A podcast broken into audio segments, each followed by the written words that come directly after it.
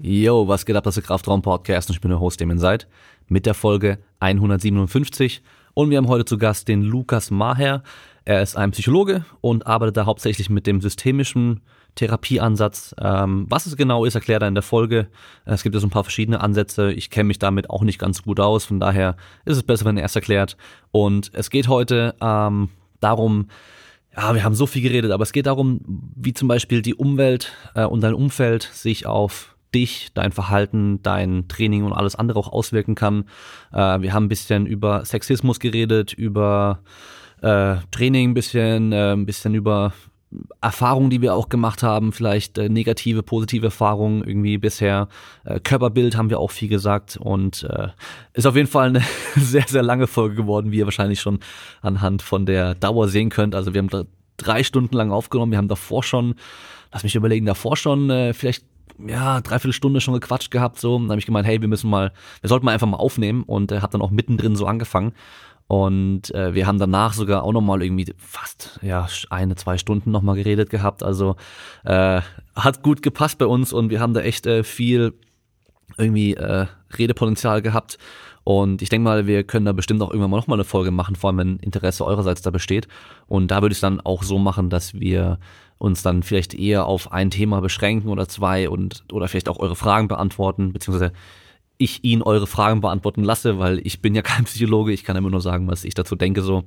Und äh, ja, dadurch, dass es einfach so ein lockeres Gespräch war, haben wir vielleicht auch hier und da was gesagt, was äh, irgendwie auf den ersten, aufs erste Mal hören, anstatt auf den ersten Blick ein bisschen komisch klingen kann, aber ja, wenn man so lange redet, dann rutscht auch mal vielleicht was Komisches raus. Also nehmt uns nicht übel und äh, falls irgendwas unklar sein sollte oder irgendwas nicht passt oder irgendwas äh, euch beleidigt hat oder sonst irgendwas, weil darum geht's nämlich auch in dem Podcast, ähm, dann schreibt uns einfach und äh, man kann es in der Regel auch direkt äh, klären oder erklären, was da gemeint war und äh, meistens dann auch irgendwelche äh, komischen Sachen aus der Welt schaffen.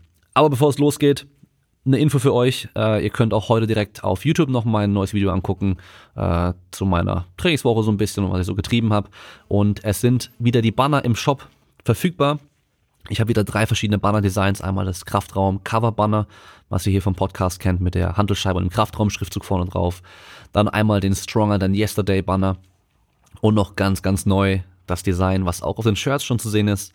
Consistency mit diesen fünf Strichen, aber diesmal in einem geilen Rot auf schwarzem Hintergrund und oben dann der Schriftzug Consistency und natürlich wieder das Kraftraum-Logo. Die drei verschiedenen Banner sind jetzt verfügbar im Shop auf äh, damienseid.de slash shop. Und da gibt's auch noch äh, Merchandise, habt ihr auch schon gesehen gehabt. Wir haben T-Shirts, wir haben äh, Tanktops und wir haben Frauen-T-Shirts, also Frauenschnitt. Und äh, Frauenshirts und Tanktops sind so gut wie ausverkauft. Es gibt noch vereinzelt, also ja, mindestens eins, glaube ich, von jeder Größe.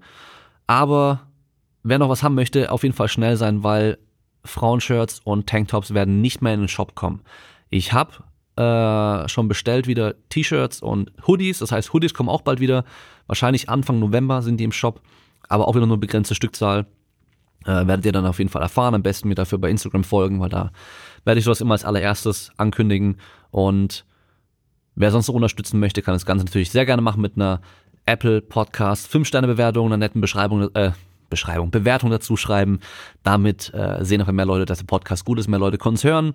Dadurch kann ich wieder mehr Gäste hierher bekommen. Ich habe jetzt aktuell echt viele wieder geplant, habe auch schon viele Aufnahmen geplant. Also in nächster Zeit kommen wieder ein paar coole Sachen. Es kommt äh, nächste Woche Montag nehme ich was richtig Cooles auf, äh, was man so im, im Podcast Deutschland, glaube ich, auch noch nicht gehört hat. Und es wird richtig interessant. Bin ich schon gespannt drauf und ähm, ihr könnt mir auch gerne, ich habe erst letztens ähm, einen Post bei Instagram gemacht, äh, von, mit einem Bild von mir, darum geht's nämlich auch gleich hier in der Folge, mit einem Bild von mir, wo ich äh, in die Kamera zeige und darunter kann man einfach nur reinschreiben, äh, wen ihr gerne im Podcast als Gast hören wollt oder welches Thema ihr gerne mal hättet. Und äh, dadurch habe ich auch wieder ein paar neue Ideen gefunden, was ja cool ist. Also wenn, wenn du jetzt zuhörst und irgendwie noch eine Idee hast, jemanden kennst, der irgendwie echt cool hier reinpassen würde, der was Cooles zu erzählen hat, der was Interessantes im Bereich Sport zu erzählen hat oder Gesundheit, äh, Ernährung, sonst irgendwas, äh, sag bitte Bescheid, weil dann kann ich gucken, äh, ob das passt und ich die Person dann hier in den Podcast holen kann. Und äh, ja, damit sind wir am Ende vom Intro und ich wünsche auf jeden Fall viel Spaß beim Zuhören bei der Folge.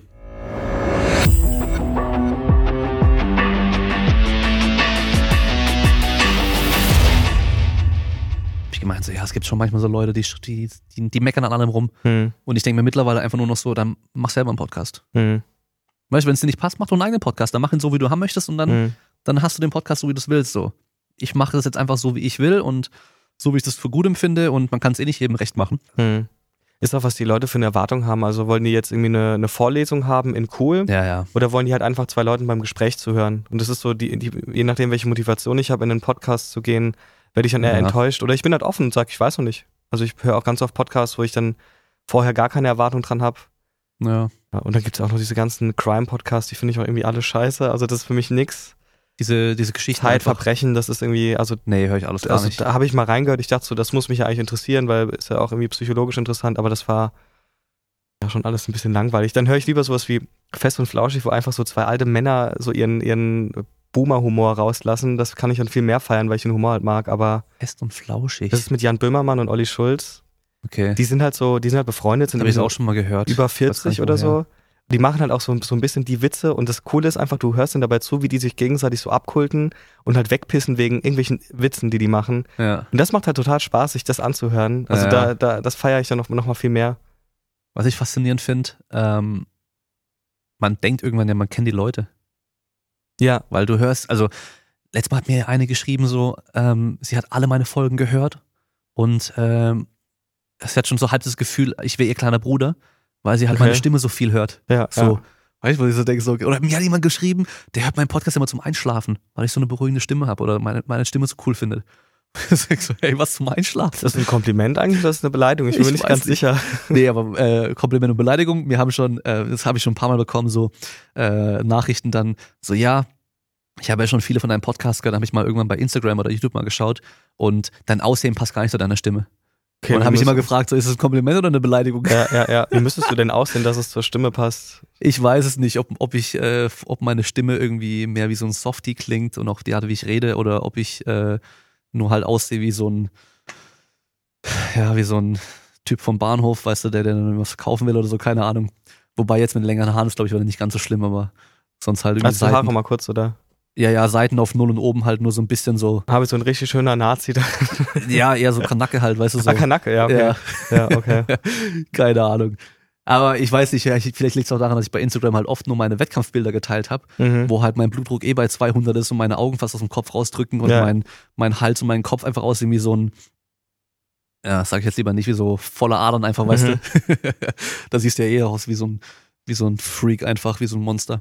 Ja, ja. Aber so Bilder kommen wahrscheinlich besser an. Also ich habe die Erfahrung gemacht, ich habe zwei Bilder von mir hochgeladen und die sind äh, tendenziell besser angekommen als die Infoposts, für die ich dann irgendwie so stundenlang am PC saß. Ja, da hatte ich es auch mit ein paar Kollegen drüber, das ist echt traurig. Ja, Du, du machst da irgendwie äh, Sachen, wo du Arbeit reinsteckst und die halt auch wirklich, ich hasse zwar das Wort, aber halt Mehrwert bieten. mhm. weißt du, wo die Leute irgendwie informieren kann Mhm. und, und die Leute können was dabei lernen oder einfach Mhm. ein bisschen, es kann Interaktion geben und so weiter. Und dann machst du einfach einen richtigen Blödsinn-Post, irgendwie ein dummes Meme oder einfach nur ein Bild von dir, nichts dazu schreiben, Mhm. doppelt so viele Likes. ja. Und ich weiß nicht, ob das daran liegt, dass, die dass viele Leute einfach durchscrollen und einfach, Mhm. einfach mal pauschal halt doppelklicken auf das Mhm. meiste, Mhm. was sie halt sehen, ah, Damien, zack, zack, Doppelklick. Und bei diesen ganzen Inhaltsposts halt gar nicht erstmal reingucken oder lesen, weißt du, weil es Mhm. halt länger dauert. Ja.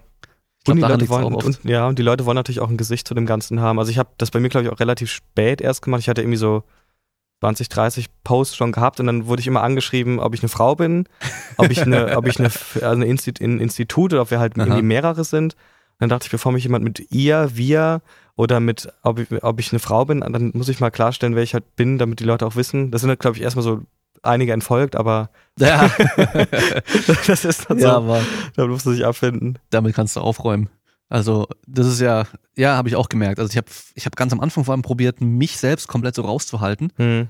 So aus diesem ganzen, aus dem Podcast auch und auch aus den ganzen Posts und sowas, Mhm. weil, ja, was interessiere ich die Leute Mhm. so, weißt du, dachte ich mir immer so, aber am Schluss, man geht's mir selber auch so. Ich, ich folge halt auch oder ich höre auch lieber Sachen von Leuten, die ich halt auch generell irgendwie mag oder cool Mhm. finde oder am Schluss ist es ja wegen den Personen auch. Hm. Nicht nur noch die Inhalte. Klar, es gibt Sachen, die hört man einfach am Schluss nur noch an, weil halt inhaltlich das einfach sehr gut ist, weil man da Mhm. was lernen kann dabei und die Person vielleicht äh, langweilig findet oder keine Ahnung was, aber Hm. ich höre mir halt lieber Sachen an von Leuten, die ich halt cool finde. Weißt du so? Ja, ja, und da ist halt ein Gesicht wichtig. Ja. Also da bringt es nichts, wenn man dann die Designs irgendwie schön ausfällt oder Ja. sich da irgendwie voll reinkniet.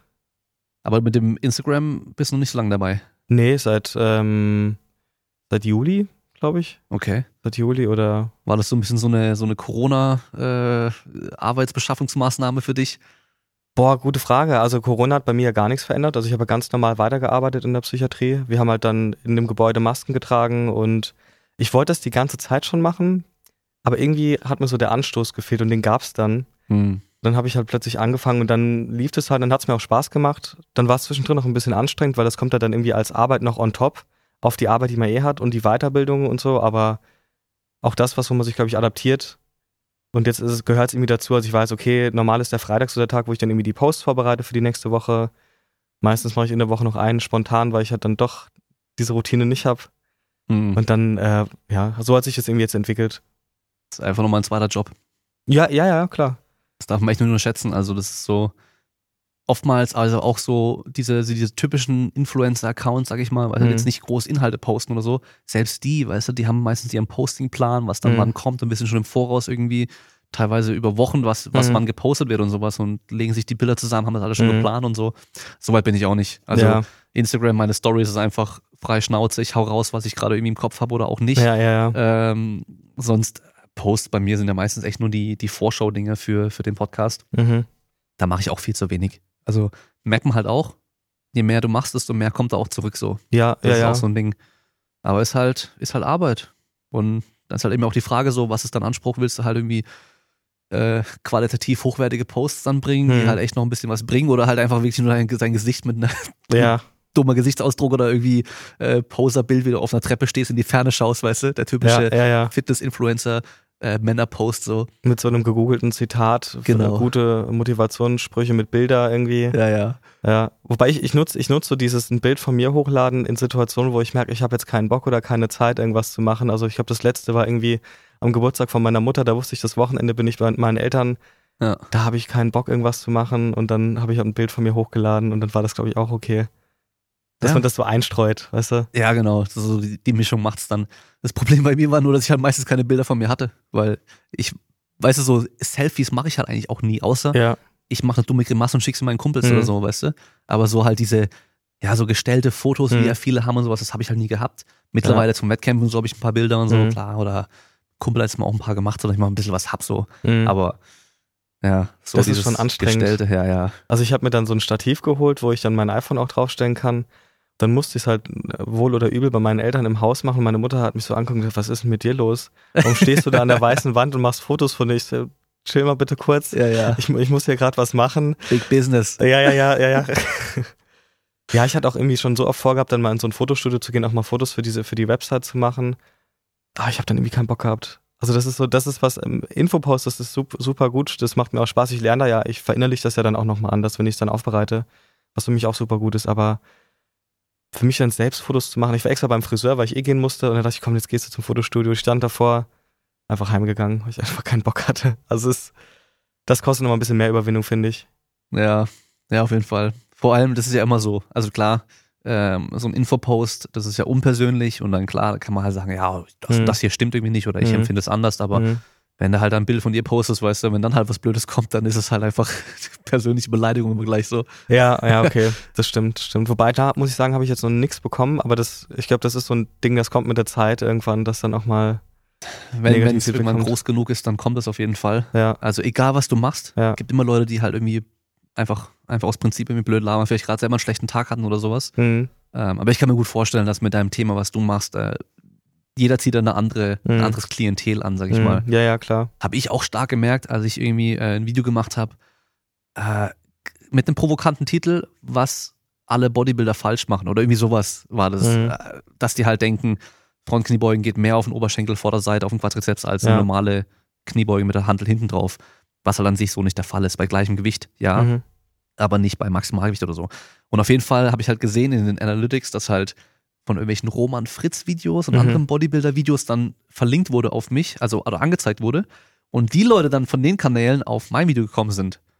Und Ja, dann okay, stehe und ich dann- halt da, weißt du, hier so dünner Hans irgendwie und dann, äh, wenn die halt vorher diesen krassen Bodybuilder gesehen haben, und dann geht's halt los. Das ist halt klar. Also Da wird man dann als AIDS-Kranker beschimpft und runtergemacht. ja, ja, ja. Ja, da habe ich, glaube ich, auch das Glück. Ich habe auch wenig Clickbait jetzt in den Titeln. Ich überlege, wie ich es machen könnte, aber irgendwie, man, ich, mein Hin funktioniert noch nicht so, dass ich mir automatisch aus einem Titel, den ich habe, irgendeinen Clickbait-Titel bauen kann. Ich glaube, das funktioniert irgendwann.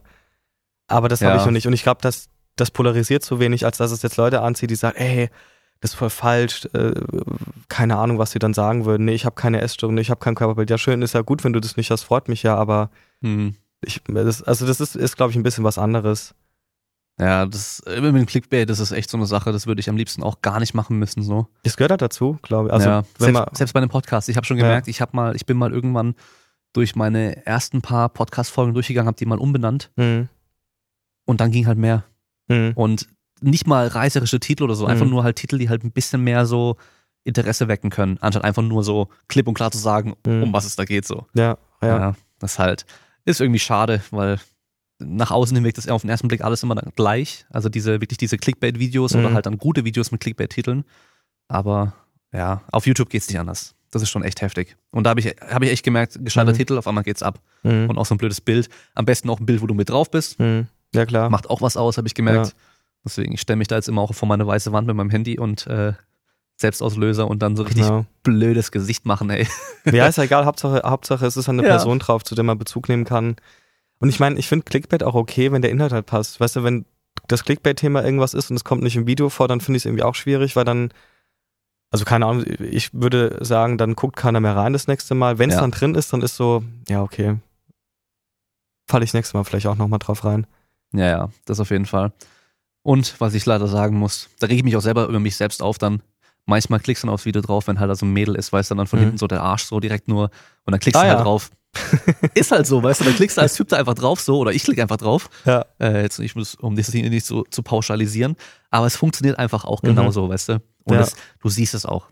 Gehst mal auf so irgendwelche so YouTube-Kanäle von so Mhm. Fitness-Typen so, da haben sie halt ein Video, wo noch ein Mädel mit drauf ist, weißt du Mhm. und dann halt irgendwie das irgendwie gerade, die dann von hinten Kniebeugen, Kreuzheben, irgendwas halt macht, weißt du, und die macht das noch extra so, dass man halt voll auf den Arsch dann guckt und sowas und dann guckst du mal, wie viele Klicks die Videos haben im Vergleich zu den anderen Videos. Unglaublich viel mehr, Mhm. weil halt einfach so viele Typen einfach dann draufklicken. Ja, das ist, Social Media ist halt auch irgendwie Sexismus, das gehört da dazu. Und Sex Sells, das ist ja so eine ganz uralte Formel. Ja, Ist ja auch bei Männern so. Also wenn krasse Bodybuilder da ihre Fotos machen, die können dann in, im Prinzip in den die Caption schreiben, was sie wollen. Ja. Das ist, wird dann wird dann gesehen. das ist hat ja der, cool. der, der Brosep im letzten Podcast auch erst gesagt, dass Ja, er in den. Videos meistens dann im Stringer oder Oberkörper frei trainiert, obwohl er an sich am liebsten im Hoodie trainiert. Aber Ja. die Videos geben halt viel mehr Klicks. Ja. das sind halt Möglichkeiten, die ich äh, als Psychologe jetzt irgendwie, da würde ich jetzt irgendwie Jetzt sehe ich jetzt nicht die Möglichkeit, dass das bei mir sinnvoll ist, wenn ich jetzt irgendwie halb nackt irgendwo rumstehen würde. also da ist wahrscheinlich wieder so das Gegenteil. ja, das, ja, ja, also dann wäre ich halt eher so auf der, okay, der ist halt irgendwie psychisch krank und der zieht sich irgendwie aus, hat äh, keinen krassen Körper und erzählt jetzt was über Psychologie und Essstörungen. Ich, also vielleicht folgt man mir dann auch, weil das so eine Sensation ist. ja. Aber ich weiß nicht, ob das so, das so sinnvoll ist für mich. Oder da sprichst du gerade was an. Und zwar, das ist, ähm, ich weiß nicht, ob da was dran ist. Aber vielleicht kannst du das sogar ein bisschen bestätigen. Ähm, und zwar habe ich so das Gefühl, dass ganz viele Leute, die Psychologie studieren, das aus dem Grund machen, weil sie selbst irgendwelche psychischen Probleme haben und darüber mehr lernen wollen. Mhm. Also ich wenn ich soll, soll, jetzt, soll ich jetzt irgendeine Geschichte von mir erzählen, wie ich aus der aus meiner krassen Depression ins Psychologiestudium gekommen bin. Also passt bei dir auch? nee, nee, bei mir eigentlich nicht. Okay. Ähm, mich hat das Thema nur voll interessiert. Ich habe irgendwie das ähm, nochmal zu lesen angefangen mit 15, 16. Ich hatte irgendwie nicht so Bock gehabt. Da habe ich Sigmund Freud gelesen. Mhm. Äh, Traumdeutung, aber ich habe wahrscheinlich auch gar nichts verstanden. Und irgendwie hatte ich dann richtig Bock auf Psychologie gehabt, weil ich das so sehr interessant fand. Ich dachte immer, das ist so Philosophie für den Geist. Ist natürlich was ganz anderes. Also Sigmund Freud kam nicht vor im Studium, also nur, Ja. der wurde halt ein bisschen runtergemacht. War Äh, der das mit der Mutter? Ja, auch. Okay. mit Trieben. Also da, es Ja. sind schon auch interessante Konzepte dabei, aber es ist natürlich, was er auch gemacht hat, das ist vielleicht ganz cool. Er hat äh, ein befreundeter Arzt von ihm, der war heroinabhängig Aha. und hat ihm Kokain gegeben. Und dann war er nicht mehr heroinabhängig, aber kokainabhängig. Also das war schon, ja, und jetzt auf deine Frage, ähm, schwierig zu sagen, das gibt's glaube ich schon. Man könnte sagen, dass die Menschen, die Psychologie studieren, vielleicht schon im Voraus so eine, eine höhere, eine andere Selbstwahrnehmung haben, dass die vielleicht kritischer mit sich sind, dass die ihre Umwelt anders wahrnehmen, sensibler sind vielleicht auch. Ich würde schon sagen, dass ich auch sensibel bin und Sachen anders wahrnehmen, Schwingungen wahrnehmen. Wir haben ja hier viel über Ton gesprochen. Das, ich habe andere Schwingungen, die ich halt wahrnehme. Ich glaube, das motiviert dann schon zum Psychologiestudium. Hm, okay. Und ich mag kein Blut. Und ich mag keine ekligen Fäkalien und so. Und deshalb war für mich als Medizinstudium direkt raus. Okay. Das heißt, das war dann so das äh, irgendwie noch am ehesten so direkt Menschen helfen können, Mhm. vielleicht ähm, im klinischen Sinne auch, Ja, ohne ja. halt direkt Medizin zu studieren und Leute aufschnippeln zu müssen. Genau, also ich, also Medizin und Arzt, wenn das hatte ich eigentlich immer vorgehabt. Aber irgendwie, es hat bei mir von Noten nicht gepasst, dachte ich dann aufschneiden und dann auch, also bei mir, ich war schon raus, als es hieß, ich muss ein Pflegepraktikum machen. Und da habe ich schon so Bettpfannen vor mir gesehen und ich habe schon gesehen, wie ich da einfach nur mit zitternden Händen an diesen Pfannen stehe und ich dachte so, komm, schalt, lass es, setz, red einfach, also einfach ein bisschen quatschen, das hilft vielleicht auch. Musstest du noch Zivi machen? Nee, beim, ich war der Jahrgang, dem das abgeschafft wurde. Ah, okay. Ähm, äh, Der Kumpel nach mir musste auch nur noch äh, drei Monate oder ein halbes Mhm. Jahr. Ich habe noch neun Monate gemacht und ich war in der Neurochirurgie mh, auf der Station, mh. auch in der Pflege natürlich. Also ich Ja, habe alles, alles von, von A bis Z äh, gesehen, durchgemacht, mitgemacht. Hab bei, eine, bei Eingriffen sogar assistiert Ach, krass. ähm, am Wochenende, ja. wenn nur noch ein Arzt auf der Station war Mhm. und äh, die ganzen Pfleger, die wenigen, die da waren, dann äh, alle beschäftigt waren. mh. Ja, hier komm mal mit. Und dann äh, fahre ich dann mit dem Typen dann in diesen, in diesen äh, Eingriffsraum rein. Es war ja kein richtiger OP, aber halt Eingriffsraum. Und der hat dann eine Drainage im Kopf gebraucht. Und, äh, und dann stehe ich so da, weißt du, mit dem, mit dem alten Mann dann so da auf, der, auf dem Bett und dem Arzt. Und dann sagt er so zu mir, ja, ähm, heb mal seinen Kopf. und dann hebe ich halt seinen Kopf, dass er halt dann nicht wackelt Mhm. und sich nicht bewegt. Auf einmal steht er mit so einer Edelstahlbohrmaschine da. Oh no. Also sieht aus wie eine normale Bohrmaschine, Ja, nur halt schön aus Edelstahl mit einem Bohrer Mhm. und ähm, nimmt erst noch eine Spritze unter die Haut auf der Stirn und äh, spritzt dann da dieses äh, Anästhetikum dann rein, was dann eine schöne Beule gegeben hat Mhm. erstmal und dann äh, auf einmal bohrt er den Kopf rein. Plopp, ist er durch, zieht den Bohrer wieder raus, macht einen Schlauch rein, ähm, tut ihn dann am Kopf so festnähen, damit er nicht rausrutschen kann, äh, mit einem Beutel dran, dass das Blut ablaufen kann. Und ich stehe so da und denke so, ja, cool. Ich glaube, da hätte ich halt gekotzt. Wobei, ich glaube, man gewöhnt sich da ja auch dran. Also, Ja, wenn du dann hey. da drin bist, das geht recht schnell. Das wollte ich nämlich sagen, dann zu diesem mit Aufschnippeln und Mhm. sonst irgendwas, du stumpfst da so schnell ab. Mhm. ich weiß noch, ich habe die bei meinem Zivi, das war, es war halt auch geil, weil ich komme zum Zivi und dann war direkt an dem Tag, wo ich angefangen habe, wurde ein Mann eingewiesen, ein äh, Winzer, der war, der war Ende 70 oder Anfang 80, Mhm. hat aber bei sich auf dem Hof und so noch gearbeitet. War halt sein Ding. Ja, Mhm. hat mir dann von seinem Lamborghini-Traktor erzählt und sowas. Und der ist halt von der Leiter gefahren, auf den Kopf geflogen und hat halt Hirnblutung gehabt und so. Oh, der war shit. halt komplett, komplett verwirrt. Mhm. Der ist manchmal aus seinem Zimmer raus, das war auch direkt gegenüber Mhm. von der Pflegestation, also war halt so ein Glasding Mhm. dass man halt alles sehen konnte, läuft raus, winkt, sagt Tschüss und läuft los. So. Und meine Aufgabe war, dass er nicht abhaut, weißt Mhm. du? Und ich musste halt immer dem hinterher. Und äh, auf einmal kommt er aus dem Zimmer raus, grüßt, läuft zwei Meter nach links, stellt sich an die Wand und pinkelt an die Wand. Mal für den, also er hat einfach Ja. nichts mehr gecheckt, weißt du so. Ja, ja, klar, klar. Und das Ding war halt, ich habe dann die erste Woche von meinem Zivi jede Nacht Albträume gehabt und davon geträumt. Mhm. Das hat mich Mhm. so hart mitgenommen. Mhm. Ich habe den ganzen Tag noch darüber nachgedacht, über die Leute, die dort sind, weil das war halt so eine Station, da waren die Leute meistens nur ein paar Tage, also nur kurz. Mhm. Also das war das- Akutstation dann. Ja, also das Ding war halt, dass ähm, die teilweise operiert wurden, dann woanders hingekommen sind. Ah, okay. Ja, okay. Ähm, Bandscheibenpatienten gab es dann auch, aber halt Mhm. viele, die auf den Kopf gefallen waren und so ein Mhm. Zeug halt, ja. Ähm, ganz wenige kamen halt äh, für, ähm, für Chemotherapie. Mhm. Und da war es dann schon auch, das war dann wieder heftiger, wenn du Leute halt kennst und du, Mhm. du, du weißt halt, die kommen Ja. zu, äh, noch reingelaufen die ersten Mhm. Male. Später kommen sie im Rollstuhl und irgendwann halt, ja, weißt du, so wird immer schlimmer alles. Mhm. Äh, das war dann schon auch mies so. Und einmal ein junges Mädel, die war sogar noch jünger als ich, die ist äh, mit dem Fahrrad, glaube ich, gestürzt. Und ein, und ein Junge, ähm, der ist mit dem Skateboard gestürzt. Und das war dann schon auch ein bisschen hart zu sehen, weil Mhm. ich zu der Zeit noch Tricking gemacht habe und halt auch schon auf den Kopf gefallen bin und so. Ah ja, okay. Weißt du so? Und dann auf Mhm. einmal war das ein bisschen so, Mhm. krasser für mich noch, weil halt jetzt nicht, weil ich war halt, Mhm. wie alt war ich da? 20 und halt sonst die Leute waren da halt irgendwie alle 60 plus, eher 70 Mhm. plus sogar und dann auf einmal jemand jünger als ich noch. Und genauso halt ein Junge, der einen Autounfall hatte, der ist so schnell gefahren aus der Kurve geflogen und äh, konnte nicht mal mehr reden und nichts, weißt du? Mhm. Also das war, war, war schon krass. Und halt, einen Patienten hatten wir, der war, der war ein paar Wochen da und der ist dann am Schluss auch gestorben so. Und das war Mhm. halt, das ist was anderes wieder, Mhm. weil du dann schon so eine Bindung so ein bisschen aufbaust und so und Ja, halt klar. nicht nur zwei, drei Tage da Mhm. und dann wieder weg und dann andere Patienten, sondern Mhm. halt, ich glaube, dann ist es wieder was anderes, wenn du die Leute halt mehr hast, aber auch dann, auch da stummst du halt irgendwann Mhm. ab, weil es halt, gut, jeder stirbt mal, das ist ja auch so ein Ding, weißt du, Mhm. was ja viele, glaube ich, auch gar nicht so, so richtig realisieren teilweise. Ist halt einfach ein ganz normaler Teil vom Leben, aber ähm, für viele ist es ja gar nicht so real irgendwie. Also es wäre ja auch, also wenn das immer real wäre, dann hast du natürlich auch viel mehr, das ist ja ein Stressor. Wenn, Ja. wenn du dir die ganze Zeit, ich meine, man kann auch sagen, okay, wenn ich mir darüber bewusst bin, dass mein Leben endlich ist und ich halt sterben muss, dann mache ich das Beste draus, so Mhm. Existenzialismus-mäßig, aber ich glaube, dass das für viele auch einfach sehr schützend ist. Also ich selbst wehre das auch ab, weil natürlich kann mir ja auch mal ein Patient oder eine Patientin flöten gehen, in Anführungszeichen, Mhm. wenn die sich was antut oder auch wenn es nur ein Unfall ist. Und du, wir verbringen mit den Patienten recht viel Zeit. Also ich habe jede, jede Patientin, den Patienten 75 Minuten pro Woche, also zweimal. Mhm.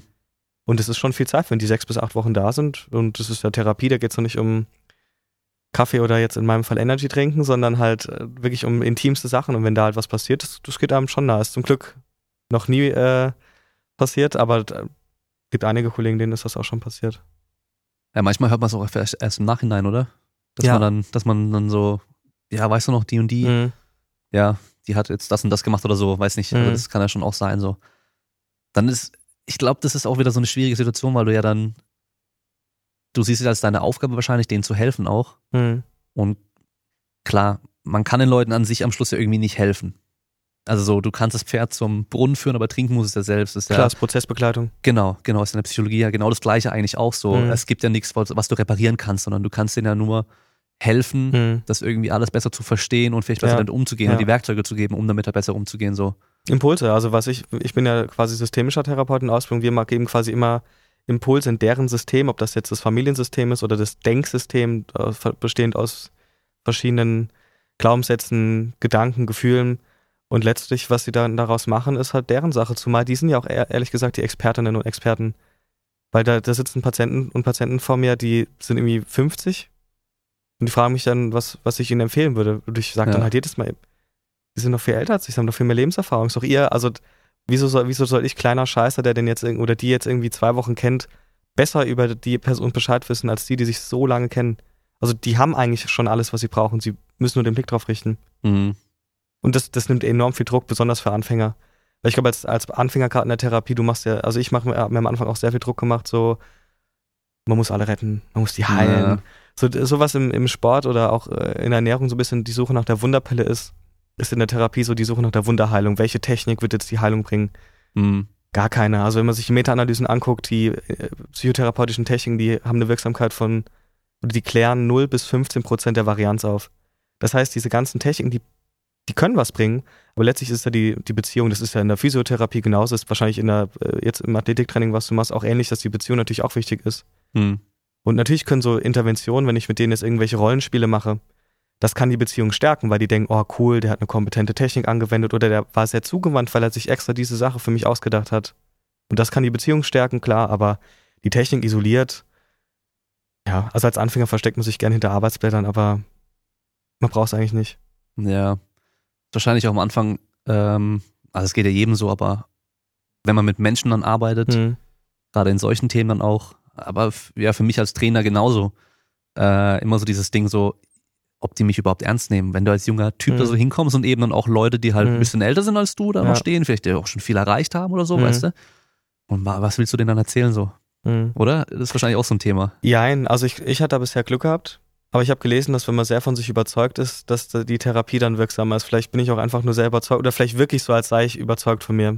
Ja. Äh, innerlich bin ich natürlich am Zweifeln, weil ich halt weiß, was ich nicht kann.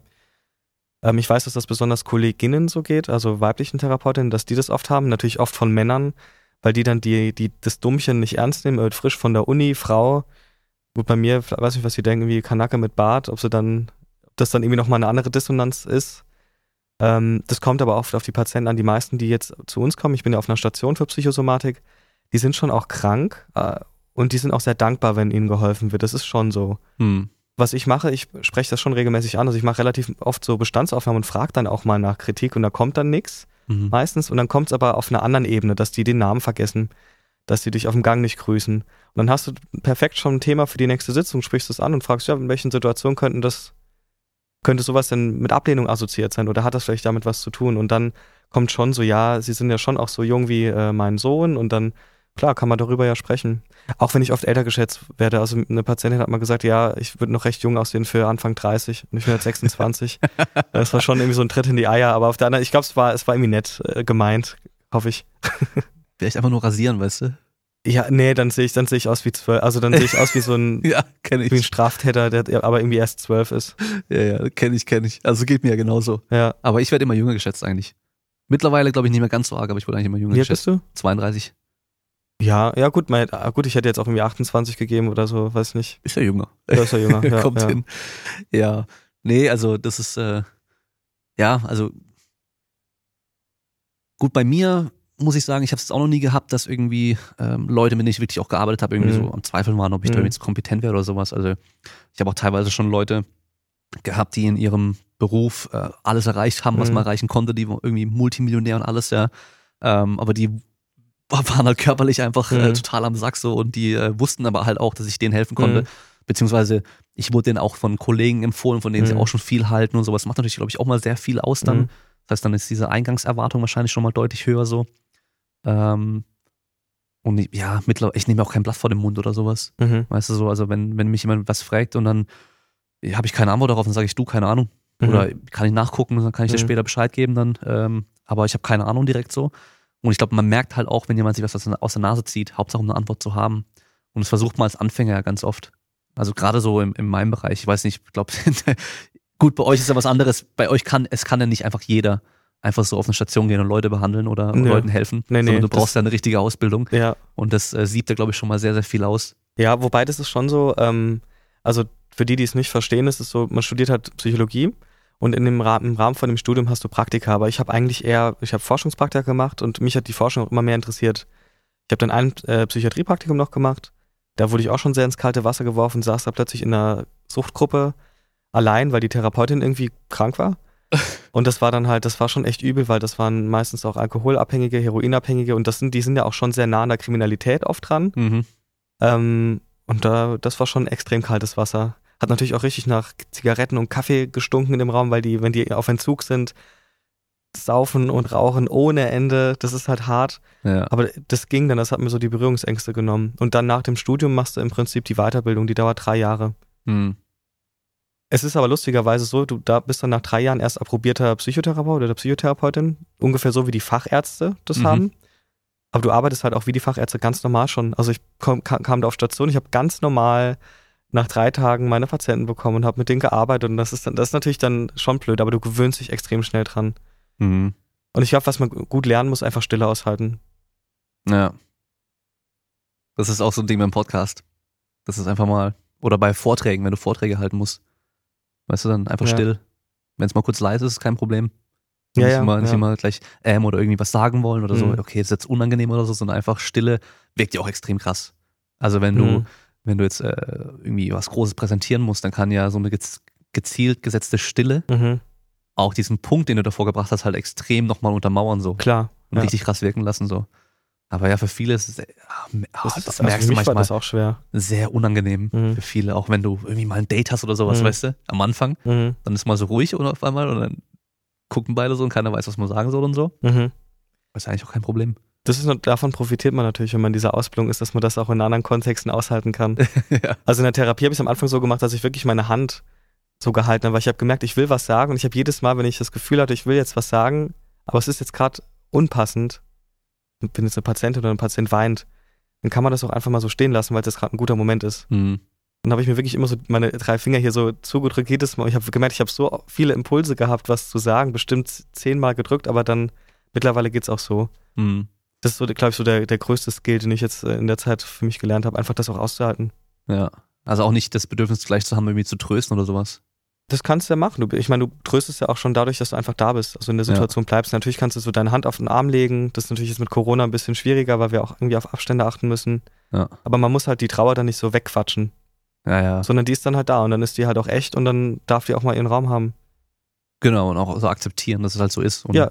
das ist ja, ähm, ich habe jetzt mit, äh, mit Psychologie und sowas, jetzt außer was jetzt Coaching und sowas Mhm. angeht, eigentlich ja nichts am Hut. Mhm. So, ich, ich sag von mir, ich habe auch gar keine Probleme und auch nichts. Mhm. Ähm, womit ich mich aber auch befasse, ist ja dann äh, so die stoische Philosophie zum Beispiel. Das Mhm. ist so ein Ding, äh, es war nicht so, dass ich was gesucht habe und dann das irgendwie sich gut angehört hat, sondern andersrum. Mhm. Ich habe einfach viele, viele Sachen schon selber so gedacht und gemerkt so, hey, das ist eigentlich genau das, was ich so Mhm. gedacht habe schon. Und weil du vorhin das mit dem, weil wir das hatten mit dem äh, Tod, dass jeder weiß, wir sterben Mhm. irgendwann. Und das ist ja auch so dieses Memento Mori, bedenke den Tod. Das ist ja auch so ein Ding, was die ja auch immer sagen, Mhm. was auch wichtig ist und ähm, was ja viele auch immer falsch verstehen, ähm, mit stoisch sein heißt ja nicht keine Emotionen zu haben zum Mhm. Beispiel, sondern zu wissen, was Emotionen sind und wie man damit umgeht. Die einfach zu Mhm. akzeptieren erstmal. Dass die auch nicht unbedingt was, Mhm. also ob du traurig bist oder wütend oder sonst irgendwas, du bist einfach Mhm. traurig oder wütend aus bestimmten Gründen.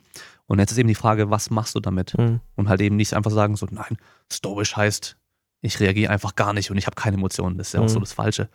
Also, das sehe ich schon irgendwie auch so ein Mhm. bisschen Parallelen irgendwie. Ist es ja. Also ich weiß nicht, ob dir Watzlawick was sagt. Der hat Philosophie mit der, dass der, der da gesagt hat, irgendwie, wenn man nur einen Hammer hat, dann sind alle Probleme ein Nagel. Ja, klar, doch, das So, ich. und äh, der hat auch gesagt, man kann nicht nicht kommunizieren.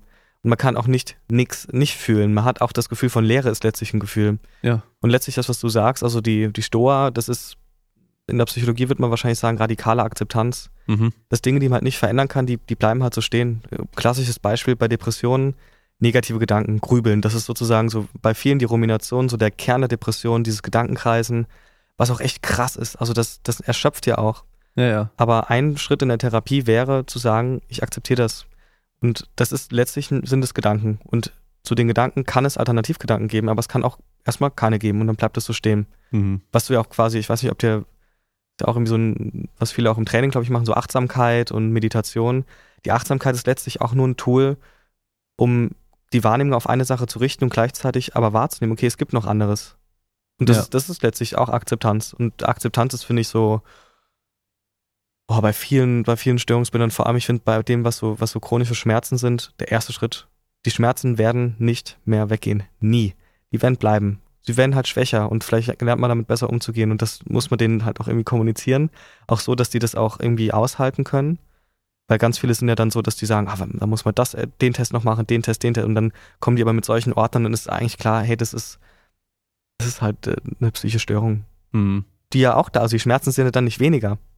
Ja, gut, beim Schmerz ist ja eh nochmal so ein sehr schwieriges Thema, weil ja, ähm, das ist ja irgendwo eine Wahrnehmung von irgendwas und nicht unbedingt was, was man direkt vielleicht auch messen kann, weil es gibt ja Mhm, Leute, die ja. haben Schmerzen, wo Mhm. eigentlich nichts ist mhm. und andere, die haben was, Ja, aber da ist kein Schmerz. ja eben. Gab es da auch diese Story, ich weiß nicht, wie viel da dran ist, aber dieses es soll auch äh, wirklich so passiert sein, wo ähm, ein Bauarbeiter irgendwie gestürzt ist oder Mhm. sonst irgendwas und dann halt einen Nagel im Schuh hatte Mhm. und übelste Schmerzen hatte und dann auf die Notstation kam und dann haben sie den Schuh ausgezogen und haben gesehen, der Nagel ging gar nicht durch den Fuß durch, der ging zwischen den Zehen durch. Mhm. Aber die Schmerzen waren trotzdem da und die waren echt. ja. Und das ist halt so eine, so eine Wahrnehmungsgeschichte Ja, im. Endeffekt. Ich habe auch mal einen Zeitungsartikel gelesen von ein paar Monaten, glaube ich. Da hat irgendein Typ bei der, vor der Bäckerei ein Messer in den Rücken bekommen. Frag mich nicht, wie, wie das passiert ist und der hat das Ja. nicht gemerkt. Ja, Also das habe ich auch mitbekommen. klar, man muss, glaube ich, die Leute einfach davon wegkriegen, dass, dass Schmerz halt, dass es dafür irgendwie äh, einen Gewebsschaden braucht. Den braucht es halt einfach nicht. Mhm. Und es ist, es ist Wahrnehmung, aber es ist vor allem halt auch ähm, Bewertung. Mhm. Also wie bewerte ich das? Bewerte ich das jetzt? Muskelkater ist so ein gutes Beispiel. Muskelkater Ja. im unteren Rücken, Kreuzheben. Als was bewerte ich das? Als Trainingsanfänger habe ich immer gesagt, boah, scheiße, ich habe mit bisschen schlechter Form gehoben, jetzt habe ich, hab ich diesen Muskelkater im unteren Rücken, ich habe mich bestimmt verletzt. Ja. Mittlerweile weiß ich, okay, ich habe irgendwie vielleicht eine Woche nicht trainiert, habe dann wieder gehoben, habe vielleicht ein, zwei Sätze mehr gemacht, als es jetzt irgendwie gut wäre. Und das ist ja dann auch normal, wenn man mal eine Woche nicht trainiert, dass man ein bisschen Muskelkater hat. Ja. Das macht was, das, das macht was mit dem kompletten Tag. Wenn ich in den Tag gehe und sage, ich habe irgendwie falsch gehoben und dann gehe ich auch in eine Schonhaltung und dann hast du diesen Kreislauf von, wo, wo du auch letztlich weniger belastbar wirst, weil du dich ja Mhm. aus der Belastung zurückziehst. Deshalb bin ich immer stark dafür, auch die Schmerzpatientinnen und Patienten in die Belastung zu schicken. Die sollen merken, dass dieser, dass das, das ist erstmal ein Reiz. Und der wird eben verarbeitet, wie du sagtest, mit Wahrnehmung, der wird bewertet und daraus entsteht ein Gefühl. Aber wir haben nicht immer so 100% Kontrolle, aber wir können das auf jeden Fall beeinflussen. Ist natürlich schwer und es dauert lang, vor allem wenn es so chronische Schmerzen sind. sind dann gibt es auch die Fibromyalgie, was ja irgendwie, die kommt aus der Rheumatologie, glaube ich. Weiß nicht, ob dir das was sagt, so mit so Mhm. Triggerpunkten. Ja. Die Psychosomatiker sagen, eigentlich ist es eine Schmerzstörung, aber irgendwie sind sich diese Fachgesellschaften uneinig, ob es jetzt somatisch ist oder biopsychosozial. Schwierig. Also es ist natürlich schwierig, aber letztlich arbeite ich mit denen sowieso nur an der Krankheitsbewältigung. Ich habe ja keine Spritzen, die ich denen geben kann. Ja. Ja, gutes Beispiel, also auch Tat äh, Tätowieren. Also ich weiß nicht, ob du Mhm. ein Tattoo hast, ich aber habe keins, ne. ähm, was ich da zum Beispiel gemerkt habe, war, dass ich habe ja viele Termine gehabt. Also ich Mhm. habe beide Arme und die Brust voll und auch am Bein noch was. Und ähm, ich wurde ja mehrmals auch an den gleichen Stellen auch teilweise tätowiert Mhm. mit ein, zwei, drei Monaten Abstand dazwischen. Und das eine Mal bin ich dabei eingeschlafen und das andere Mal, als es dann losging, dachte Mhm. ich mir so, oh fuck, Alter, Mhm. wie soll ich heute drei, vier Stunden aushalten? Weil es einfach, ja, ich weiß nicht, was anders war, aber Mhm. irgendwas war anders. Und wahrgenommen habe ich einmal den Schmerz richtig, richtig krass und das andere Mal halt teilweise auch gar nicht. Mhm. Das, äh, der mechanische Reiz war der gleiche. Die, das waren die gleichen Nadeln, es war die gleiche Mhm. Maschine, die gleiche Geschwindigkeit, die gleiche Tiefe und alles. Aber irgendwie habe ich es halt ganz, ganz anders wahrgenommen. Und auch gerade wenn man vielleicht ähm, das im Moment dann hat, wenn man am, äh, auf dem Tätowiertisch dann liegt da und der da die Nadel in dich da Mhm. reinpiekst und das halt ganz, ganz schnell passiert die ganze Zeit Mhm. und halt auch ununterbrochen, ohne Pause, dann merkst du auch, was dein Kopf dann macht so. Ja. So, du kannst entweder halt voll auf diese Stelle dich Mhm. fokussieren und dann merkst du halt richtig krass, dass da die ganze Zeit diese Nadel reingeht, es Ja. fühlt sich dann unangenehm an oder es schmerzt oder sonst irgendwas. Oder du kannst mit dem Typ dann labern, kannst irgendwas anderes machen, Ja. kannst Musik hören, Mhm. kannst deine Augen, was weiß ich. Und dann ist es wieder was Besseres. Also geht's wieder besser so. Das ist dann auch wieder so, ähm, teilweise so ein Ding, glaube ich, dass man einfach dann eine unangenehme Situation hat und halt guckt, wie kann ich die dann vielleicht bewältigen mit dem, mit den Tools, die ich dann irgendwie habe oder so, weißt du? Und ich glaube, das ist ja auch wieder so was ähnliches eigentlich. Also ich, ich habe jetzt eine Situation, gut, die habe ich jetzt freiwillig gehabt und ich hätte es auch ändern können, ich hätte auch abbrechen können oder sowas, aber ich will das Ding ja haben, das Du heißt, liegt da, ja. genau, und mach dann weiter und äh, dann ist halt die Frage, wie gehe ich damit um? Mhm. Gibt ja Leute, die liegen da und schreien rum und heulen und keine Ahnung was Mhm. und können fast nicht mehr Mhm. und andere schlafen halt da Mhm. dabei so. Aber an sich der mechanische Reiz ist ja der gleiche Mhm. irgendwie. Das ist dann schon, schon komisch, was er mit einem anstellt. Also ich Mhm. habe echt gemerkt, wenn ich mich darauf fokussiere, ist es viel schlimmer. Ähm, wenn ich mich anspanne, also manchmal hast du dann auch so, dass deine Zehen, weißt du, so krampfen Mhm. oder die Hände auch, dann ist es auch schlimmer. Wenn du einfach versuchst, entspannt zu bleiben und nicht so krass drauf zu achten und es einfach passieren zu lassen, dann geht's auch besser Mhm. irgendwie. Ist ja bei Spritzen auch so. Also wenn man die sich jetzt irgendwie nicht gerade in den Arsch gibt, wenn man halt aus einem bestimmten Sport kommt, sondern halt so Impfungen oder so. Ja. Oder auch als Kind, man bereitet ja Kinder auch schon so ein bisschen auf, also ich erinnere mich an mich vor, dass man die halt ablenkt während dem. Ja. Bei mir hat das super geklappt. Und ich Ja. konnte mich super ablenken lassen, weil ich dann auch wahrscheinlich als Kind schon gern gequatscht habe. Ja. Und meine Schwester hat das irgendwie nicht gekonnt. Und die hat so geschrien und dann musste man die festhalten. Und dann war es natürlich noch schlimmer, weil die hat auch Ja, ja. verkrampft. Dann hat die halt auch einen richtig blauen Fleck gehabt und natürlich danach super viel Angst vor Spritzen gehabt, während das für mich scheißegal war, obwohl ich eigentlich im Vergleich zu meiner Schwester eher sensibler bin, was so, was sowas wahrscheinlich angeht. Aber Ja. das ist einfach, wenn man da auch so blöde Erfahrungen gemacht hat, deshalb auch so die Schmerzsensitivität, das ist ja auch was, was sich auch so ein bisschen aus dem Elternhaus entwickelt. So, wie wird mit Schmerz umgegangen? Wird er irgendwie oft sanktioniert oder äh, wird es eher ignoriert? Sind die Leute eher so ein bisschen affektflach oder halt super emotional? Also da gibt es ja auch super viele Unterschiede. Und ja. das dann zu modifizieren, wenn das, wenn sich das zuspitzt, jetzt sage ich mal in meinem Setting, das ist dann schon die Herausforderung. Mhm. Aber ich meine, allgemein, jeder, jeder hat funktionelle Körperbeschwerden. Ja, klar. Irgendwie bei den Hausärzten oder Hausärztinnen sitzen, glaube ich, 35 Prozent der Patientinnen, Patienten sind irgendwie, da lässt sich keine somatische Ursache für deren körperliche Schmerzen, 35 Prozent. Mhm. Und viele, heftig. ja, und viele von denen spitzen sich dann eben doch zu, zu so einer somatoformen Störung oder einer Schmerzstörung. Ich habe Rücken. Ja, oder ist mein Kultur. Knie ist kaputt oder Ja. sonst irgendwas. Ich hab Rücken ist auch noch was Kulturelles. Das ist halt, ich hab Rücken ist, vor- ist ja vor allem im Westen Ja, ja. so ein Ding. Also wenn du da die in China oder in Indien, da hat ja keiner Rücken und die arbeiten, glaube ich, wesentlich mehr mit ihrem Rücken als jetzt wir. Die, auch so dieses Schonhaltung, diese ganzen Tische, die immer so hoch und runter und Ja, ja. das ist, und ich denke so, nee, also wenn der, wenn der menschliche Körper vom Sitzen am Tisch, am Schreibtisch kaputt gehen würde, irgendwas wäre in der Evolution massiv falsch gelaufen. Auf jeden Fall. Ja, auf jeden Fall.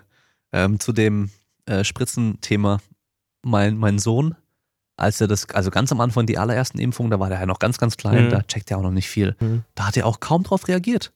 Also der hat gar nicht geheult und nix. Und dann so jetzt, wo er schon auch so mehr checkt, da hat er schon gemerkt, dass da irgendwas passiert ist, dass der Arzt da was gemacht hat. Aber er weint dann trotzdem nicht. Also er merkt, da ist was Mhm. und hat dann irgendwie Au gesagt. Also weil halt das piekst ja Mhm. dann doch. Schlimm ist es ja nicht. Mhm. Ja. Und ähm, aber er reagiert nicht so groß Mhm. drauf. Wir machen auch kein großes Ding draus. Ja. Äh, was ich aber zum Beispiel auch schon gemerkt habe, ähm, generell, also wenn der halt hinfällt und so, ich mache halt kein so großes Ding draus. Wenn der halt echt nur so blöd hinfällt, also nicht schlimm, weißt du, Mhm. dann ja, okay, aufstehen, Hände abwischen, weißt du, Mhm. die Hose wieder sauber machen und weiter geht's. Weil er Mhm. hat ja auch kein, also er hat sich nicht wehgetan, hat sich Mhm. nicht kaputt gemacht oder sowas. Ähm, aber letztens ist er halt gerannt, gestolpert und mit der Stirn, mit der Nase Stirn voll gegen eine Metallbank. So richtig übel. Der hat davon immer noch Mhm. äh, so eine leichte Schwellung, ja. Und da hat er halt auch sofort angefangen zu schreien. Mhm. Da hat er richtige Schmerz gehabt, weißt du. Und dann ist natürlich auch was anderes so. Und was ich aber auch noch gemerkt habe, das fand ich dann noch richtig krass, als ähm, da waren, glaube ich, sogar, da war der Stefan da und noch ein anderer Kumpel. Und mein Kleiner war mit dabei und wir sind halt äh, zum Kraftraum gelaufen und dann ist er hingefallen und halt schon so ein bisschen flacher auf die Hände geklatscht, so, dass es halt Mhm. auch weh tut, weißt du? Also nicht aufs Gesicht, aber einfach hingefallen, Mhm. hat sich schon weh gemacht, so. Und dann wollte er es aber nicht zeigen. Du Ja, hast richtig ja. gemerkt, so, du hast richtig gemerkt, er wollte es nicht zeigen. Und ich dachte, dachte mir so, warum? Was ist los? Mhm. Bei Mama macht das irgendwie, weißt du, von Mhm. sich aus, dass es gleich mehr zeigt und dann gleich kuscheln will und keine Ahnung was. Und dann auf einmal nur drei Typen mit dabei, wollte es nicht zeigen. Keine Ahnung warum. Ich habe ihn auf den Arm genommen und gesagt, Kion, alles gut? Hast die Aua gemacht? Ist nicht schlimm, weißt du so? Hab, Mhm, hab ihm gesagt, mhm. das ist ja okay, wenn man sich weh macht. Kann man ja auch zeigen. So. Ja. Also das fand ich schon krass. Und dann noch eine Geschichte. Spritze, Zahnarzt bei mir mit drei Jahren. ich habe meinen Mund nicht aufgemacht, weil ich wollte die Spritze nicht haben. Mhm. Ja. Mhm. Meine Mutter hat sich ja schon aufgeregt, so, hey, wir haben jetzt den, weißt du, der Arzt, Mhm. der, jetzt, weißt du, irgendwann Mhm. bist du ja frustriert ohne Ende. Und ich habe meinen Mund nicht aufgemacht. Und der Zahnarzt, ich weiß noch, gar- da kann ich mich sogar noch vage dran erinnern, der wollte mit seinen Fingern meine Zähne Wie aufmachen. bei Ich so hab einem mein, Hund. ja, ich habe meinen Mund nicht aufgemacht. Mhm. Wir sind in die Uniklinik, in die Kieferorthopädie. Und da haben mich dann irgendwie drei Leute festhalten müssen, dass sie mir da die Spritze geben konnten. Und es war ein riesen Ja. Theater. Und dem einen Arzt habe ich anscheinend ins Bein gebissen sogar. Also Okay. da wollte ich die Spritze nicht haben, aus welchem ja. Grund auch immer. Obwohl ich bei sowas dann am Schluss auch überhaupt nicht Mhm. wehleidig war.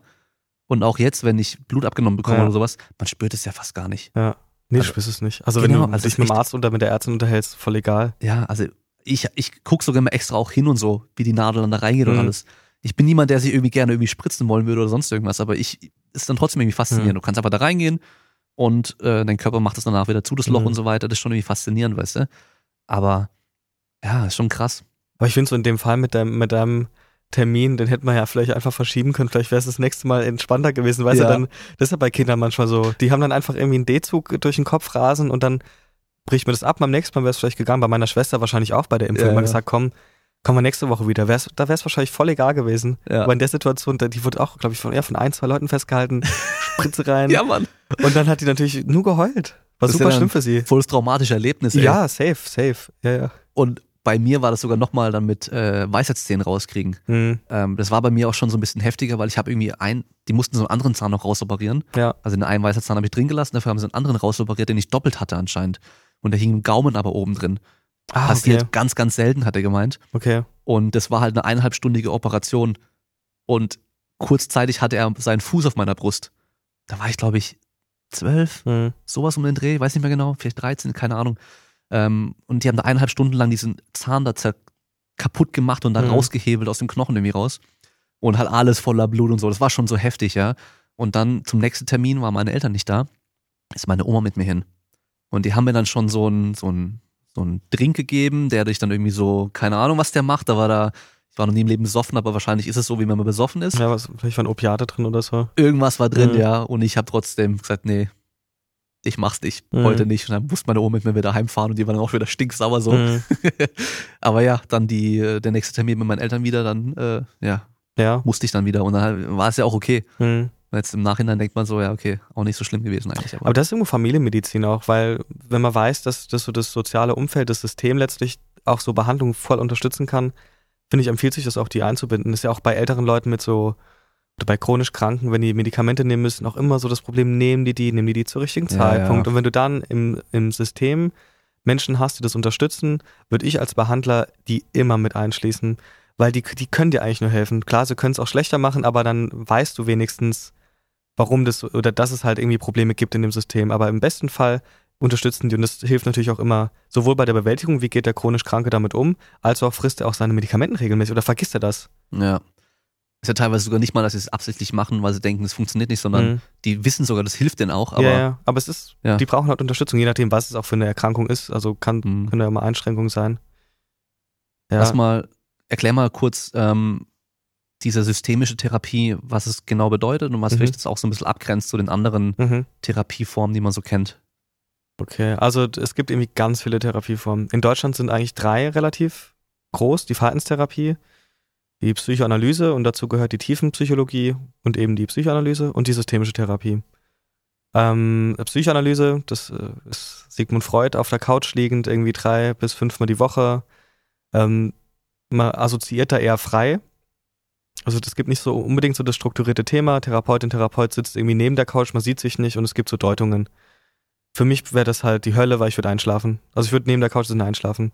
Tiefenpsychologie ist ein bisschen äh, fokussierter. Da geht es dann um Konflikte, die hinter der psychischen Störung stecken. Zum Beispiel bei Depressionen, wenn könnten dann selbst ein Selbstwertkonflikt, der das irgendwie bedingt. Irgendwie mm, Mann Mitte 30, super unzufrieden mit seinem Job auf der Arbeit, ist eigentlich super schlau, arbeitet in irgendeiner Fabrik.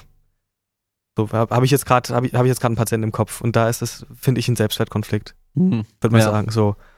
Das ist, äh, wenn ich da kurz einschneiden darf, ist auch so ein Ding. Ähm, oftmals, also habe ich das Gefühl, weil das kenne ich selber von mir auch. Mhm.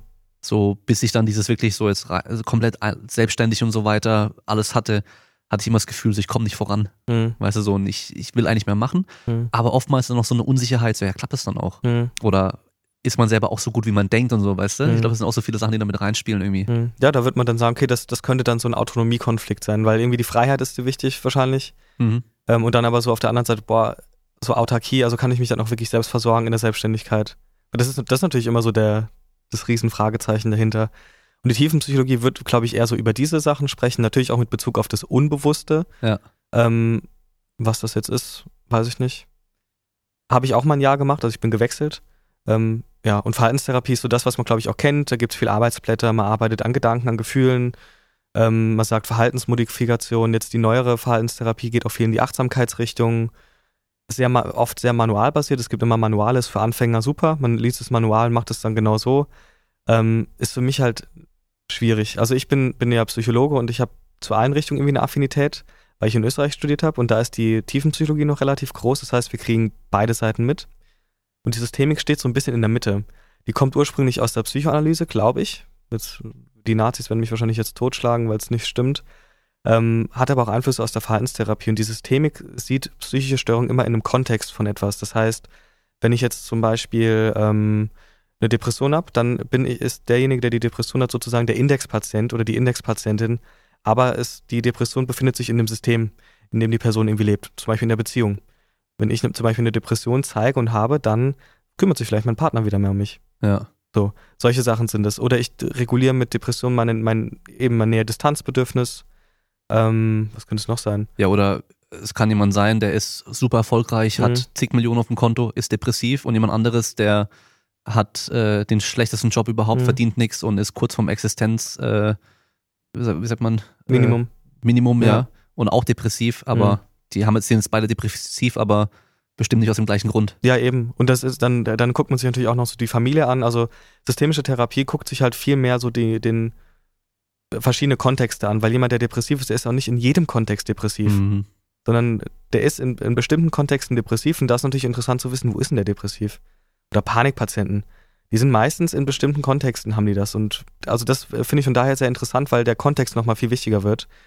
Und was Leute vielleicht kennen, so Richtung systemische Therapie ist Familientherapie mhm. und Paartherapie. Also dass man wirklich verschiedene KooperationspartnerInnen, nennt sich das dann, mit in die Therapie einschließt. Und das finde ich halt super cool, weil das halt, es ist nochmal sehr frei und die Systemiker sagen, okay, alles, was wirkt, hat auch seinen Platz. Das heißt, Dinge aus der Psychoanalyse können ihren Platz haben, wenn sie halt wirken. Und Dinge aus der Verhaltenstherapie können ihren Platz haben, wenn sie eben wirken. Und das finde ich ist so eine sehr entspannte und eine sehr freie und auch eine sehr autonomiefördernde Haltung, weil man sagt, okay, alles, was, ja klar, alles, was, was wirkt, bringt was. Mhm. Andere Schulen sind ein bisschen so, Analytiker sind immer so, ja, die scheiß Verhaltenstherapeuten. Die Verhaltenstherapeuten denken so, ja, die Analytiker sind voll unwissenschaftlich. Ja. Da, da, da fühle ich mich hier auf in meiner systemischen Welle sehr, sehr frei einfach. Ich hoffe, ich, ich habe so ein bisschen. Da muss man, glaube ich, einfach generell so ein bisschen abgrenzen ähm, zu dem, was man im Podcast vielleicht sonst irgendwie so viel hört mit dem Evidenzbasiert und so, mhm. was das ist, glaube ich, einfach schwer in der Psychologie, weil wir da ja nicht irgendwie, wir machen A und immer kommt B mhm. raus oder sowas, sondern äh, da spielt ja alles irgendwie mit rein. Und dadurch, dass viel einfach irgendwie, wie soll ich sagen, vielleicht auch einfach wirklich Empfinden und sowas ist, mhm.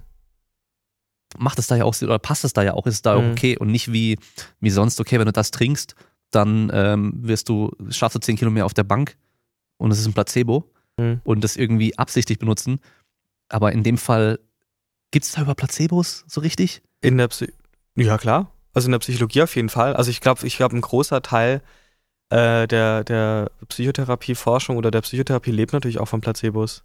Also das geht, das gibt's schon. Ich bin jetzt ehrlich gesagt nicht so in der, in der Placebo-Forschung drin. Das kann ich ja jetzt nicht so viel sagen. Es gibt schon auch relativ viele große RCTs in der ähm, Psychotherapie. Also wenn du, wenn du jetzt keine mit, also mit einem klassischen Placebo, mit irgendeinem Zucker Ja. arbeitest, sondern äh, so, es gibt ja so Treatment as usual oder was in der Therapie oft gemacht wird, ist eine Warteliste. Mhm. Ähm, Treatment as usual wäre oft einfach eine Beratung. Mhm. Und da guckt man dann, okay, ist die Therapie besser als die Beratung? Wenn sie dann signifikant besser ist, mit einem guten, mit einer guten Effektgröße, dann sagt man, okay, das ist eine wertvolle Therapie. Mhm. Ist halt schwierig, das irgendwie, das, so werden halt Medikamente zugelassen, das kann man halt mit einer Psychotherapie schlecht vergleichen. Ja. Das ist halt schwierig. Aber weißt du, allein schon dadurch, dass er so viel subjektiv am Schluss Mhm. dann ist und einfach irgendwie, wenn es sich besser anfühlt, da, Mhm. es geht ja darum, dass man sich dann Mhm. teilweise einfach besser fühlt. Ja, ja, ja. Weißt du, ich meine, das, ich glaube, das ist so der große Unterschied Ja. vielleicht. Also es gibt, es gibt auch eine, es gibt schon auch eine riesen äh, Forschungssparte, die sich im Prinzip darum kümmert, was ist denn das Outcome von einer Therapie, das uns interessiert. Mhm. Und da kannst du mit Fragebögen arbeiten, mit Interviews. Es ist letztlich kannst du auch mal den Therapeuten oder die Therapeutin fragen. Ich als Systemiker würde auch mal die Familie fragen, die Partnerin oder den Mhm. Partner, weil wenn der sagt, okay, die Depression ist weg, aber die Partnerin sagt, nee, der ist halt immer noch depressiv oder irgendwie, wenn der irgendwie narzisstisch ist, ja, das ist besser geworden und dann ist er halt trotzdem immer noch so ein richtiger Drecksack daheim, dann, Ja, ja. dann ist halt auch die Frage. Und da gibt es wirklich so auch ganz viel Diskussion, was man dann misst. Es, aber ich weiß, also da, wo ich gearbeitet habe, da wurden halt auch eher so Fragebögen verwendet als Outcome. Ja, kann man schon machen. Also kann man schon machen, ist dann aber halt auch in dem Sinne auch limitiert. Und dann ist natürlich immer viel wichtiger, die meisten sind natürlich gebessert nach einer Therapie. Die geht ja auch im Forschungskontext meistens 10 bis 20 Stunden und das ist schon viel, wenn es einmal die Woche ist. Es gibt eine, äh, eine Studie, das waren Langzeittherapien von mehreren Jahren, aber da ist so viel schiefgelaufen. Grüße gehen raus nach Frankfurt, dass man dazu wenig sagen kann. Also die hat einen letztlich auch gezeigt, dass die alle ähnlich wirken. Dann ist die Frage, was ist mit einem Follow-up? Wie ist es nach sechs Mhm. Monaten, nach 18? Und da ist es dann Ja. schon wieder schwierig, die Leute zu erreichen. Gibt es natürlich auch Studien dazu, aber das ist, ähm, ich glaube, wenn, wenn, ich, wenn ich mich jetzt mit Psychotherapie auseinandersetzen möchte, irgendwie als Nicht-Psychologe, dann habe ich nicht so viel dran, wenn ich nur die Studien lese. Das ist vielleicht im, im Sportkontext nochmal anders, wobei auch da nicht, weil die klinische Erfahrung einfach nochmal viel wichtiger ist. Wo du Ja. einfach weißt, okay, wenn, wenn du jemanden hast mit einer Essstörung, Bulimie ist das so ein Beispiel, die lügen. Mhm. Die lügen einfach. Das ist auch ganz normal. Das ist auch Teil dieses Störungsbildes. Aber das steht in der Literatur nirgendwo. Es gibt keinen Lügebogen, den die irgendwie ausgefüllt haben, wo du weißt, ja, mit so einer Wahrscheinlichkeit werden die wahrscheinlich äh, dich anlügen, sagen, sie werden dich erbrechen, auch wenn der Kaliumwert halt jenseits von Gut und Böse ist. Das, man muss das einfach dann auch erfahren. Deshalb finde ich, ist es so, ja, also ich, ich war, glaube ich, vor, bevor ich praktisch angefangen habe zu arbeiten, auch eher so ein, äh, so ein Studienklugscheißer, weil es natürlich, ich bin eher in Richtung Forschung gegangen. Da feiert man sich auch, wenn man das so gut lesen kann und so gut versteht Ja. dann, dann in Diskussionen mit welchen, die praktisch gearbeitet haben, habe ich schon gemerkt, okay, da ziehe ich den kürzeren. Hatte ich ja in der, in der Podcast-Folge mit äh, evidenzbasiertes Training, Argumente Mhm. dagegen und sowas ja auch, dass, weil ein Argument kommt, ja, dann darf ich nur noch machen, was in Studien steht. Ja, nein, die Studien sagen, was kann ein Best Practice sein, aber wie kannst du in der Praxis wirklich umsetzen? Was ist wirklich umsetzbar? Das ist ja die große Frage.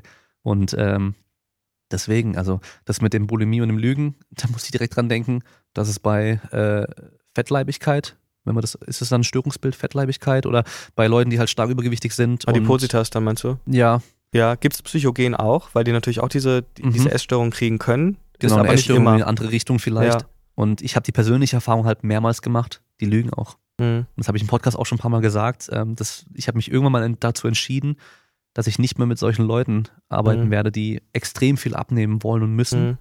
Und einfach aus dem Grund, weil ich die persönliche Erfahrung mehrmals gemacht habe. Die sitzen vor dir, die lügen dir einfach ins Gesicht. Mhm. Ja, und da brauche ich auch nicht bei MyFitnessPal oder bei irgendeinem Fitness, äh, äh, Food-Tracker reingucken, was die Mhm. getrackt haben.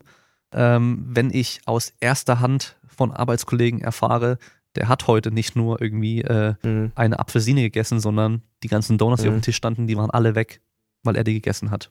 Und da merkt man, dass so eine, so eine äh, Betreuung, gerade mit solchen Menschen, auch immer was psychologisch oder eine, eine psychologische Komponente hat, weil man könnte natürlich jetzt auch sagen, okay, wie war denn jetzt das Vertrauensverhältnis? Weil wenn der das nicht sagt, also man kann jetzt sagen, okay, Ja, der, äh, der hat irgendwie dein Vertrauen missbraucht und es nicht gesagt, aber vielleicht hat er dir auch nicht vertraut. Dann Mhm. wäre das für mich jetzt als Therapeut so das Thema, womit ich arbeiten würde. Das Ja. ist natürlich auch, was ich machen muss. Wenn die dann lügen, da jetzt nicht irgendwie zu sagen, ey, Fotze, warum lügst du jetzt? Ja. Sondern halt, sondern halt zu fragen, okay, was ist, äh, was könnte man anders machen? Was müssten passieren, ähm, dass sie hier rausgehen und sich bei mir sicherer fühlen. Ja. Und das braucht extrem viel Geduld. Und ich glaube, da im Coaching-Setting, da wäre ich wahrscheinlich auch nicht so geduldig. Das Problem war in, in allen Fällen, dass ich es immer im Nachhinein erst erfahren habe. Ja, und das ist natürlich ärgerlich. Also dem Beispiel, was ich gerade gebracht habe, war es einfach im Nachhinein. Es war auch nur eine kurzfristige Sache. Das war nach Biggest Loser rausgefallen, wollte dann mit mir noch schnell abnehmen ah, okay. zum Finale hin, so viel wie es geht. Und meine damalige Freundin war halt ähm, auf der gleichen Arbeit und hat es halt im, im, Pausenraum einfach gesehen und mir das halt dann irgendwann mal erzählt. Und äh, das war so der eine Fall. Und dann habe ich noch den, den großen Fall, äh, kann man auch in der Frankfurter Allgemeine nachlesen, kann man auch im, in Fernsehberichten sogar noch sehen. Oh no. äh, ja, ja, äh, ehemaliger Schulfreund. Habe ich im Podcast, glaube ich, noch nie erzählt. Ähm, Gibt sogar noch einen YouTube-Kanal dazu.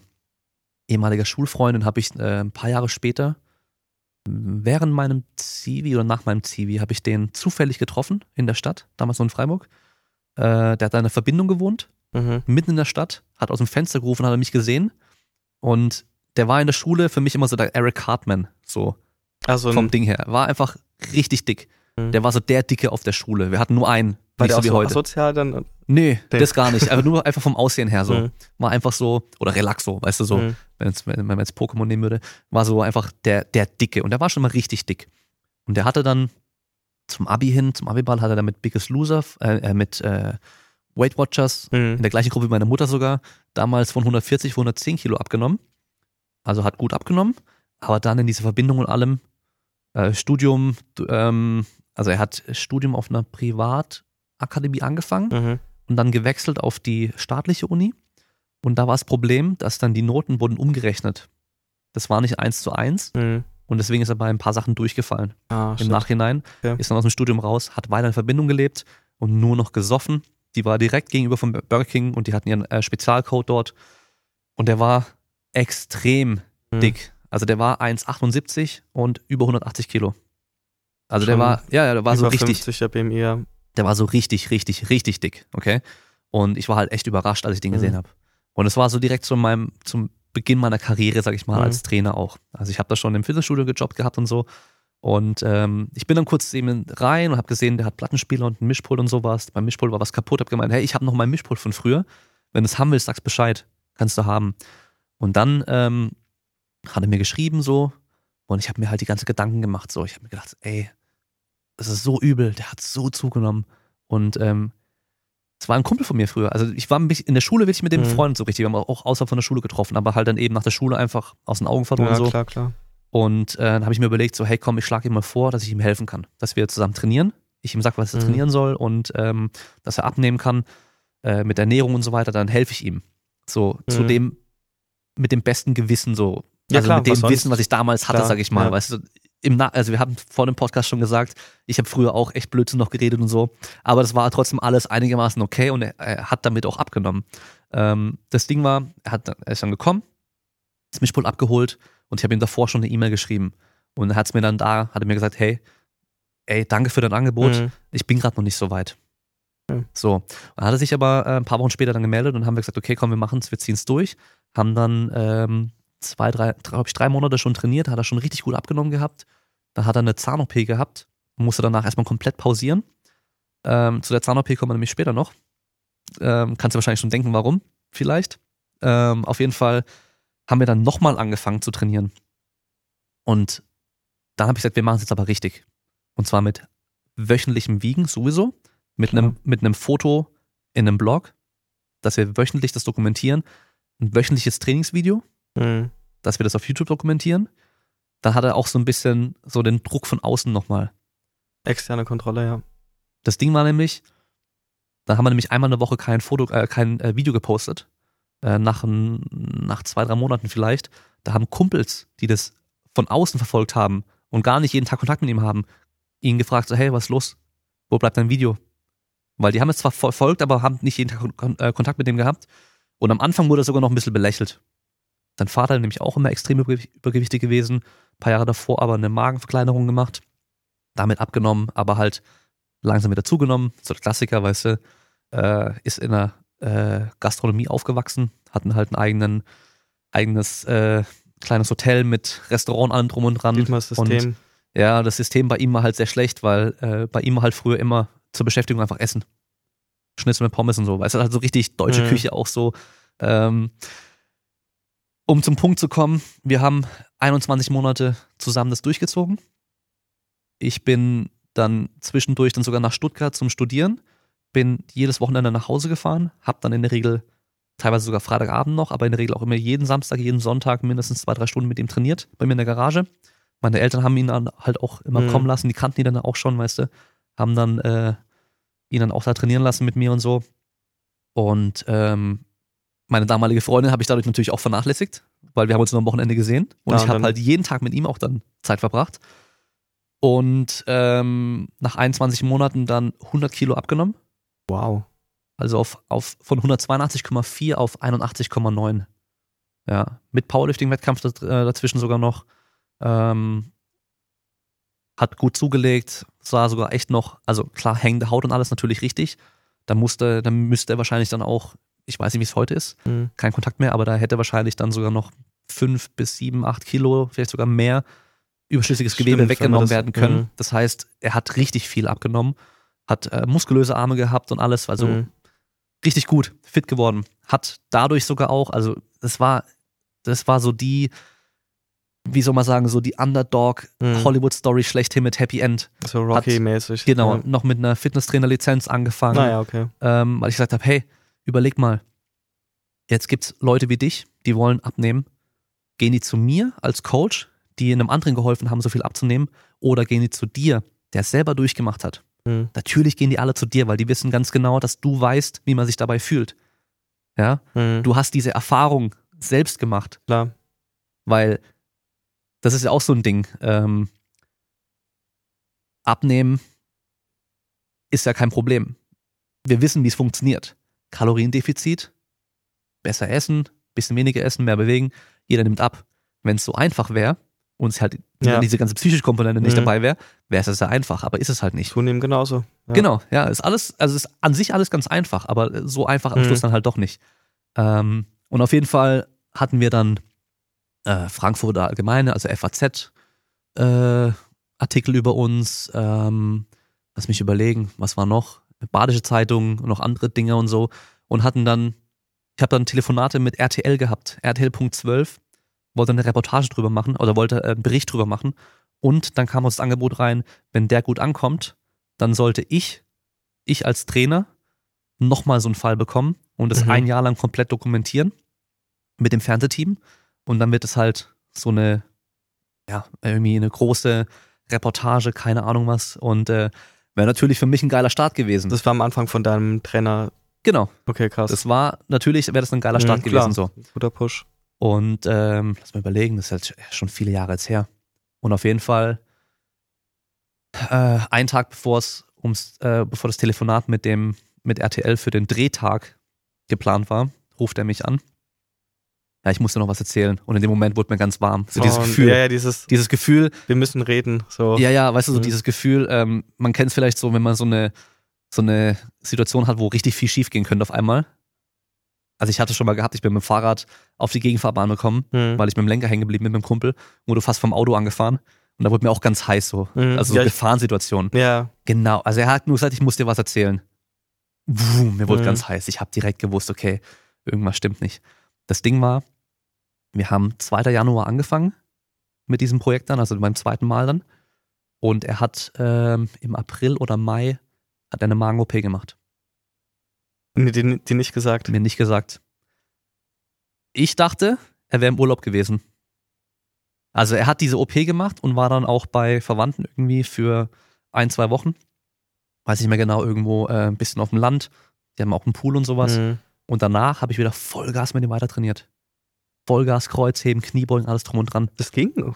Das ging einfach so nach Ja. ein paar Wochen schon wieder. Ich, ich war also. Ja. Schon was, was meinst du? Genau, was meinst du, was hätte da passieren können?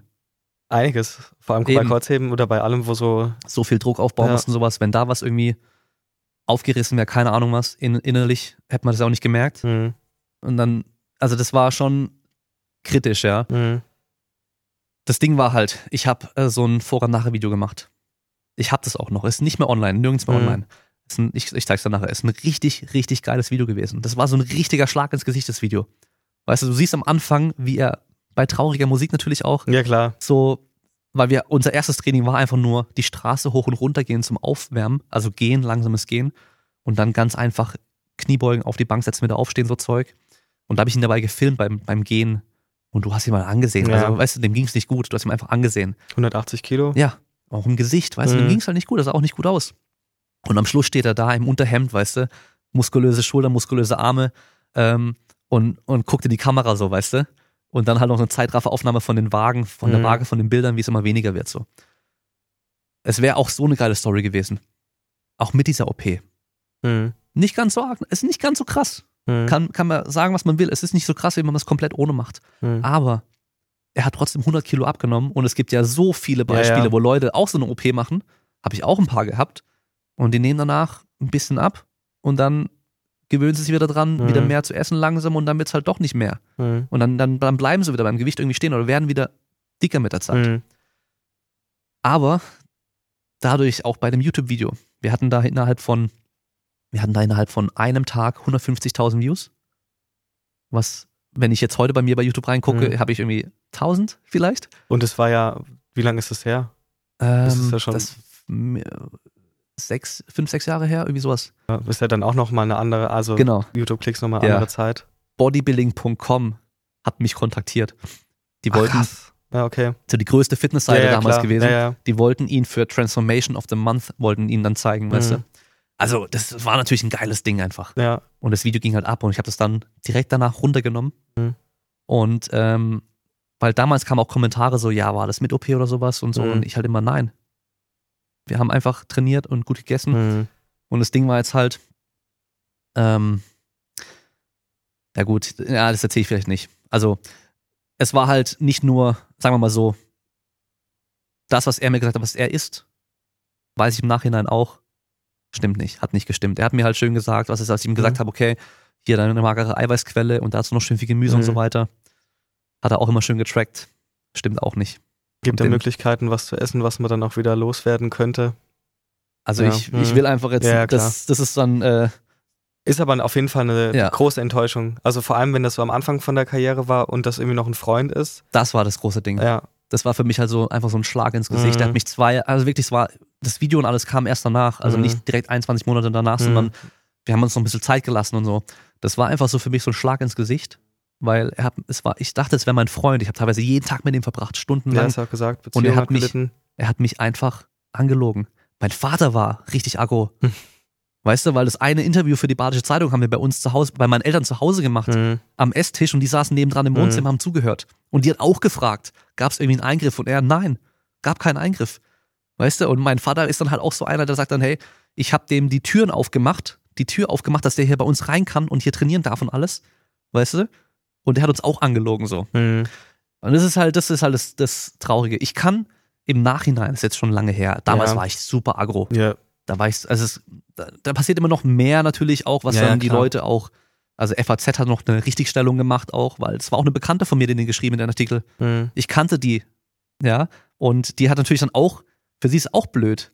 Die schreibt einen Artikel in der FAZ auf einmal, Mhm. wo sie sonst nicht vielleicht regelmäßig schreibt, sondern halt, das war dann da eingereicht und dann wurde der angenommen und im Nachhinein stellt sich raus, es war eine Lüge im Endeffekt. Mhm. Muss dann eine Richtigstellung schreiben. Ist schon auch blöd, weißt du. Also es war nicht nur ich.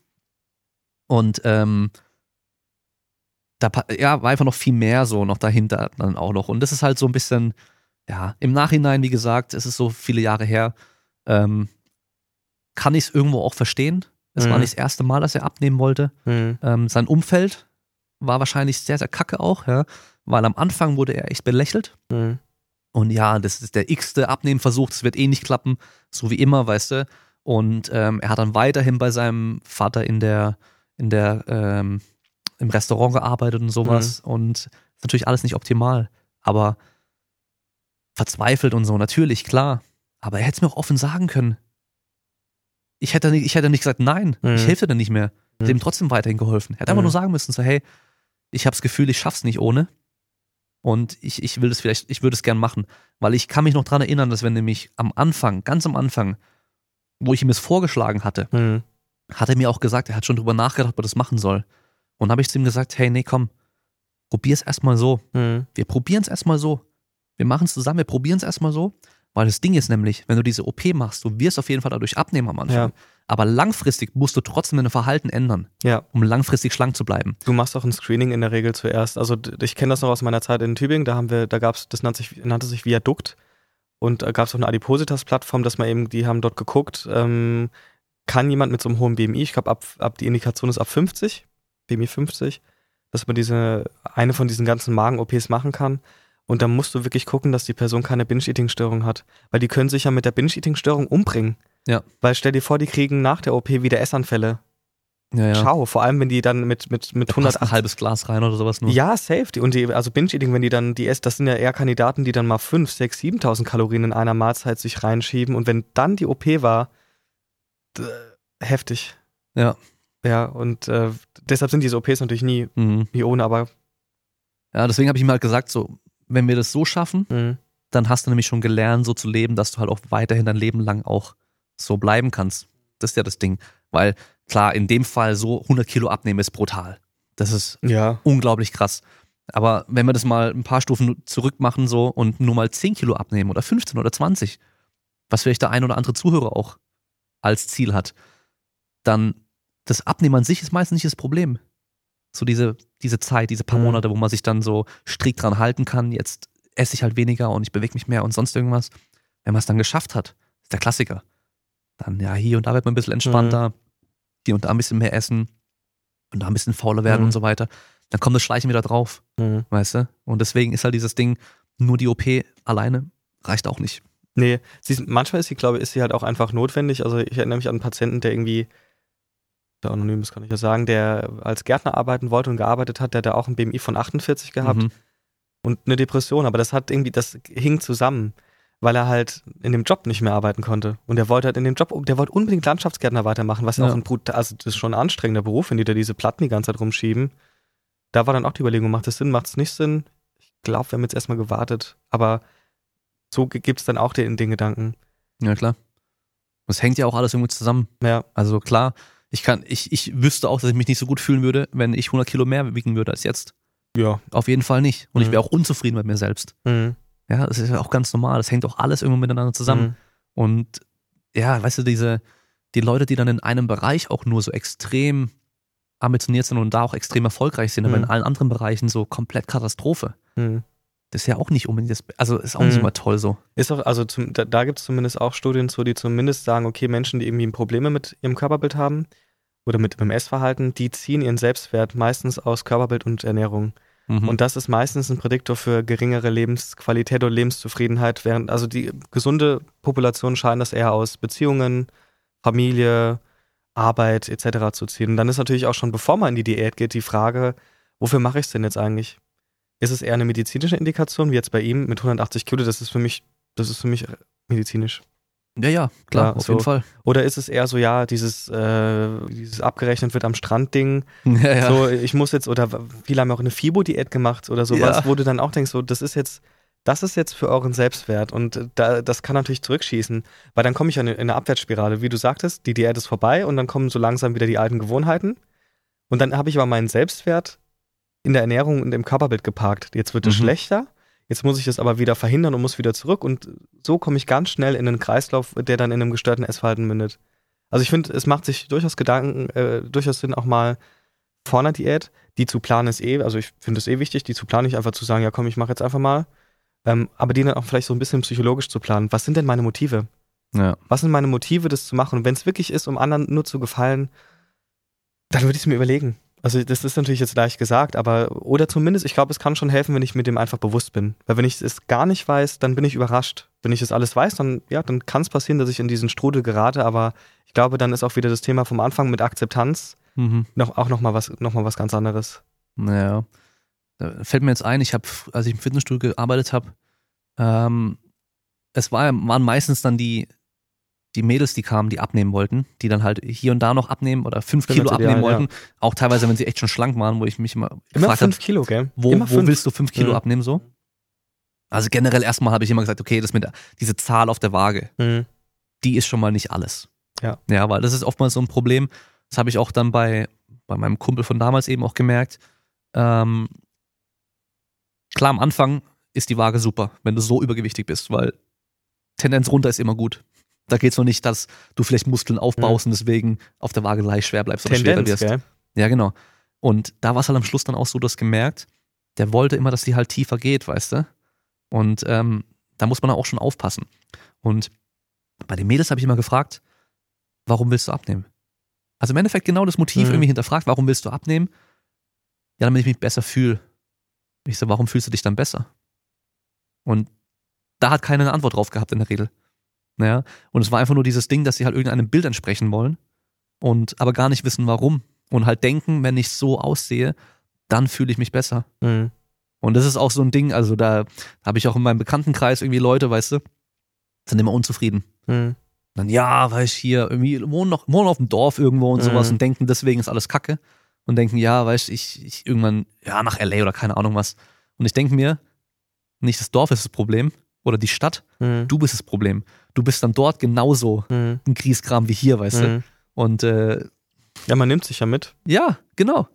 Das ist so dieses Ding, der einzige gemeinsame Nenner, wenn du, wenn es dir überall scheiße geht mhm. oder du überall keinen Bock hast oder so, mhm. dann bist der einzige gemeinsame Nenner du. Mhm. Genauso wie die Mädels, auch alle Typen sind Arschlöcher. Mhm. Ich kriege immer nur Arschlöcher ab. Und ich denke mir so, hey, wenn, wenn du irgendwie zehn Typen hattest und jeder von denen war kacke zu dir, dann ist der einzige gemeinsame Nenner bei diesen zehn Beziehungen bist du. Mhm. Das heißt, irgendwie machst auch du irgendwas oder du suchst dir die mhm. aus. aus. Was weiß ich, was ja, da passiert. Da wird es gute Gründe geben. Genau. Weil die vielleicht sehr unabhängig sind oder weil die sehr reizvoll sind, weil sie sich eben nicht so devot verhalten oder also da gibt es ja jeder Mensch, das ist auch systemisch, jeder Mensch hat für alles, was er tut, gute Gründe. Mhm. Das ist ja da auch so. Und ich meine, letztlich kann so ein Umzug nach LA vom Dorf, das kann Impuls sein, aber genauso kann eine psychologische Beratung ein Impuls sein. Oder genau. also das alles ist irgendwo Impuls. Und äh, ja. da jetzt irgendwie nach der Größe zu entscheiden, finde ich mir auch schwierig. Ja, also das ist schon so. Das ist halt, ja, also deswegen ist dieses Ganze, ähm, finde ich es auch immer schwierig, sich nur durchs Aussehen zu definieren. Mhm. Weißt du, also das ist ja diese, in dieser Fitnessszene mhm. einfach dieses, das, das ist das wichtigste dort. Ding überhaupt, ja. weißt du so. Und mhm. das ist, glaube ich, das größte Problem überhaupt. Mhm. Weil halt alle immer nur gucken, wie sieht der oder die oder, mhm. oder was weiß ich wer aus mhm. und wie viel Körperfett haben die, wie dick ist der Oberarm oder wie dick ist der Hintern oder keine Ahnung was. Und das ist meistens dann, ja, dadurch haben die irgendwelche Zwänge, dann das zu machen, obwohl sie vielleicht gar keinen Bock drauf haben oder halt eben abzunehmen oder zuzunehmen oder sonst irgendwas. Und das macht eigentlich viel von dem, was es eigentlich bringen könnte, irgendwie kaputt. Also dieses, das Coole am Training ist ja, mhm. dass du halt, du kommst mal an deine Grenzen. Dieses, auch was ja viele mal dann sagen, irgendwie, ich habe mal meinen Körper überhaupt erstmal gespürt. Ja. Das ist ja auch so ein Ding, ja. ja also ja. viele, die irgendwie vorher Probleme hatten ähm, und sich vielleicht Schmerzen zufügen oder sonst irgendwas, die merken auf einmal, so können sie sich da vielleicht auch, ausleben ist vielleicht der falsche Begriff, aber so spüren sie auch mal ihren Körper. Mhm. Und vor allem bekommen sie halt Selbstbewusstsein, weil auf einmal merken sie, was ihr Körper halt kann. Mhm. Also eigentlich finde ich es auch dumm zu sagen, ihr Körper, weil wir sind ja unser Körper. Also was diese Personen dann überhaupt auch können, was sie leisten können. Es geht ums Aushalten auch. Ja, dass man einfach mehr kann, als man denkt oftmals mhm. auch. Und vor allem auch, man sieht halt, es wird besser, es wird mhm. mehr. Mhm. Das ist am Krafttraining das Geile. Ja. Weißt du, du siehst halt, heute habe ich 10 Kilo drauf, mhm. morgen sind es 12,5. Das ist mehr als letztes Mal. Oder ich schaffe 12 mhm. Wiederholungen statt 11. Das ist auch wieder eine mehr. Und es wird mhm. immer besser und es geht voran. Und man lernt halt auch, von nichts kommt nichts. Man muss diese, diese Arbeit reinstecken, sich auch mit dem Thema befassen und halt konsequent dabei bleiben und es halt durchziehen. Ja, und ich glaube, es ist auch äh, im Krafttraining, also ich mache das auch ein bisschen, auch eher in die Richtung Powerlifting, eher auch so der Prozess, den man ja dann auch schätzen lernt. Während du ja bei allem, was so in Richtung schönheitsorientiert Bodybuilding ist, da zählt halt, also natürlich, du kannst da auch super prozessorientiert arbeiten, Pump, gute Workouts, gutes äh, Muskelfeeling, was auch immer. Aber da zählt halt irgendwie auch letztlich die Optik und das macht es natürlich schwierig. Genau. Und ich glaube, was so die Schönheitsideale angeht, ähm, wir sind da halt einfach auf Instagram, werden wir totgefeuert. Und Instagram, das Schöne ist ja, Instagram stellt eine Nähe her zu, von, von Followerschaft zu InfluencerInnen. Aber man hat halt eigentlich mit denen nichts gemeinsam, weil die haben ja auch, wenn sie Probleme haben, wenn sie ihren Selbst, angenommen, die definieren ihren Selbstwert und alles aus Körperbild und Essverhalten, die haben aber darum ein Imperium gebaut, eine Firma gebaut. Ganz, also die ganzen Fitness-YouTuber haben ja mittlerweile alle äh, eine Supplement-Marke oder eine Kleidermarke oder beides. Und das ist natürlich cool. Und für die gibt es gar keine Notwendigkeit, an, an dieser Verbindung Selbstwert-Körperbild zu arbeiten, weil sie damit einen Porsche finanzieren. Da würde ich das auch nicht machen. Ja. Wenn, mein, wenn meine für mich, in meinem, für mich heißt das, was die haben, okay, das ist eine Körperbildstörung, aber für die heißt das irgendwie 10.000 Euro monatliches Gehalt ähm, die könnten das Haus, in dem ich wohne, kaufen, das abreißen und dann müsste ich mir eine, also das ist so, für die haben gar keinen Grund. Ja. Für die, die aber nicht auf dieser Influencer-Seite sind, sondern auf der Follower-Seite, für die hat das, also dieses Herstellen von Gemeinsamkeiten oder von Nähe, das ist halt tückisch, weil man eigentlich nichts miteinander zu tun hat. Hm. Das ist wie wenn man mit seinem Chef Fußball gucken geht. Dort sind alle gleich, aber der fährt halt mit dem Porsche Cayenne heim und ich fahre mit der S-Bahn. ja. Also uns trennt dann im Fußball trotzdem noch mehr als uns eint. Und so ist es, glaube ich, auf Instagram genauso. Und da sind sich wenige, glaube ich, so darüber im Klaren. Mhm. Und das erklärt auch, warum viele von diesen Influencern dann auch zu irgendwelchen Mitteln greifen, Mhm. um halt dieses Körperbild dann beizubehalten, Struck. einfacher beizubehalten. Mhm. Weil sie müssen, also das ist ganz klar, wenn sie dann halt weniger Haut zeigen können, weil sie halt jetzt auf einmal dick sind oder sonst irgendwas, dann kommen die Kohle auch nicht mehr so. Es ist halt einfach so, weißt du? Und klar, man merkt schon auch teilweise, dass die ein oder andere oder der ein oder andere anfangen, da so ein bisschen realistischer drüber zu reden auch. Mhm. Aber das ist im Endeffekt nichts anderes, nur halt ähm, nicht mehr jetzt dann dieses Shredded sein, Mhm. sondern jetzt auf einmal hier Selbstliebe und sonst irgendwas Mhm. und dann verkaufen sie da irgendwie was, weißt du? Dieses, ja, ich habe das so, also da, da fallen mir sogar spontan noch ein paar ein, äh, vielleicht ein bisschen mehr aus dem englischsprachigen Raum. Ähm, ich war immer so darauf fixiert, halt immer irgendwie lean zu bleiben und keine Ahnung was und jetzt habe ich 10 oder 15 Kilo zugenommen und ich fühle mich viel besser Mhm. und ich kann wieder ganz normal essen und alles, weißt du? Aber es ist halt einfach nur, jetzt stehen sie für was anderes so, weißt du? Aber es geht immer noch nur ums Aussehen. Mhm. Das ist halt irgendwie das Traurige dann so. Es geht immer noch nur ums Aussehen. Und das ist halt so instabil, weil das halt so von, von meiner Wahrnehmung, von meinen Gefühlen, von meinem Denken abhängig ist. Äh, Und dadurch ist es ja sehr fehler- und, und ja, bias-anfällig. Und da komme ich ja ganz schnell in Teufelsküche, weil ich es nicht so gut kontrollieren kann. Ja. Also,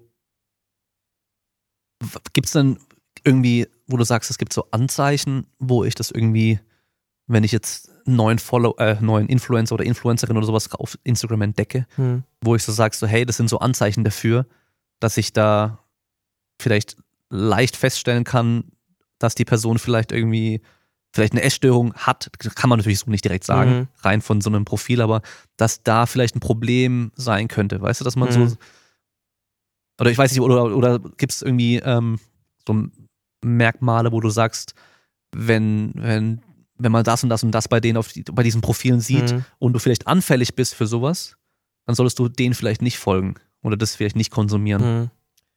Oder ist es schon wieder zu individuell alles? Es ist schon individuell, aber ich glaube, gerade bei denen, wo ich einen starken Reiz spüre, da würde würd ich nochmal hinterfragen, woher der Reiz kommt. Also gerade so diese Verbindung von, ähm, also je nachdem, was es jetzt ist, aber oft ist es ja so dieses wissenschaftliche Fakten, also irgendwie so das, den, das Angebot einer Ersatzreligion, das, Dogmatische, das finde ich immer dann schwierig. Also wenn wenn es dogmatisch ist und wenn hinter diesem, diesem dogmatischen ein krasser Körper steht, der zumindest Zweifel aufwirft und unter dem Körper und unter der Caption noch ein Rabattcode steht, dann wäre ich, das wären für mich Warnzeichen, wo ich sagen würde, langsam, weil da wird dann plötzlich eine Wunderpille vermarktet, die halt keine ist. Ich, man kann da dieses Thema Omega-3 Depression nehmen, also das ist, wenn man wirklich eine Depression hat, hatte, der und auch wer mit Menschen arbeitet, der weiß, das bringt jetzt eigentlich nichts.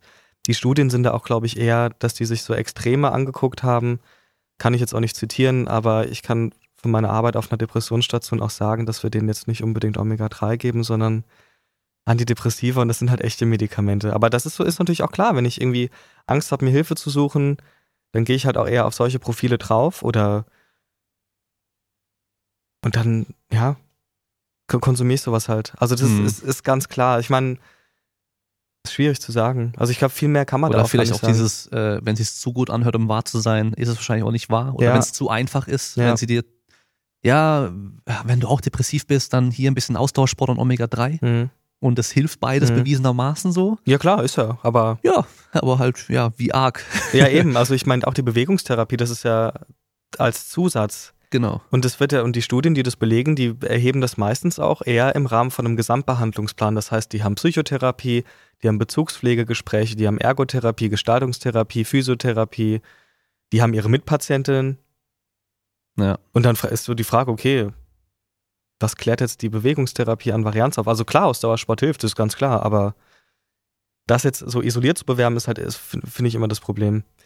Ich finde sowieso, ähm, wenn ich mir für ein Problem, das eigentlich in, äh, in die Hand von einem Fachmann oder einer Fachfrau gehört, Hilfe auf Instagram suche, dann mache ich eigentlich schon was falsch oder ich sollte mir zumindest fragen, warum ich das da mache. Also ich hatte dieses Reizdarm-Thema gehabt. Da habe ich mich auch gefragt, warum sind die Leute nicht einfach bei den Fachleuten? Die gibt's ja. Es gibt in Deutschland so viele Fachärzte, die, die, die sich auch damit auskennen, gerade mit dem Reizdarmsyndrom. Wieso gehen die zu Heilpraktikern? Ja, weil die ganzen Influencer auch sagen, dass die Ärzte keine Ahnung haben Mhm. und äh, das alles ja nichts bringt, weißt du, Mhm. was die machen. Und ähm, aber hier Guru XY hat halt äh, die Wunderpille. Ja, ja, ja, das ist, ich meine, das ist ja auch eine Sehnsucht. Also der, die Sehnsucht nach der Wunderpille, die hat ja jeder von uns. Also Ja. wenn ich die, wenn ich eine Wunderpille hätte für Muskelaufbau oder für psychische Gesundheit, würde ich verkaufen. Klar, ich wäre Milliardär morgen, aber Also für Muskelaufbau heißt wahrscheinlich die Anabol. ja. Aber für die Gesundheit und, und die Psyche ist bestimmt auch nicht das Beste. Nö, ja gut, ich meine, wenn man das vielleicht, wenn man das irgendwie mit MDMA, aber gut, jetzt. Ja, ja. Also, Also, aber dann hast du auch, also das, es gibt keine Wunderpille. Es gibt Nee. sie nicht. das ist ja auch so ein Ding. Jedes Medikament hat Nebenwirkungen. Ja.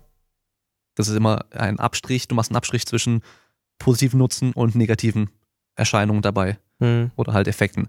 Und alles Hm. hat es. Koffein auch. hm, Koffein, meist konsumierte Droge der Welt. Jeder von uns wahrscheinlich, der hier zuhört, konsumiert Koffein, hat gerade auch Koffein in sich drin. Wir auch, wir beide gerade. Und es hat auch immer negative Auswirkungen. hm. Auch wenn die für viele gar nicht wahrgenommen werden. Ja. Ja. Aber du wirst durch Koffein generell immer einen Mhm. schlechteren Schlaf haben. Hm, Das ist schon mal so ein Punkt. ja, Kacke. Ja. Und da kommt es auch Ja. in so einen Teufelskreis. ja, klar. Schlafqualität wird schlechter, auch wenn du lange schläfst, wird trotzdem Schlafqualität schlechter. Dadurch konsumierst du am nächsten Tag vielleicht mehr Koffein. Ja, ist auch ein Teufelskreis. Teufelskreis. Mhm. Richtig übel. Ja. Habe ich nach meiner Koffeinstudie auch durchgemacht. Hm, Voll. Ja. Und ähm, ja, bei allen anderen Sachen genau das Gleiche. Und diese vermeintlichen Wunderpillen oder Mhm. Spritzen oder sonst irgendwas für, für jetzt das Aussehen, Muskelaufbau und so weiter, die haben halt auf jeden Fall gesundheitliche Nebenwirkungen, die auf jeden Fall nicht zu unterschätzen sind und die haben noch andere, äh, hm, und also andere Nebenwirkungen auch wahrscheinlich auf die Psyche irgendwo auch. Was man immer wieder mal liest von Leuten, die am Anfang sagen, ja, ich mache nur eine Kur.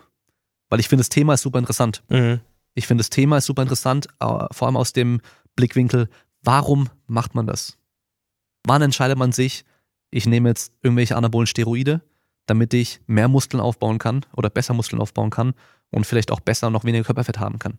Weil das ist für mich immer wieder so eine Ego-Geschichte. Klar. Also es gibt Sportler, die machen das aus dem Leistungsaspekt. Aber die meisten Steroide werden ja nicht im Leistungssport konsumiert. Genau. Die meisten Steroide werden nicht im Leistungssport konsumiert. Und deswegen, das finde ich so faszinierend. Warum entscheide ich mich mit 16, 18, 20, mit 40, mit 50 noch Steroide zu nehmen? Hm, Wa- Warum entscheide ich mich dafür? Es ist Mhm. meistens immer halt so eine Sache. Wahrscheinlich, viele Mhm. denken, dann habe ich mehr Muskeln, dann, dann sehe ich krasser aus. Und dadurch will ich mich vielleicht besser fühlen oder Mhm. dadurch denke ich, komme ich bei den Mädels besser an oder sonst irgendwas, weißt du? Ist Und das eine finde ich so faszinierend. Hm, Das ist, Ja. glaube ich, ganz oft der Fall und das finde ich so faszinierend und halt, man liest immer wieder, dass man halt, dass die am Anfang sagen, ich mache nur eine Kur und die ganzen erfahrenen Leute sagen dann immer, nee, nee, nee, nee, nee, es macht niemand nur eine Kur, weil du fühlst dich währenddessen wie Superman. hm, Und warum solltest du danach wieder als Clark Kent rumlaufen, wenn du währenddessen dich wie Superman fühlst und denkst, du kannst alles bezwingen, was weiß, also du, das hat natürlich auch auf die Psyche Effekte. hm. Da gibt es ganz irgendwie so einen klar. Spruch, äh, irgendeinen englischen, englischen Spruch, der das so beziffert, dass man nicht nur, dass man, dass niemand nur eine Kur macht. Ja, genau. Ja. Und da Ich ist halt wahrscheinlich auch was dran. Ja. Ja.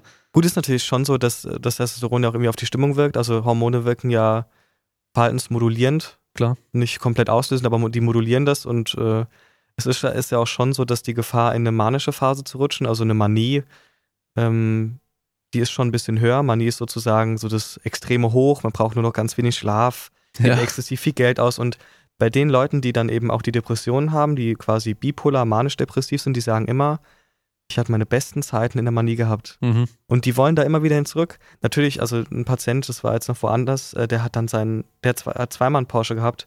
Den einen hat er verschenkt, den anderen hat er dann mit, mit einer Axt kaputt gehauen.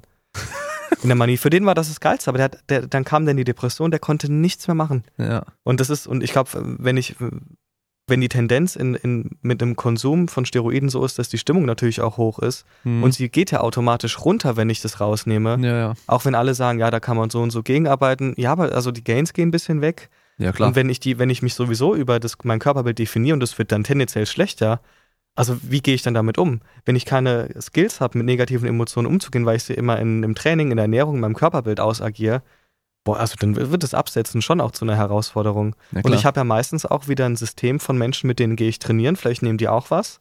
Also ich weiß nicht, wie das ist, aber die Studien gehen zumindest davon aus, dass es so diese Peer-Effekte gibt.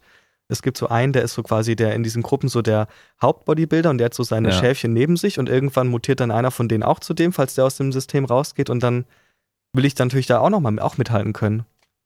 ja. Das ist ein sehr kompliziertes Thema. Das ist ein sehr schwieriges Thema, ja.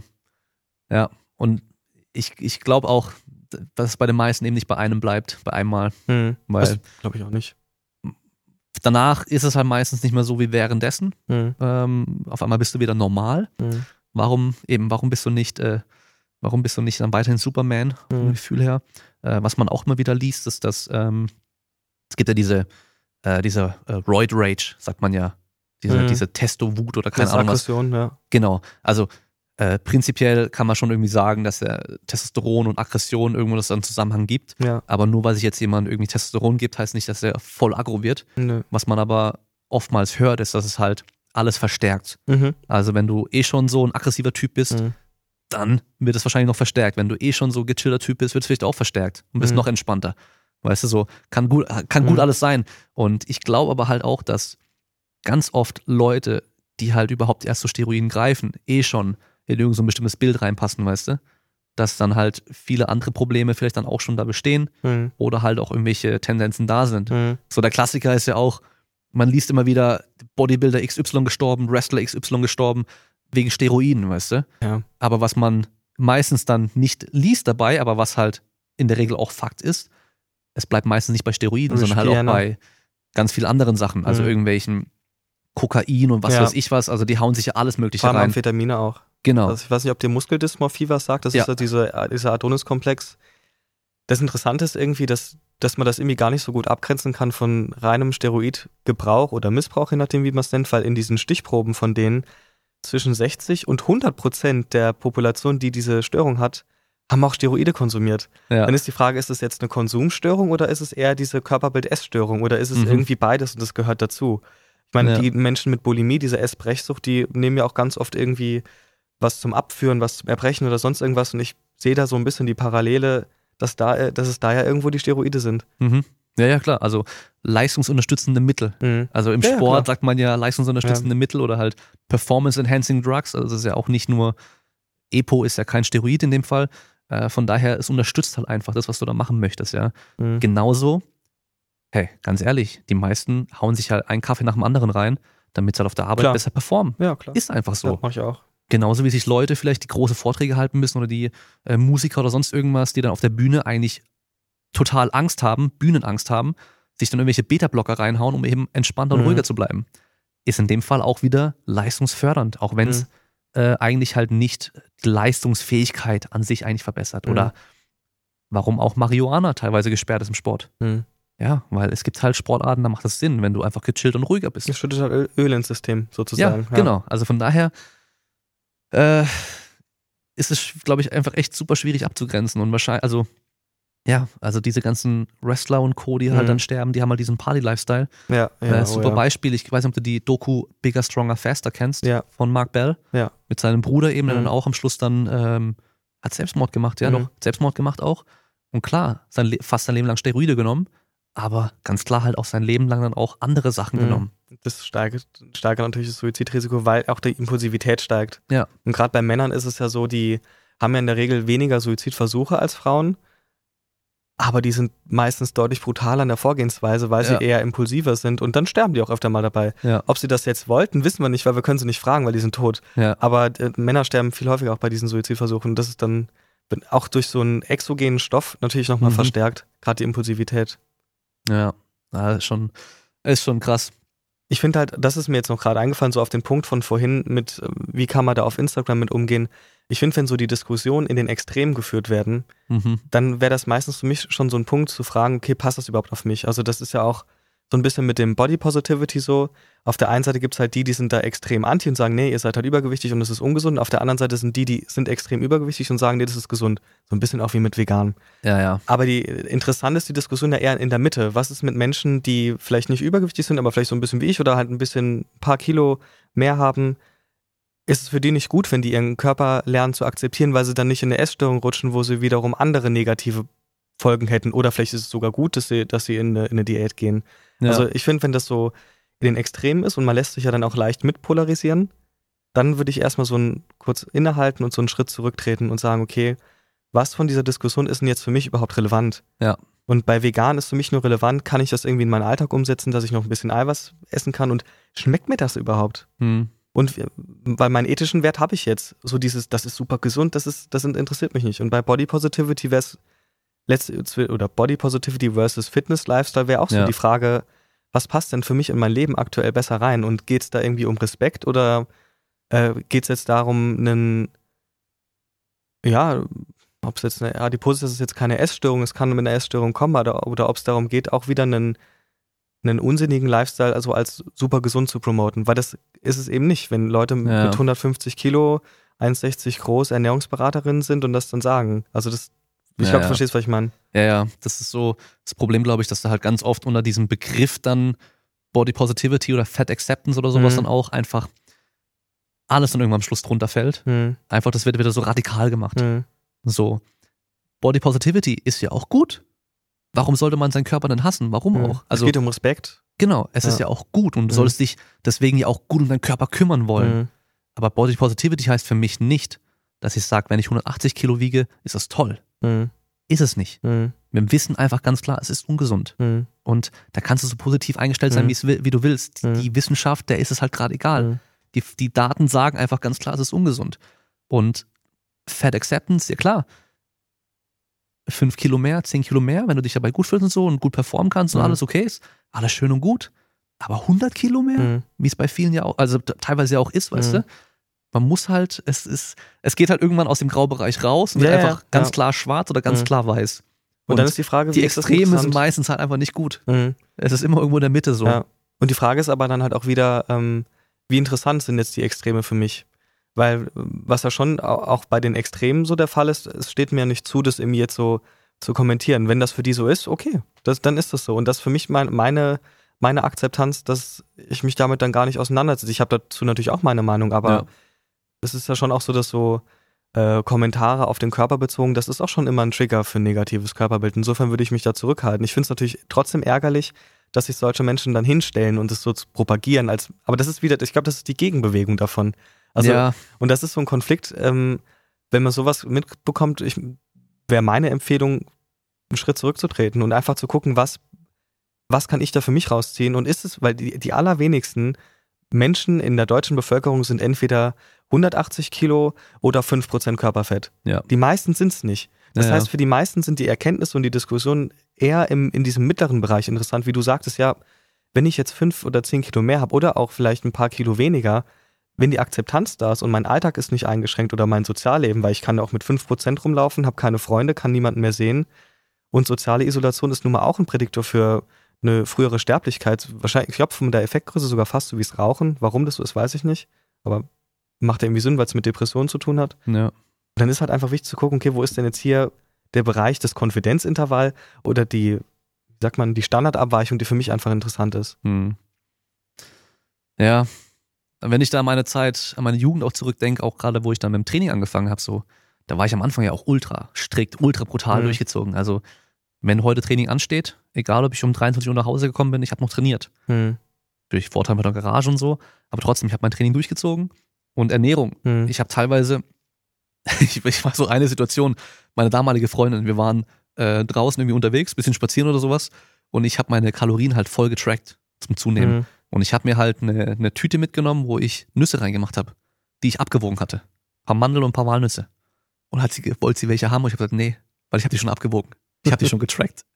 Weißt du, wie assi eigentlich. Was für ein Arschloch so. Ja.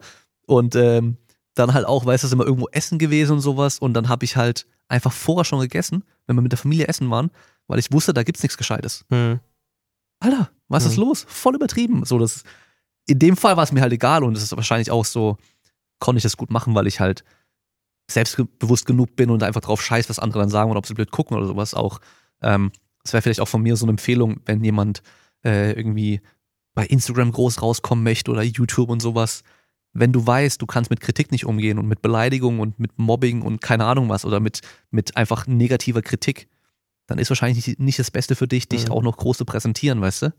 Also, ich habe jetzt keine große Followerzahl, ich krieg trotzdem hin und wieder mal blöde Kommentare auf YouTube oder so. Mhm. Mir ist es halt egal, ob jemand Mhm. sagt, ich äh, bin ein Lappen oder keine Ahnung was, ich sehe aus wie ein Lulatsch oder sonst irgendwas. Das ist mir komplett egal. Es prallt einfach komplett Mhm. an mir ab, weil ich definiere mich eben nicht über mein Aussehen. So, weißt du, es, es gibt einfach viele andere Sachen, die sind deutlich, deutlich wichtiger in meinem Leben, Ja. als ob ich jetzt ein Sixpack habe oder nicht. Und ich habe gerade kein Sixpack. Ja. Hätte ich gern eins? Ja, warum nicht? Wäre bestimmt ganz cool. Welchen Preis? Ja, ich könnte es auch machen, aber Ja. dann müsste ich mich einfach ein bisschen mehr um meine Ernährung kümmern.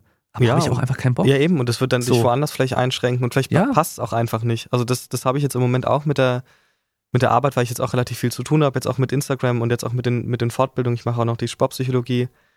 Da merke ich einfach, ich habe manchmal einfach keinen Kopf fürs Training. Ich kann das im Keller machen, das ist schon mal gut.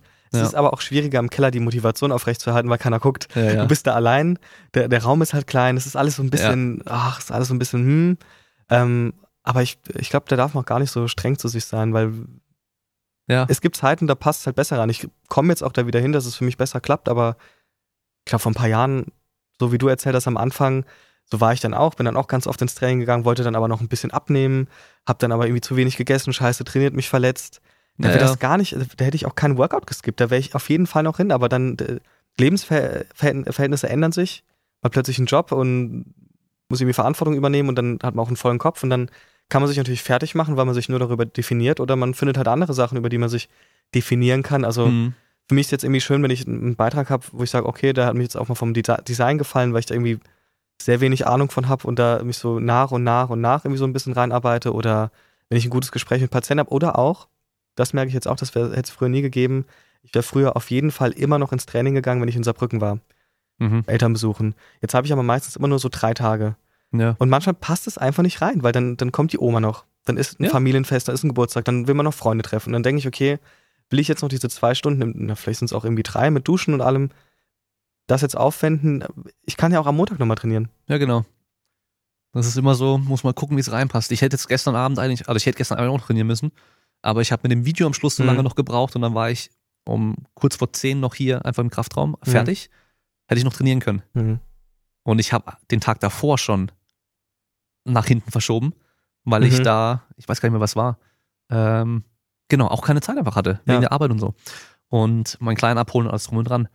Und ist halt so, ist auch nicht schlimm. Jetzt habe ich einfach heute Morgen trainiert, bin Mhm. früh aufgestanden, bin hierher, hab trainiert, Mhm. fühle mich gut und ähm, trainiere wahrscheinlich heute, heute Abend nochmal. Meine Mhm. zwei, mache einfach zwei Einheiten dann heute. Mhm.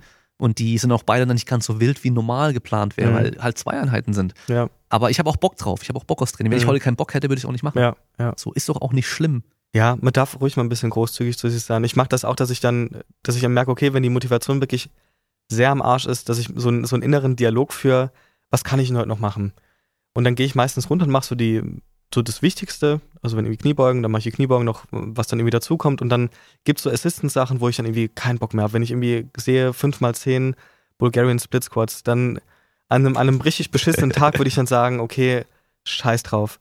Aber ich mache sie dann an einem anderen Tag. Also ich bin auch noch im McFit angemeldet, auch um so ein bisschen Assistance-Übungen zu machen, auch um noch so zumindest so ein bisschen Gym-Flair zu haben. Ja. Und ich mache das, mache mit mir so den inneren Deal, wenn ich halt Sachen nicht mache, schreibe ich mir einen Extraplan, das kommt dann alles auf einen Plan. Das passt jetzt nicht ungefähr, äh, nicht, nicht immer in die, in die komplette Trainingsplanung, aber muss es ja auch nicht.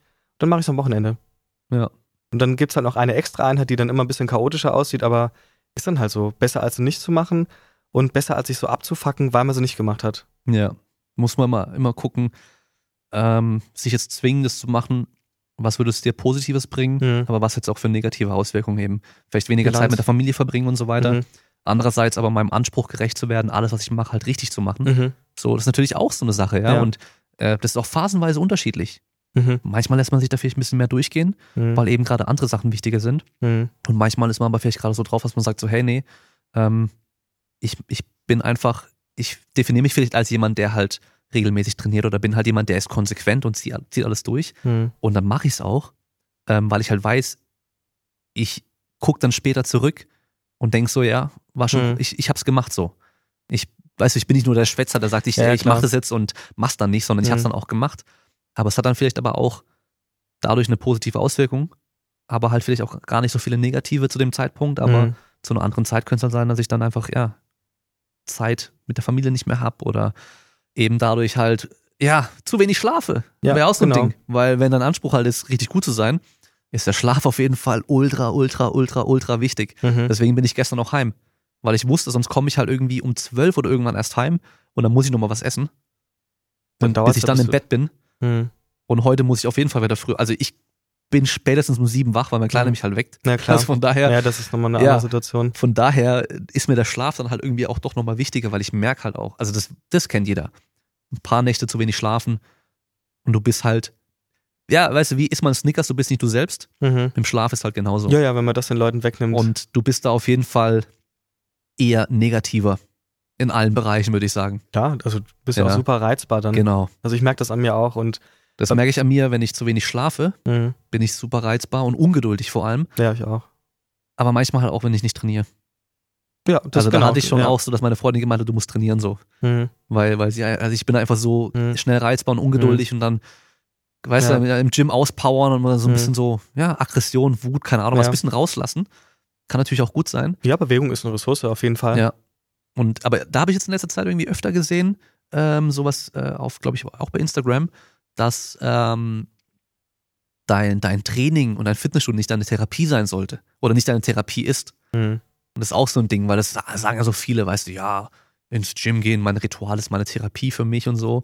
Ähm, aber ist wahrscheinlich halt nur eine der Ressourcen, die man halt Mhm.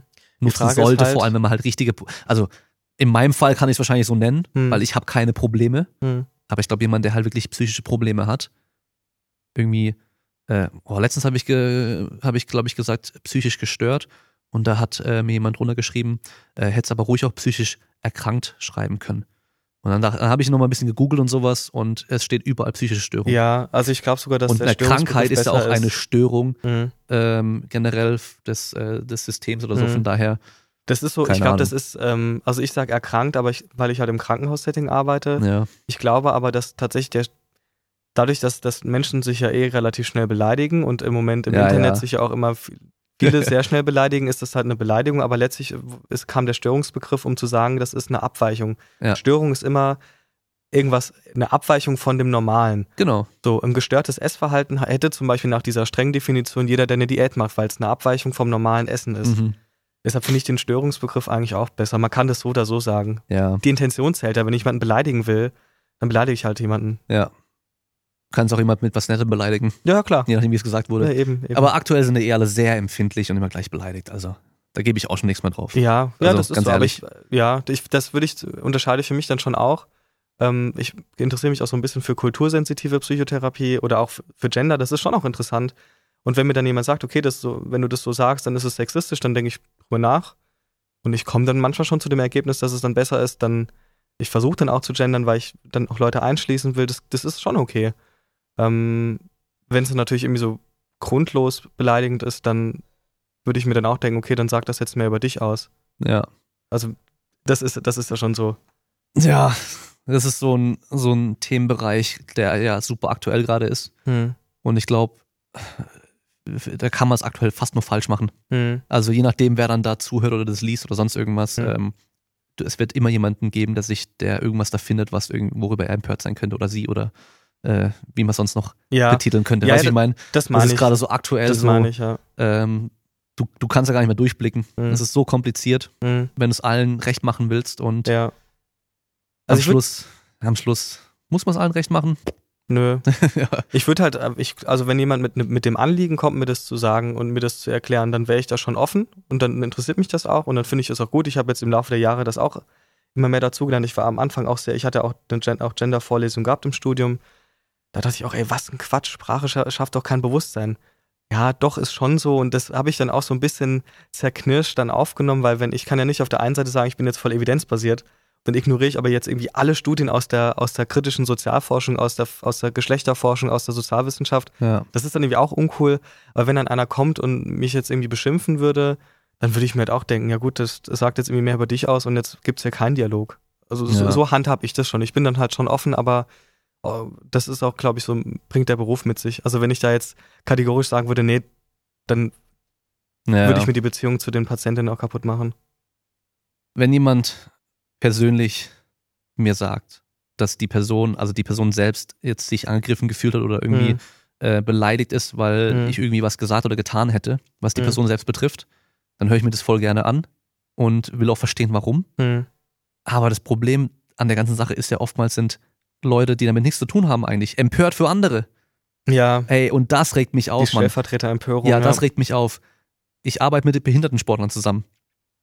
Wenn du wüsstest, wie die über sich selbst reden teilweise, ja, wie die, was, was sie selbst sagen, Mhm. was die über die anderen Behinderungen sagen, ja, Mhm. ähm, hey, da wären alle so empört teilweise. Und, oder vor allem auch, dass sie halt selber denen voll viel davon eigentlich egal ist. Weißt du, Mhm. über was sich Leute aufregen, ja, das wäre jetzt nicht inklusiv, wenn man das so und so nennt oder sonst irgendwas. Das ist den Personen, die betroffen sind, gerade egal. Ja, aber da sind Leute, die empören sich darüber und so. Ähm, ich meine, klar, zum Beispiel, ich persönlich, ich habe früher, passiert mir auch heute manchmal noch, ey, bist du behindert? Mhm. gesagt. Das, das war bei, bei mir ganz normal. Das war einfach so ein Begriff, das Mhm. habe ich einfach gesagt.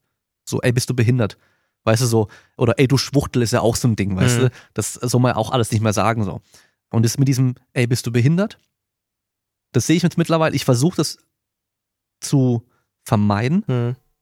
und einfach auch aus dem Grund, weil behindert sein hört sich, wird immer gleich als schlecht dargestellt, aber ist Ja. es im Endeffekt ja gar nicht. Nö. Also so Nico selbst, also der kleinwüchsige Kugelstoßer sagt ja auch immer so, er ist einfach nur klein, ich bin Mhm. einfach nur kleiner. Klar, ich brauche mal einen Hocker, um irgendwie hinzukommen oder so, aber der Rest ist doch alles genau gleich, ich bin einfach nur kleiner.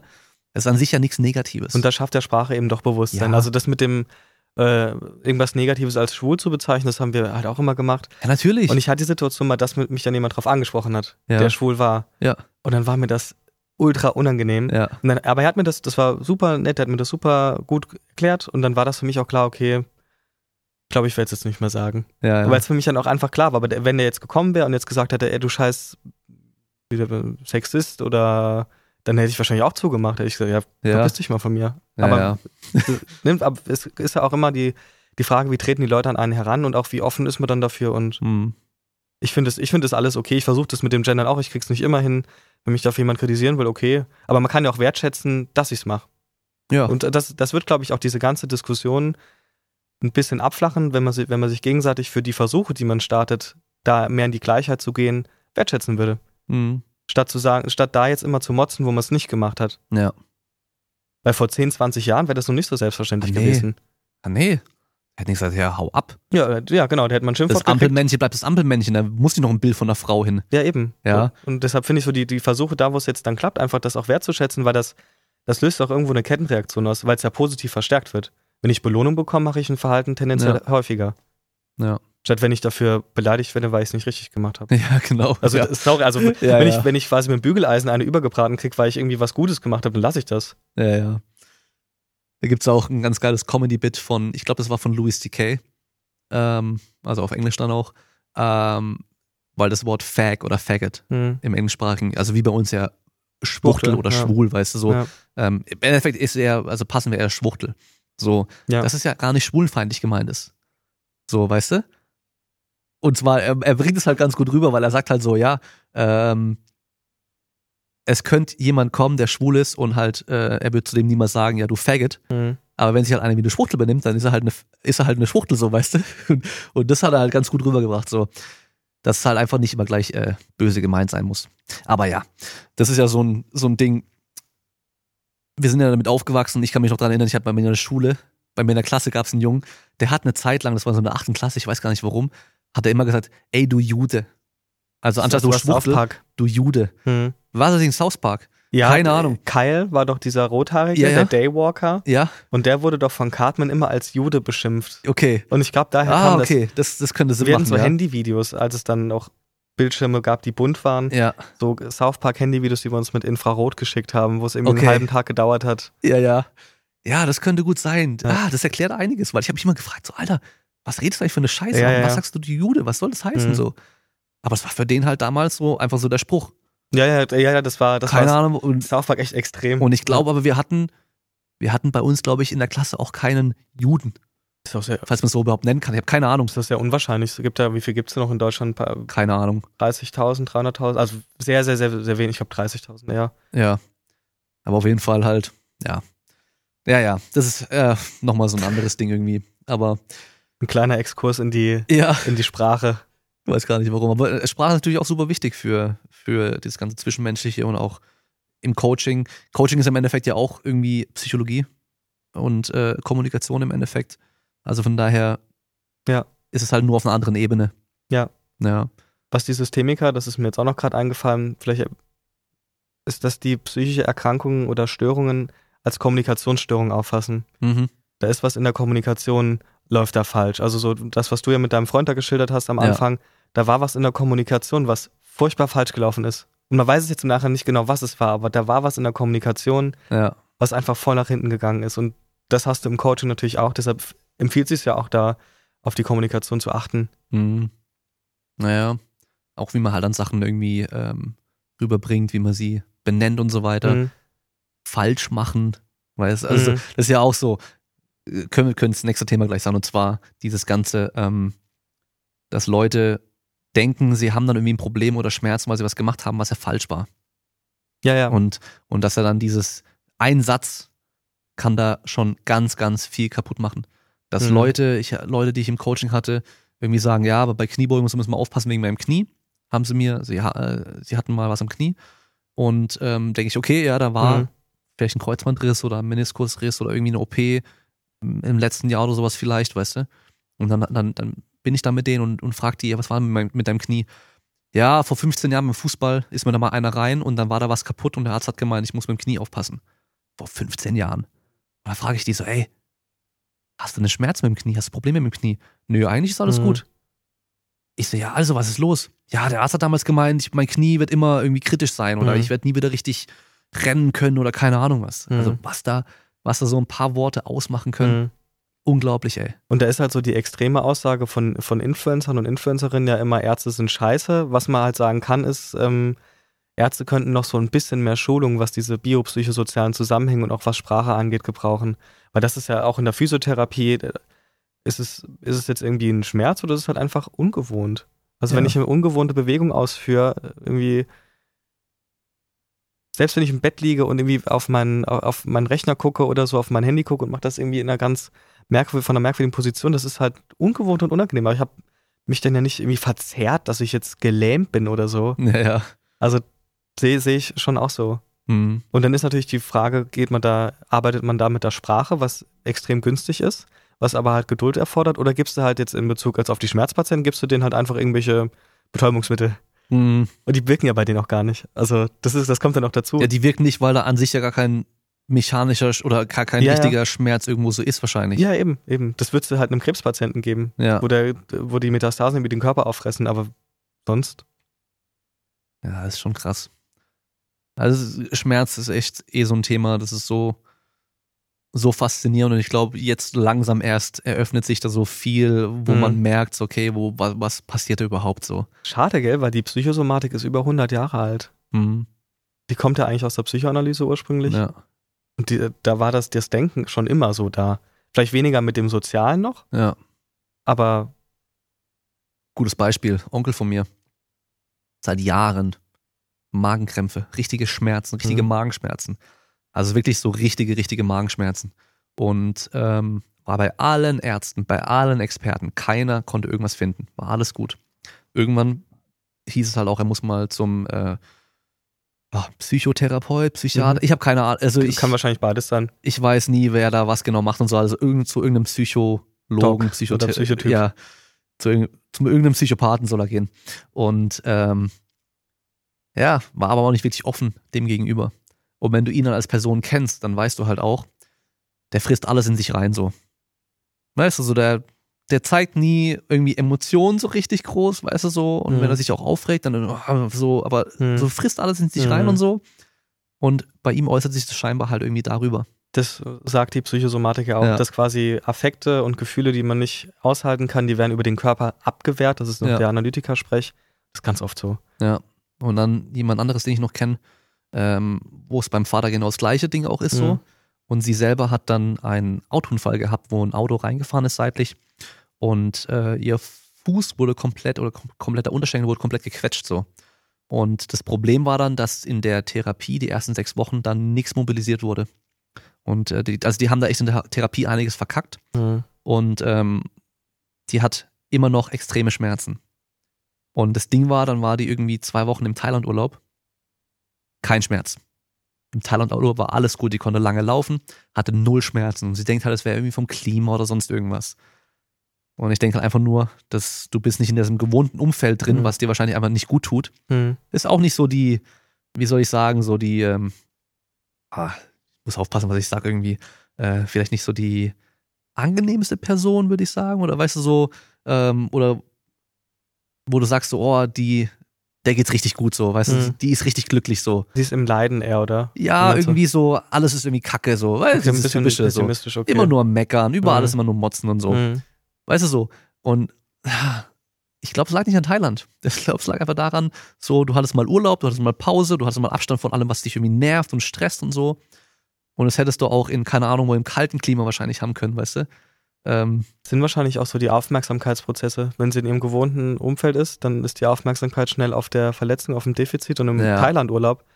Allein schon, weil ich in einer anderen Situation bin, muss ich zwangsläufig an, anders wahrnehmen. A, weil ich ja mich evolutionär orientieren muss. Sonst könnte ich ja Mhm. gefressen werden vom Säbelzahntiger oder so. ja. Und auch weil es Urlaub ist. Und der Urlaub hat ja immer die Konnotation von guck jetzt Erholung, mal, Entspannung und und auch alles mitnehmen, weil du fliegst ja voll weit, du willst das Ja, auch ja. sehen und dann hast du gar keine Aufmerksamkeitsressourcen, die sind ja begrenzt mehr, um auf dein Bein zu achten, sondern guckst du da irgendwelche Tempel Ja, an oder stimmt. trinkst die Limo aus dieser Plastiktüte oder wo auch immer man da hingeht. Da gibt es ja viele Örtlichkeiten, die man besuchen kann. ja.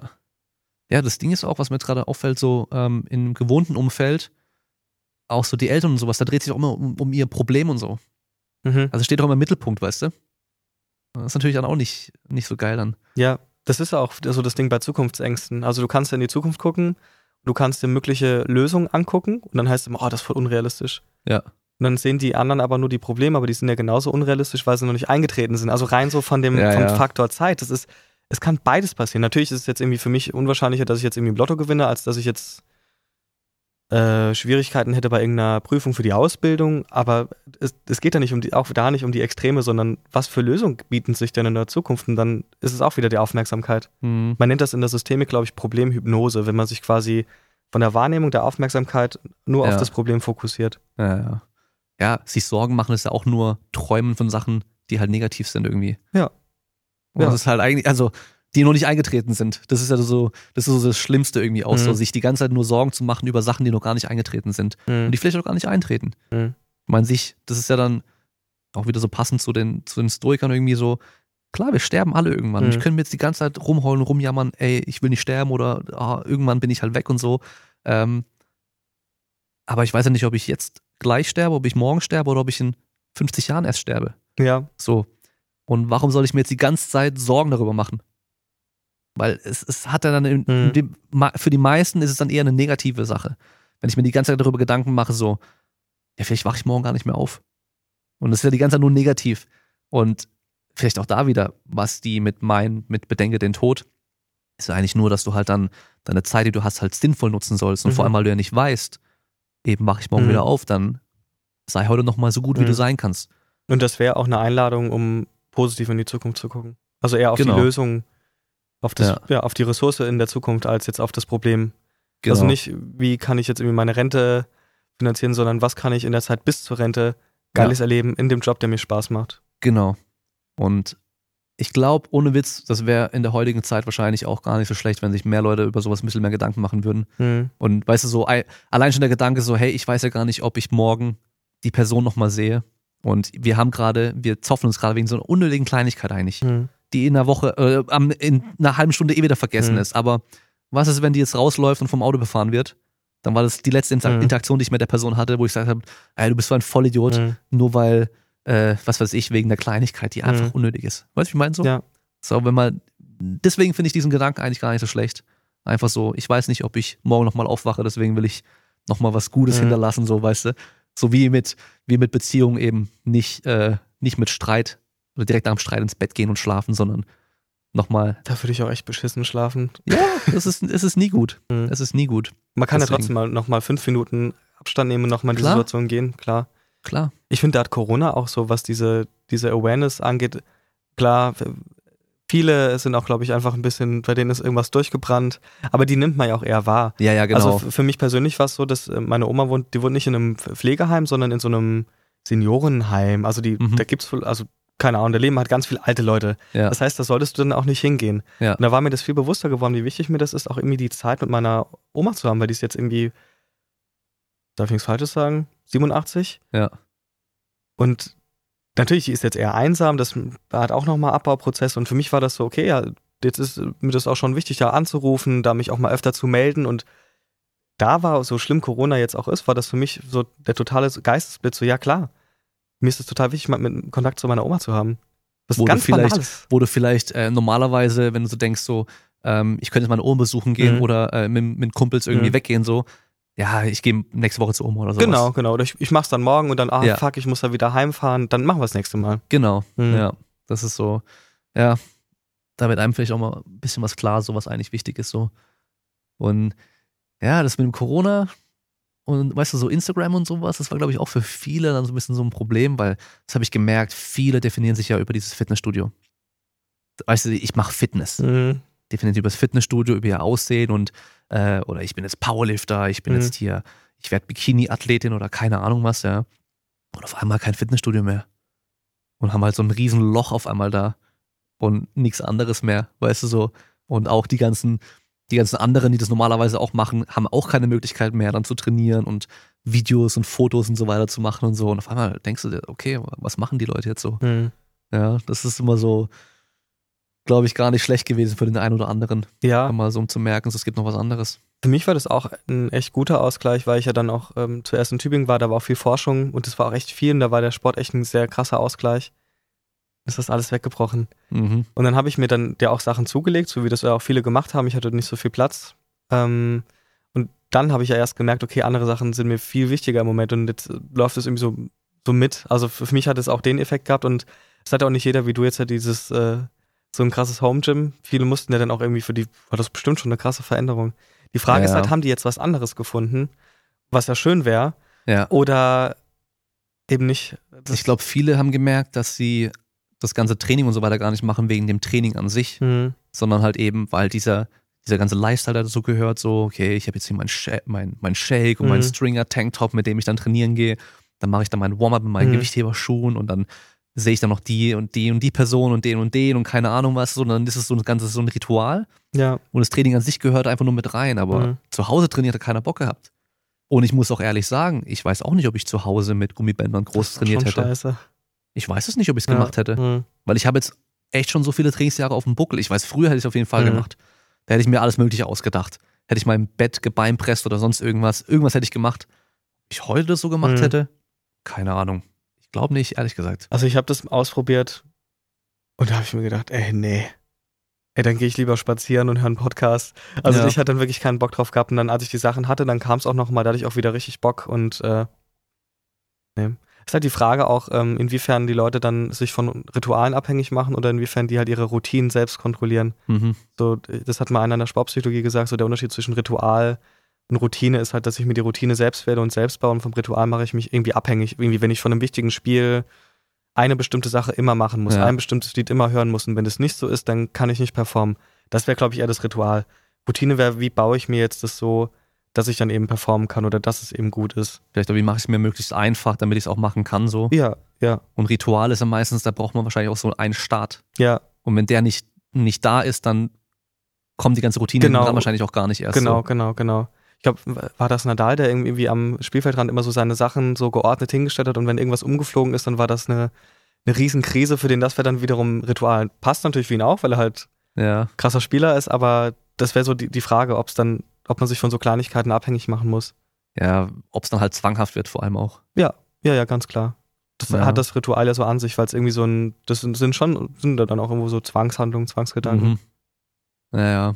Ja, ich weiß noch, habe ich im Podcast auch schon ein paar Mal erzählt, äh, als ich das erste Mal Pre-Workout getrunken habe und dann die Dose irgendwann leer war, dachte ich, ich kann nicht mehr trainieren. Mhm. Weil halt mein Ritual war dann, ich mische mir diesen Pre-Workout, der heißt Massaker.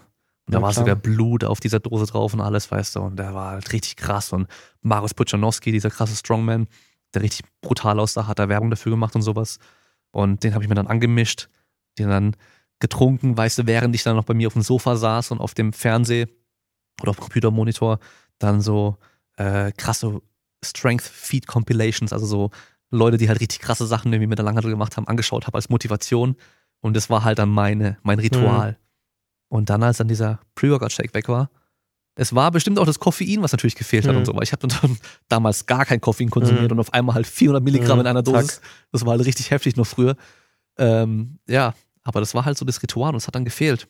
Und habe ich jetzt auch gelernt über die ganzen Jahre Training heute, ob ich davor was trinke oder nicht und ob ich mhm. mich warm mache oder nicht und keine Ahnung was.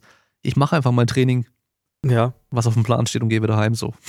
Ja, ist auch so dieses Klammern an diese, an diese ähm, Pre-Workouts. Bei mir ist es dann eher das Kongstrong, Schleichwerbung. Ja. Äh, aber ich habe da auch gemerkt, mir hilft es viel mehr, teilweise auch so eine Achtsamkeitsübung zu machen, mich mal wieder so im Hier und Jetzt zu verankern oder mal die Gedanken, der eine Gedanke, der sagt, geh wieder hoch, geh ins Bett oder setz dich an den PC oder entspann oder der andere der Gedanke, der sagt, ey, du musst das jetzt machen, einfach mal beides wahrnehmen, mal nur auf die Stange gucken, wie die aussieht, ob die sauber ist und da komme ich schon viel mehr so in diesen Flow, als wenn ich jetzt halt einen Energy trinken würde, was ich, das würde ich wiederum wahrscheinlich gar nicht merken. Ja. Ein kleines, also. Ja, ja, das macht eigentlich nicht mehr so viel aus, ja. weil man es regelmäßig sowieso ja. macht und dann. Aber ich meine, das Ritual ist dann schon auch so, äh, früher dieses Gefühl von, von, äh, wie heißt das? Beta-Alanin. Ja, Wenn klar. das dieses Kribbeln, ja. das kann schon auch so ein, boah, jetzt, jetzt geht's los. Ja, klar. Das muss dann, wenn das dann nicht kommt, oh oh. Das ist ja auch einer der guten Gründe, warum ich Beta-Alanin immer ins Pre-Workout reinmachen würde. Mhm. Und, oder zum Beispiel auch Zahnpasta. Kennst du die Story von Zahnpasta? Nee. Zahnpasta, äh, glaube ich, äh, 19. Jahrhundert so gut wie niemand benutzt. Mhm. Und dann ähm, kam irgendjemand auf die Idee, da noch dieses, diesen Stoff mit reinzumachen, der dann so frisch schmeckt, der also dieses, dieses frische Pfefferminzzeug da. Genau, Menthol oder was, oder Menthol, was ist. Ja. Ähm, weil man merkt dann auf einmal, hey, da, das fühlt sich frisch und sauber an. Mhm. Und dadurch funktioniert es. Genauso Shampoo und Duschgel mhm. und Seife. An sich schäumt die nicht. Da wird extra Zeug reingemacht, ja, damit es schäumt. Damit man sieht, da passiert was. Mhm. Und erst dadurch wurde, wurden diese beiden Sachen überhaupt wirklich auch angenommen. Mhm. Total krass, oder? Ist ja auch, ja, das machen ja, macht jede Industrie, machen ja die Autos auch so wie die auf, neues Auto, wenn das so aufgeht, der Klang. Ja. Wie das riecht. Du sitzt ja. in einem neuen Auto drin, das riecht so, oh, dafür muss ich jetzt irgendwie mehrere 10.000 Euro ausgeben für so ein Ding, das halt auf vier Rädern mich irgendwo hinbringt. Da muss ich beichten, ich hasse Autogeruch. Vor allem neues Autogeruch. Echt? Ich finde, es riecht immer nach diesem ekligen Kunststoff. Okay. Und wenn, wenn in so einem krassen Leder, mit so Ledersitzen auch, dann auch? Ah, es riecht trotzdem nach diesem Kunststoff. Also ich weiß, ja. Weiß nicht, ich, ich, also Autogeruch, boah. Also ich habe auch nichts an Autos, aber. Kann ich, kann ich nicht verstehen, warum alle immer dieses neue Autogeruch so geil finden. Jedes mhm. Mal, wenn ich mich in ein neues Auto reinhocke, denke ich mir so, boah, Fenster auf bitte. Mhm. Aber ich bin auch empfindlich, was Gerüche angeht irgendwie. Ja. Nee, aber klar, Beta-Alanin, klar, das kribbelt und dann spürt man, es macht was. Mhm. Deswegen ist ja auch irgendwie so ein Pump Pre-Workout-Zeug auch ganz geil, weil dann merkst du im Training direkt noch mehr da. Boah, mhm. jetzt pumpe ich gerade auf und ich, ja, wenn der Pump an sich vielleicht gar nicht wichtig ist, aber es ist ein Effekt da und wenn man das weiß, ist auch vollkommen mhm. okay. Ja. Also, ja, ich, ich, was weiß ich, ich nehme Sachen, die vielleicht gar nicht für mein Training, Beta-Alanin, mhm. nehme ich auch manchmal. Ich ja. weiß genau, für die Belastung, die ich habe, bringt es eigentlich gar nichts. Ja. Aber ich finde es trotzdem geil, dass es kribbelt. Mhm. Ja, ja, eben. und, und die Pumpdinger finde ich auch geil, wenn alles mehr aufpumpt. Man fühlt sich halt geiler dann ja. so. Und wenn du dann bei den ISOs dafür ein bisschen härter trainierst, weil es dir einfach Spaß macht, dann hast du auch einen Effekt darauf, daraus. Du darfst dich halt irgendwie nicht davon abhängig machen, aber wenn es einfach dann mitkommt und es einfach das Ganze ein bisschen geiler macht und die Motivation ein bisschen steigt, ja. steigert, dann ist das, finde ich, ein ganz cooler Effekt. Bei und allein schon, dass es mehr Spaß macht, heißt ja, dass ich vielleicht auch mehr durchziehen das werde. Das meine ich, ja. Ich mhm. muss ja nicht mal härter besser trainieren, ja. keine Ahnung, sondern ich hab, es macht einfach mehr Spaß, deswegen mache ich es auch öfter. Ja, stimmt, ja. Mhm. Also allein schon, das ist ja ein guter, wichtiger Punkt so. Was vielleicht auch fürs Coaching dann wieder so ein Ding ist. Ähm, das war auch wieder Fitnessstudio, wieder die Mädels, weißt du? Die, die wollten dann irgendwie einen Trainingsplan haben und dann habe ich halt immer erstmal gefragt, was macht dir am meisten Spaß? Ja, Zumba, der Kurs bei der einen macht mir so viel Spaß, ich sehe, dann mach den. Ja, ja wenn eben. ich dir ein Gerätetraining mhm. aufschreibe, Langhandeltraining und ich weiß genau, die haben da gar keinen Bock drauf, die machen es mhm. nicht. Da kann ich denen das Geilste erklären, das mhm. Verkaufen und das ist vielleicht auch so der Grund, warum dann einige von diesen Gurus trotzdem noch irgendwie erfolgreich sind. Ja. Weil sie halt die Sachen so krass verkaufen, dass die Leute mhm. halt dann so davon überzeugt sind, dass sie dann doch durchziehen. Ähm, weil eigentlich ist das meiste unsexy, was man so. Und der Preis halt, also wenn man sich ja. an diese blauen und äh, rosanen Programme noch erinnert, ganz am Anfang waren das irgendwie PDF-Dateien für 300 Euro. Blau und rosa? Abgerechnet wird am Strand mäßig. Das war ja Boah, keine Ahnung. Ich glaube, also zumindest ich- bei dem 10-Wochen-Programm war es so, dass das eine, am, ganz am Anfang noch eine PDF-Datei war. Ich Und- war vor ein paar Jahren, glaube ich, in der deutschen Szene gar nicht, deswegen habe ich keine Ahnung. Ich habe das mal so ein bisschen rückverfolgt, auch als Okay. ich für meine Masterarbeit recherchiert habe. Da ging es ja auch um Essstörungen bei Männern Okay. und Körperbild und Mhm. auch wie da die soziokulturellen Einflüsse sind, also aus Kultur, Gesellschaft. Mhm. Da habe ich mich natürlich auch mal noch ein bisschen umgeguckt und da war es also schon interessant, wie, wie auch so einfach der hohe Preis dann auch so eine Motivation fördern kann, die Dinge zu kaufen. Ja, das sowieso suggeriert ja auch irgendwie Ja. mehr Qualität und so. Hm. Das ist ja auch, ja, kenne ich auch eine geile, äh, eine geile Physio-Story und zwar ähm, von einem Bekannten, einer aus der Ausbildung dann, in der Physio-Ausbildung, der hat halt einen F- Eltern mit die Kohle und ähm, da war es dann so, die haben einfach so eine, so eine Penthouse-Wohnung ganz oben dann für ihn sozusagen geholt. Da hat er sein, seine Physiopraxis reingepackt, also schon mal sehr exklusiv. Krasse Webseite gemacht, Hm. Nur Privatpatienten Hm. und arschteuer. Hm. Und die, die rennen ihm die Bude ein, weil sie halt denken, das ist das Beste, was halt geht. Hm. Ja, aber fachlich vielleicht total Katastrophe. Aber weil es halt so teuer ist und halt in dieser, in dieser krassen Lage, die auch teuer ist und so weiter, muss der schon erfolgreich sein, damit er da überhaupt rein kann. Ja. Weißt du, so suggeriert halt echt immer Qualität und Take it till you Kompetenz. make it. Ja, Ja. fake it till you make it. Aber andererseits, ich kenne halt einen, der seit Jahren trainiert im Tricking. Der hört den Podcast eh nicht, von daher kann ich es auch sagen. Ähm, und seit Jahren kein bisschen besser geworden ist. Aber so tut, als wäre er voll krass und in Südafrika lebt, ähm, weil er halt Stuntman auch sein möchte. Und schon mal hier und da, irgendwie, ich glaube bei Borderlands oder sowas, bei Mhm. einer Staffel war er dann mal auf dem Piratenschiff, ist da runtergefallen. Also so Kleinigkeiten macht er schon und macht mal bei irgendeiner kleinen Werbung mit und so, aber ganz wenig und ganz Mhm. kleine Sachen, wo du halt als so Statist im Endeffekt nicht viel verdienst. Und ich habe dann halt auch mal, also kommt auch ursprünglich dort her, wo ich halt herkomme, dann ähm, beim Einkaufen im Kaufland ähm, mit den Getränkepaletten halt und dem äh, Hubwagen gesehen, weil er halt dann ein paar Wochen in Deutschland war und dann beim Kaufland gearbeitet hat, um halt wieder Geld zu verdienen, damit er danach wieder nach Südafrika zurückgeht. Hm. Ja.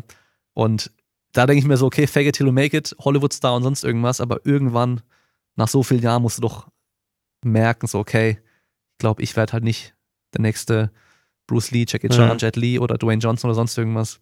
Ja, wenn- man, wenn man so die Identität so auf einer Sache aufbaut, ist natürlich das Loslassen noch viel schwerer, weil was, was, Ja, ist, ja. was hat man dann, wenn das weg ist? Ja, was hat man, wenn, man, wenn das dann weg ist? Ähm, was er jetzt macht? Also zu dem anderen Ja. noch Krypto.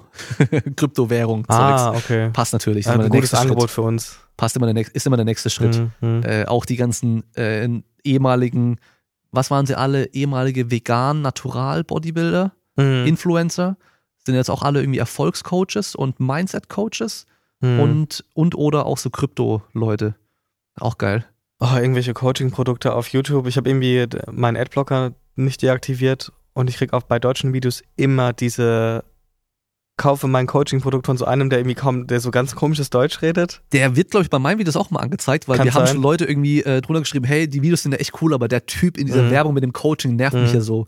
Aber das Ding ist, ich habe halt in diesen YouTube-Tags halt auch Coaching drin stehen. Klar, und dann, ah, okay. Ja, und ich glaube, Hm. dadurch kommt es halt auch. Hm. Ja, so Videos konsumiere ich auch, wo es um Coaching geht. Wahrscheinlich kommt es dann daher. Und dann sind es diese Business Coaches, die dann, Ja, ja. also wirklich so, wo ein Video schlechter ist als das andere und man weiß, ey, ihr habt euch keinen Cent verdient damit. Ja, was ich auch immer geil finde, ähm, hat mich auch schon mal einer, seine, seine Sekretärin, glaube ich, angeschrieben, ähm, von einem Personal Trainer, der andere Personal Trainer coacht, wie man mehr Kunden gewinnt und mehr verdient.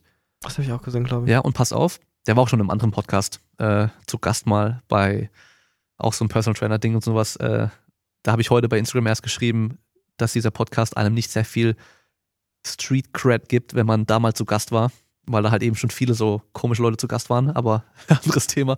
Auf jeden Fall hieß es dann ja, ähm, so Biografie von dem, weil er so erfolgreich war als Personal Trainer und so viel Geld verdient hat und ähm, nicht mehr Zeit hatte, um noch mehr, keine Ahnung, was zu verdienen. Also so. der Klassiker. Ja, ja. Und ich denke mir, hey, wenn du doch so viel Kohle verdienst, warum fängst du dann an, anderen Leuten zu erklären, wie es geht, Hm. wenn du doch eh schon so viel Kohle verdienst? Also, weißt, irgendwie, irgendwie stimmt da was nicht. Die ganzen Business Coaches, die da, die ja mit ihren Businesses so viel Kohle verdient haben, warum müssen die dann Business Coaching machen für arsch viel Geld, um damit Geld zu, oder warum müssen die das überhaupt machen, um Geld zu Mhm. verdienen, wenn sie doch eh schon so viele Anfragen Mhm. haben und so viel Geld verdienen? Warum stellst du dann nicht einfach ein paar andere Leute noch ein, die für dich noch weiter arbeiten? Ja. Also, ja, das ist, mh, da, da passt meistens was nicht zusammen, aber. die haben dann so 300 Follower auf Instagram und Ja, sagen, erz- erzählen dir dann, wie man die Reichweite erhöhen kann. Ja, genau, das, diese Marketing-Accounts, die dir dann von dir irgendwas erzählen und dann halt selber irgendwie 10 Posts haben und drei Likes und 15 Follower. Ah, ist so übel. Naja, ähm, du hattest ja gerade eben noch. Hast du noch ein bisschen Zeit? ja, ja, ja. Weil wir machen jetzt schon Machen zwei? Stunden, ja. Echt? Oh, Ich habe heute Geht Zeit. Ich habe ich hab freitags meinen freien Tag. Sehr gut, ja.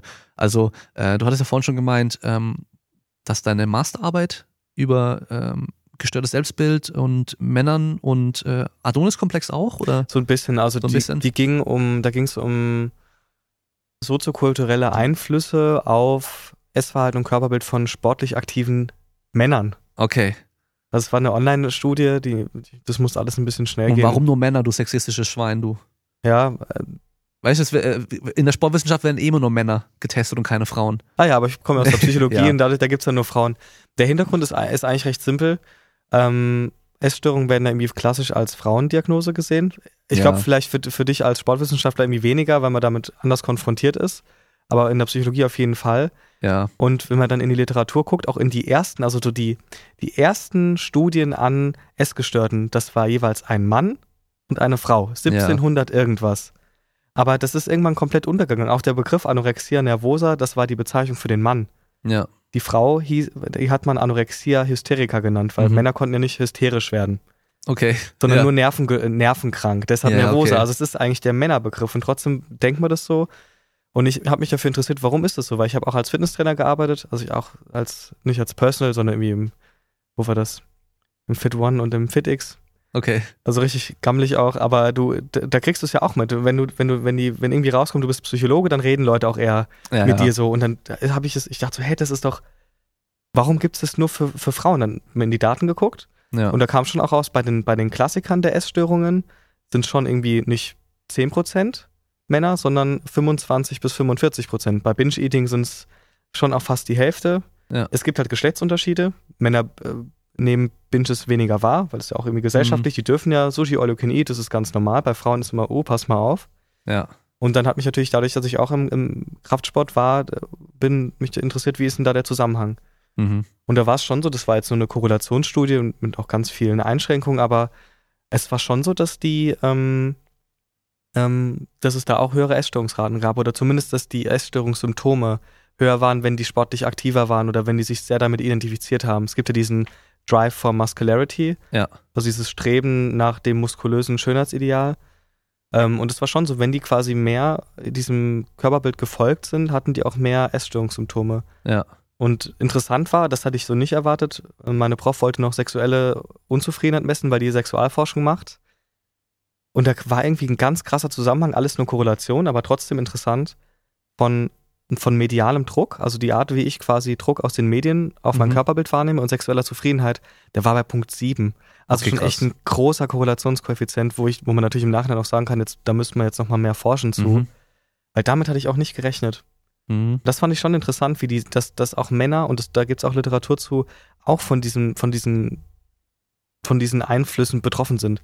Frauen natürlich noch mal ein bisschen mehr, weil das natürlich auch alles ein bisschen anders ist, aber Männer eben auch. So. Ja. Können mir vorstellen, dass halt Frauen generell schon mal offener über sowas reden. Aber du, In der heutigen Zeit. Also wahrscheinlich vor 10, Frauendiagnose 20 ist. Jahren vielleicht auch gar nicht so arg hm, wie jetzt. hm, Und dass es bei den Männern vielleicht auch noch mal ein paar Jahre Mhm. dauert, bis es auch normal ist, dass man, hm. also wahrscheinlich gibt es auch viele Männer, die irgendwie eine Essstörung haben, aber einfach nicht davon ausgehen, dass sie eine haben. Ja, ja. So, die, die Symptome sind zwar da, aber sie sind nie irgendwo hin, um sich Hilfe zu holen oder haben noch nie eine Diagnose bekommen, vielleicht auch. Hm. Das könnte doch auch ganz gut sein, so. Ja, die kommen dann spätestens dann in die Klinik, wenn sie amphetaminabhängig sind. Also Ja. die, die Suchtstats auf, der, auf den Suchtstationen siehst du öfter ehemalige Bodybuilder oder sehr aktive Mhm. oder nicht mehr aktive Kraftsportler, aber die kommen dann damit. Ja. Und das ist ja auch der Klassiker. Sucht haben Männer und Ja. Essstörungen haben Frauen. Dabei ja. gibt's auch, dabei sieht eine Suchtstörung bei einer Frau auch ganz anders aus, weil die das viel, weil Frauen das viel besser verschleiern können, weil sie es müssen als Männer. Das ist ja irgendwie, Männer dürfen ja irgendwie saufen und das alles machen. Ja, Und bei den Essstörungen, ich glaube auch, dass Frauen darüber offener reden können, weil es eben diese Frauendiagnose ist. ja. Aber es ist, letztlich ist es, ist es keine. Und das ist auch so, was ich auch gerne in der Doktorarbeit, wenn ich nochmal Zeit habe, untersuchen würde, dass es das nicht ist. Also diese Muskeldysmorphie, die wurde kategorisiert. Ah, jetzt ist sie als Zwangsstörung, glaube ich, äh, in der Zwangsstörungskategorie Vorher war sie in war, war es eine Hypochonda-Störung, also Mhm. so eine Krankheitssorgen und sowas. Ja. Es ist eine Essstörung. Ja, ja. Es ist ganz klar eine Essstörung. Das zeigen eigentlich auch alle Befunde, die dann auch mal Experimente dazu machen und sich das angucken. Es ist letztlich eine Essstörung. Und die Idee wäre irgendwie hinzugehen und zu sagen, okay, dann müssen wir das doch irgendwie mehr auch in die Öffentlichkeit bringen, dass die, die Leute auch Hilfe kriegen. Schon entweder eine Prävention oder halt auch eine, eine Intervention, weil die ganzen Therapieprogramme, die auch evaluiert sind, die richten sich ja nur an Frauen. Und wenn ich der einzige Mann bin in einer Frauengruppe von Essgestörten, das ist scheiße. Dann doch lieber so ein Beratungszentrum oder irgendwas anderes. Es gibt in München, glaube ich, so eine Sprechstunde für Muskelsucht. Boah, ob das der richtige Begriff ist, ja, okay, Magersucht, Muskelsucht kann man Ja. schon, passt schon. Aber das ist, so in die Richtung ging auch schon die Masterarbeit eigentlich so vom Thema. Mhm. Ja, also ich weiß nicht, ich sehe da vielleicht auch so ein bisschen so die Parallelen ähm, bei Opfern sexueller Gewalt. Mhm. Also ich weiß ja nur, dass es in den USA gibt äh, zig äh, Orte, wo man als Frau hingehen kann, sich Hilfe holen kann. Mhm. Und als Mann gibt es in den ganzen USA nur zwei Mhm. zum Beispiel. Aber Männer können genauso Opfer sexueller Gewalt werden Ja, ja. und Frauen eben nicht. Aber halt dann geht man, man geht ja generell mal davon aus, Vergewaltigung, okay, eine Frau wurde vergewaltigt und nicht ein Mann zum Beispiel. Oder? Das ist so der Klassiker. Der Fehler ist mir auch schon passiert, ja. Und nee, also es ist, ja, Mhm. ist ja in der Gesellschaft einfach so, weißt du, so Mhm. Opfer sexueller Gewalt oder häuslicher Gewalt und dann denkt man Mhm. immer gleich, da hat ein Typ seine Frau geschlagen. Mhm. So. Und halt magersüchtige Person oder Person mit Bulimie, denkt man meistens auch eher Frau. Mhm. Es, man man, man denkt es halt einfach, weil Mhm. das ist halt, ja, in der Gesellschaft ist es einfach irgendwie so. Und scheinbar ist da ja auch nichts dran irgendwie. Und dass da Männer genauso von betroffen sein können, ist ja auch irgendwie klar. Weißt du, auch, das ist auch so ein Ding. Also, voll viele Frauen beschweren sich dann darüber, dass sie ja solche Schönheitsideale vorgesetzt bekommen, so sollen sie aussehen. Und äh, bei Männern gäbe es es gar nicht. Ist doch so ein Quatsch. Ist doch so ein Quatsch. Mhm. Ich habe als Junge nichts anderes gesehen, als irgendwie übertrieben muskulöse Männerfiguren als Vorbilder. He-Man. He-Man ähm, oder halt, gut, die Power Rangers waren jetzt nicht muskulös, aber die gingen halt trotzdem krass ab. Die waren schon auch lean, glaube ich, so. Ja, klar, also selbst, selbst äh, Bruce Lee und Co., Mhm. weißt du, waren trotzdem muskulös. Also die waren trotzdem Mhm. muskulös und irgendwie, oder halt shredded einfach. Mhm. Jackie Chan auch ganz früher war auch übelst shredded, Jet Li auch. Ähm, Arnold, Stallone und Co. Mhm. Schau dir mal Rocky 1 an und schau dir mal Rocky 4 an. Mhm. Ja, Rocky 1. Der sieht aus, als hätte er da mal ein paar Liegestützen gemacht und das Ja. war's so. Geht mal joggen vielleicht einmal die Woche. Da sah danach gar nichts aus. Und auch bei Rocky 4 war der sowas von drauf, weißt du? Mhm. Ja, Hat auch mit stimmt. Arnold und Columbo und Co. und Co. auch dann trainiert und so. Ähm, schaust dir jetzt an, Thor, Captain America, Mhm. Superman, weißt du? Also, natürlich, wir haben alle diese, diese Vorbilder irgendwie, Mhm. ähm, was als toll angesehen wird. Und diese ganze Deadboard-Geschichte, die kaufe ich niemandem ab. Also auch vor ein paar Jahren, als dieser Deadboard auf einmal so, ich glaube, es war ja Leonardo DiCaprio und so, war dann so die Aushängeschilder, so ein Typ, der halt aussieht wie so ein untrainierter Vater so ein bisschen, weißt du, Mhm. mit ein bisschen so einem Bauch und sowas. Ähm, da stehen die Frauen da drauf und so. Mhm. So ein Quatsch. Ja, natürlich gibt es ein paar, die draufstehen. Aber wenn du jetzt mal wirklich eine Untersuchung machen würdest, nicht wo Leute gefragt werden, hey, gefällt dir das oder das Mhm. besser, wo nur noch eine Kamera drauf gerichtet ist, ja, sondern wenn du mal guckst auf die körperlichen Signale, was da passiert, weißt du? Also so un unbewusstere Mhm. Sachen, wo einfach dann vielleicht der Trieb auch irgendwo noch mit dabei ist. Ja, wenn du so Herzratenvariabilität nimmst und Eye-Tracking und dann. Genau, so eine Studie Eye-Tracking und so ein Co. Mhm. hey, da kann man niemand erzählen, dass da nicht eine Frau einen trainierten Mann mag. Und auch, dass da so gut wie alle Männer irgendwo eine Frau mit Kurven mag. Mhm. Das ist auch einfach, wir haben in uns drin einfach noch so diesen Steinzeitmenschen irgendwo mit drin. Und evolutionär denkt er halt einfach Mhm. so. Also Ja, und bei der Frau und beim Mann. Es ist einfach so. Ja. Und das kann man ja auch akzeptieren. Ist einfach auch wieder so. Ja, eben, und das, ich, das könnte ja auch vieles für Männer erleichtern, dass es eben nicht, dass ich, ich bin keine Frau, wenn ich eine Essstörung habe. Das schwingt ja, ja Ja. so ein bisschen mit. Also der Glaubenssatz ist ja als Mann, ich darf keine Essstörung haben, weil sonst bin ich ja eine Frau, weil es ist eine Frau und das Problem haben ja nur Frauen. Mhm. Ich meine, ich war irgendein Influencer, Eike irgendwas, der hat sich ja geoutet mehr oder weniger und Ja. hat irgendwie ein Video gemacht, dass er Bulimie hatte. Aha. Okay. Und das ist jetzt, glaube ich, so in Deutschland so der erste, bei dem ich das mitbekommen habe, der das als Mann offen sagt. Okay. Ja. Und Bulimie ist auch, das wird auch passen, das glaube ich so mit 25 bis 33 Prozent Männer. In epidemiologischen Daten. In der Klinik kein Schwein. Ich hätte jetzt auch eher gedacht, dass Männer vielleicht Bulimie weniger haben. Ja, also bei ihm war es jetzt eine dass klassische vielleicht, dass die Bulimie. vielleicht eher einfach nicht essen dann, weißt du? Hm. Hm, Also die, die Daten, die ich jetzt im Kopf habe, das ist aus so einer aus so Mhm. Community Studies, weil du halt die klinischen Studien nicht nehmen kannst, weil die Ja, kommen da nicht eh an. nicht hingehen. Die sind da nicht. Ja. Da war es eher die Bulimie, aber Was ja. Ähm, das Interessante ist ja, die Bulimie wird ab nächstem Jahr, also der ICD-11 ist ja sozusagen auch ein Mhm. Diagnosemanual, das kommt nächstes Jahr, heißt das irgendwie. Mhm. Ähm, da gibt es als Kompensationsverhalten auch das exzessive Sporttreiben endlich. Also im DSM-5 Diese ist es schon länger. Dann. Genau, also Ja. das ist jetzt ist dann offiziell drin und ich glaube, das könnte schon mal so ein Schritt in die richtige Richtung sein, Mhm. weil ich, aber es ist dann auch wieder, es ist trotzdem Ja, so, es ist trotzdem für, für Frauen. Deshalb finde ich eher so diese, dass man sagt, okay, das, was Muskeldysmorphie ist, dieser Adonis-Komplex, dass man das in die Essstörung mit reinnimmt oder in die, ins gestörte Essverhalten oder wie auch immer man das nennen will, ja. das, das wäre sinnvoll. Und dann kann man auch Therapien bauen. Ja.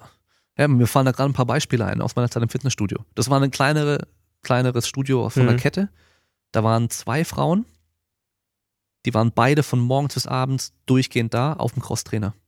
Und beide natürlich ganz, ganz, ganz dünn, also wirklich Mhm. extrem dünn. Die eine war auch mal zwischenzeitlich dann für ein paar Wochen in der Kur und so weiter, weißt du. In der Corona-Psychiatrie. Äh, Weiß weiß ich ich nicht. Sie war einfach weg und hat Mhm. Kur gesagt. Also Hm. ähm, andere Mitglieder, also Frauen haben mir dann auch gesagt, wenn sie auf dem Klo waren, haben sie die auch schon brechen hören. Hm. Und ähm, die hat dann auch, die hat halt den einen Spind immer belagert, weißt du, dann wurde der auch manchmal auch aufgemacht dann, ähm, weil die halt da Essen noch drin hatte und so. Also schon freaky.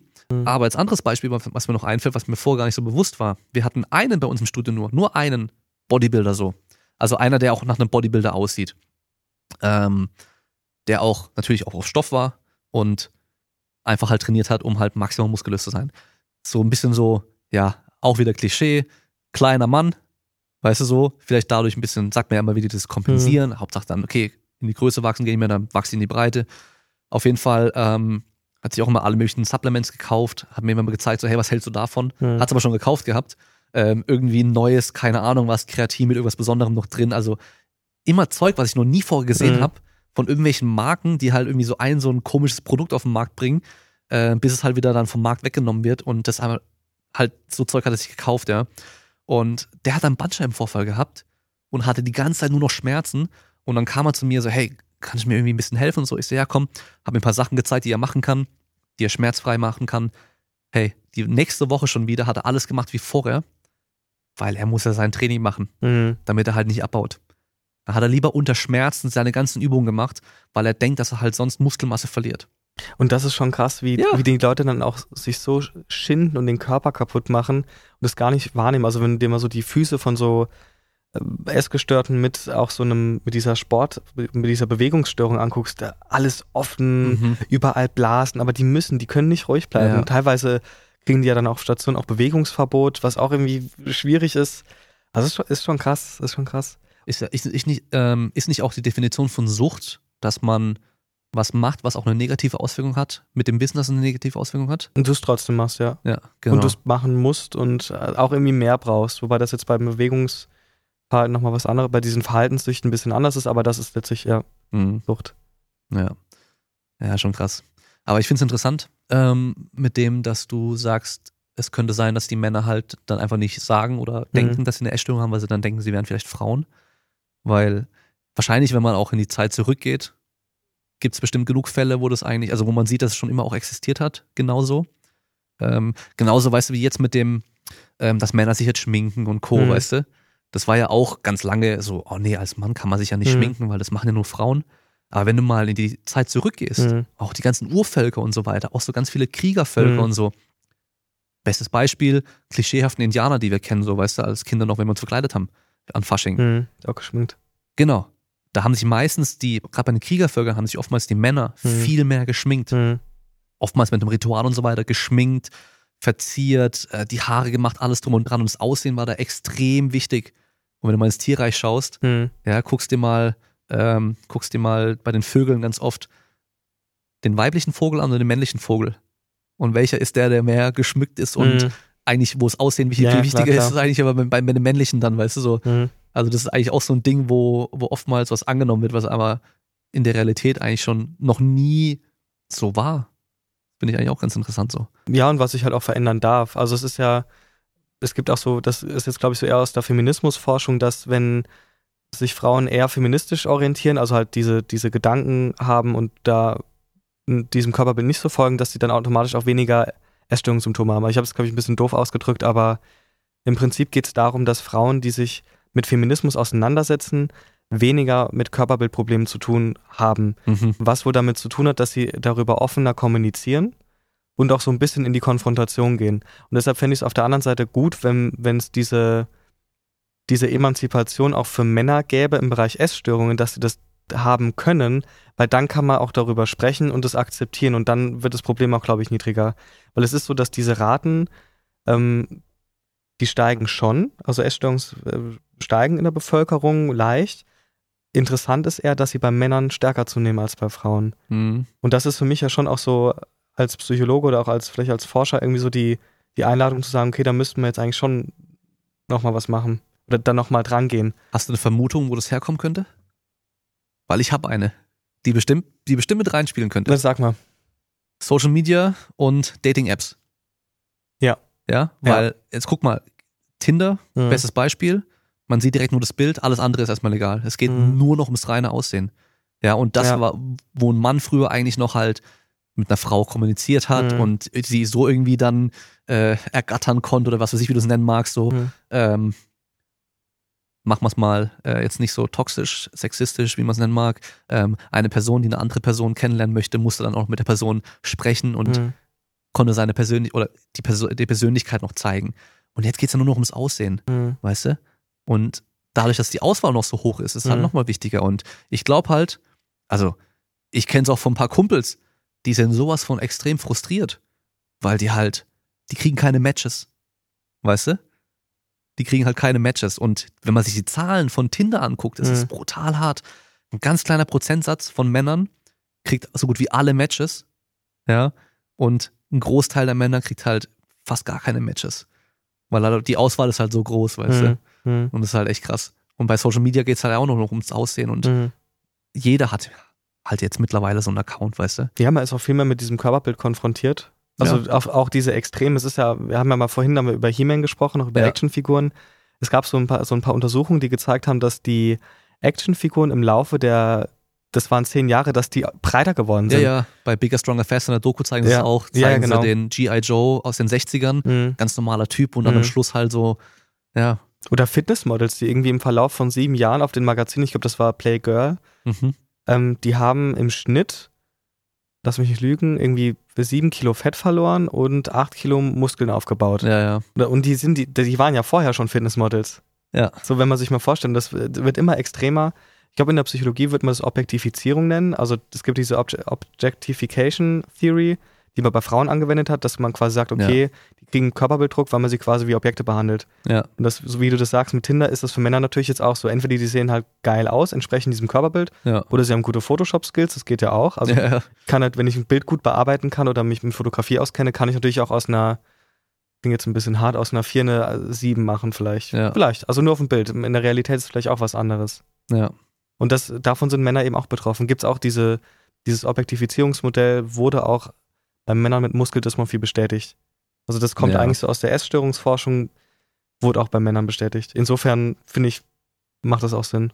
Ja, und wenn wir mal ganz ehrlich sind, dass beim Groß, also bei wahrscheinlich bei fast allen, die ins Fitnessstudio gehen, ist eine der grundlegenden Motivationen, besser auszusehen. Hm, Es ist nicht unbedingt die körperliche Ertüchtigung hm, oder eben dieses gesundheitliche Nutzen, sondern hm. der allererste Motivator ist meistens das bessere Aussehen. Ja. Bei mir war es damals meine Freundin, die einfach irgendwie in der Beinpresse stärker war als ich. Und ich war halt nur joggen, weil ich in Innsbruck gelebt habe und bin halt Ja. immer die Berge hochgejoggt, weil ich das so geil fand. Du drehst dich um und du hast quasi deine Arbeit gesehen. ja. Und sie meint, hey, ge- geh mal bitte trainieren. Okay. Also das war da, da die Motivation, aber es auch Aussehen. Ja. Irgendwo, dass man ein bisschen muskulöser wird oder so. Ja, gut, in dem Fall wäre es dann sogar eine Kraftsache. Und dann halt auch wieder so, ja, können wir jetzt auch wieder hier in dieses äh, Sexismus-Ding reingehen, dass äh, deine Frau nicht stärker sein, als darf, sein darf als Ja, du. ja, ja, auf jeden Fall. Das war, das war, es hat, hat auch sogar ein bisschen gedauert, bis ich sie eingeholt hatte. Also Ja. Ja. Ja. Ist ja auch vollkommen okay. ja. Vielleicht ist deine Freundin auch ultra krass gewesen. Die hat das schon ernsthaft, die hat das schon gut gemacht, ja. Ja. Die war auch schon nicht ohne. Ja, also von daher, das ist ja auch so ein Ding. Äh, also ich weiß teilweise gar nicht, wie Leute darauf kommen, dass Frauen nicht stark sein dürfen oder sie denken, Frauen dürfen nicht stark sein.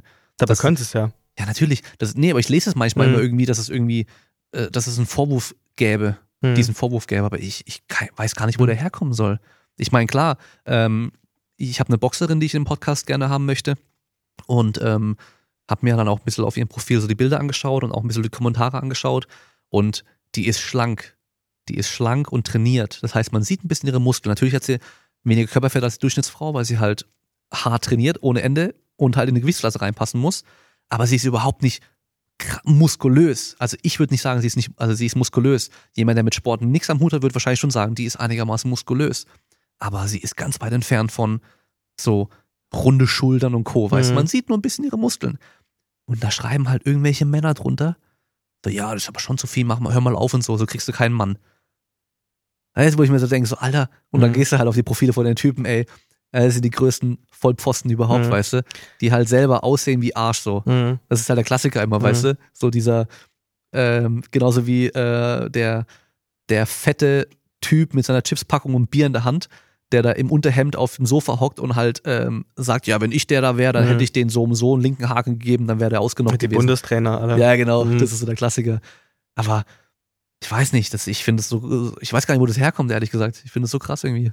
das sagt halt irgendwie, finde ich, mehr über die Leute aus, die das dann, die vor allem, wie muss es, muss es dir gehen, wenn du di- diesen Kommentar schreibst? Also was, was muss im Moment in deinem Leben gerade wichtig sein, dass du dann einen hässlichen Kommentar schreibst? Warum? Also die, ich verstehe den Sinn dahinter nicht. Das muss einen ja so massiv triggern und so massiv mit, mit dem eigenen Selbstwert irgendwie kollidieren, dass man da was schreiben muss. Ja, vor allem in dem Fall, so kriegst du keinen Mann.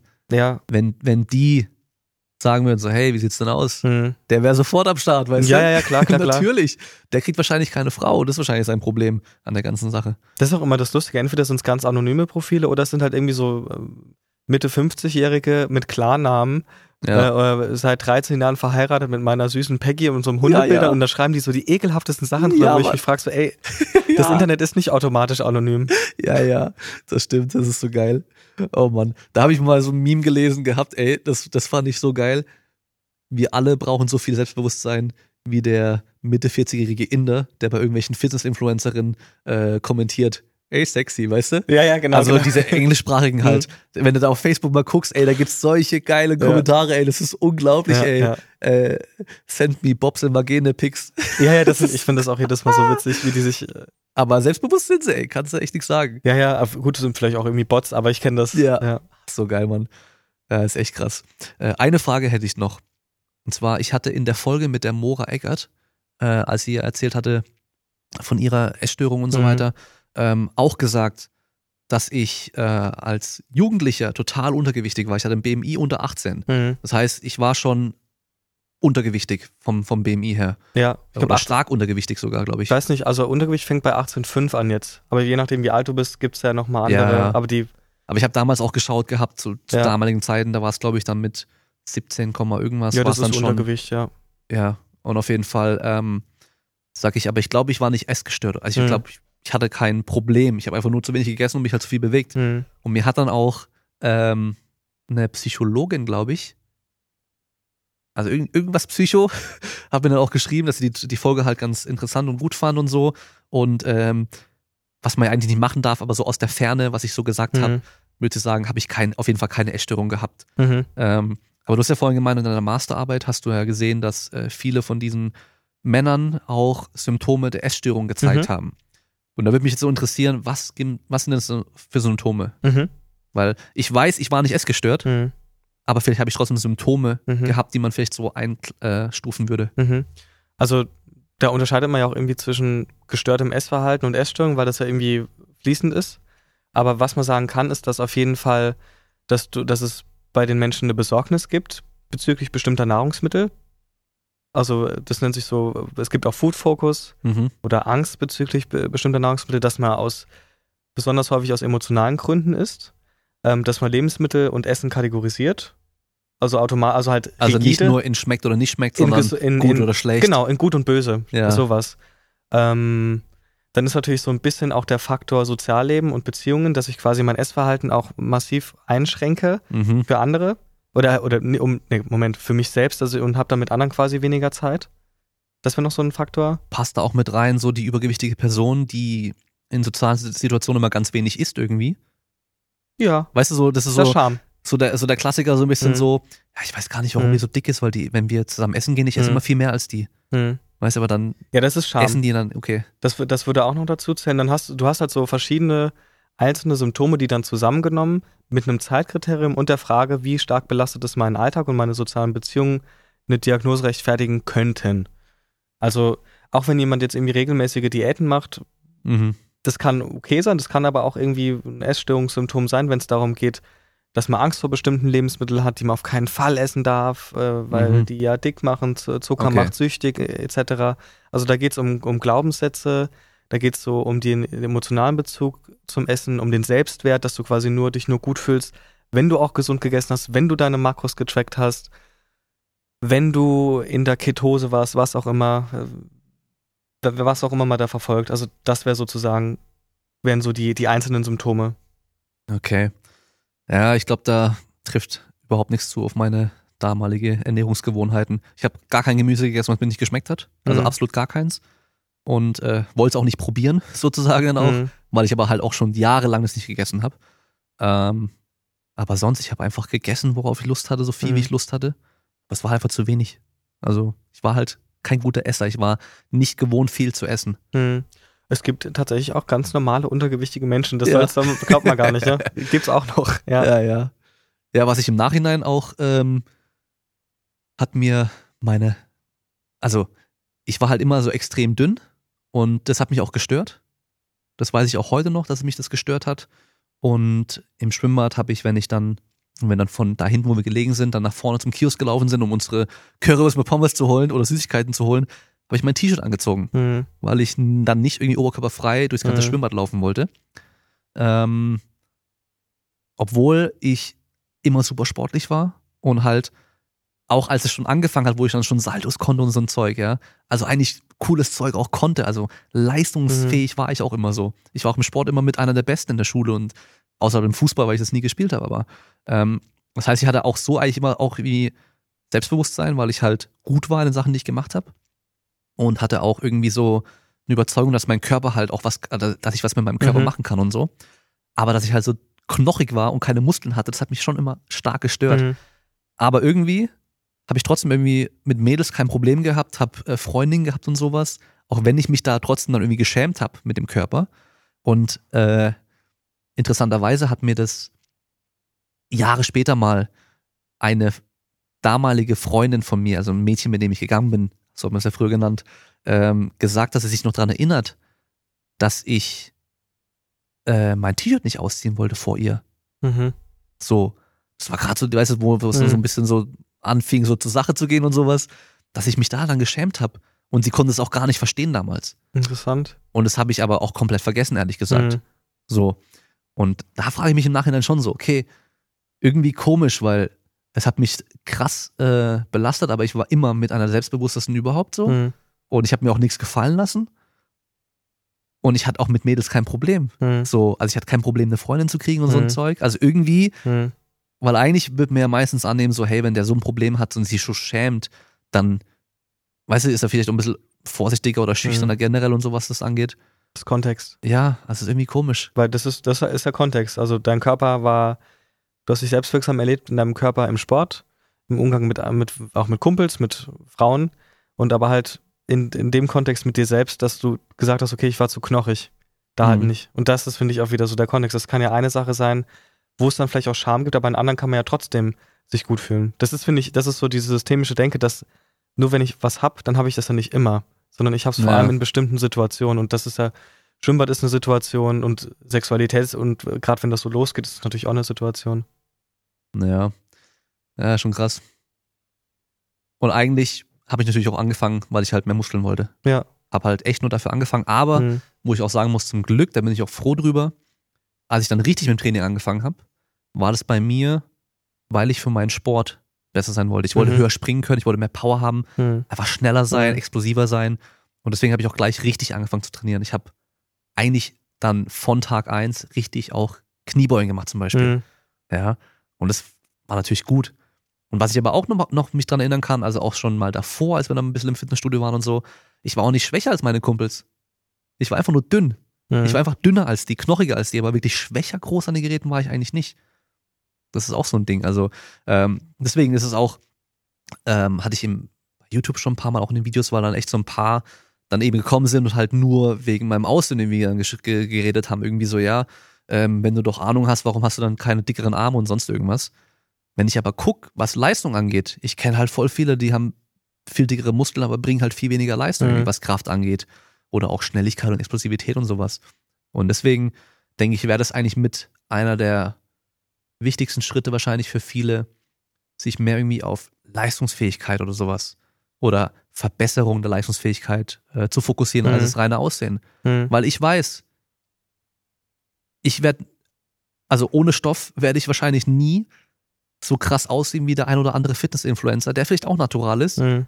der einfach da halt besser ist in dem Mhm. Bereich. Der ist da einfach besser, der hat da irgendwie eine bessere Genetik, hat da vielleicht auch schon viel früher angefangen, zu einem besseren Zeitpunkt, viel länger auch trainiert, um auch Muskeln aufzubauen als ich. Und äh, hey, nach so vielen Trainingsjahren bei mir, so viel wird da nicht mehr auf einmal draufkommen, nur weil ich jetzt ein bisschen gezielter Muskelaufbau trainieren werde, ja. Aber ich habe es halt auch akzeptiert so. Mhm. Heißt nicht, dass ich nicht versuche, Muskeln Ja, ja, aufzubauen klar. auf jeden Fall weiter. Natürlich. Ich werde auch werde es wahrscheinlich auch mein Leben lang noch probieren und weitermachen. Und es tut sich auch was, aber halt langsam. Und ich werde auch nie so aussehen wie The Rock. Das weiß ich auch. Kennst du das Bild, wo er 15 ist und man sich da äh, Ja. am Schreibtisch hockt? Ja. Hast du mal seine Schulterbreite gesehen? Mhm. Alter. So sah ich mit 20 nicht aus.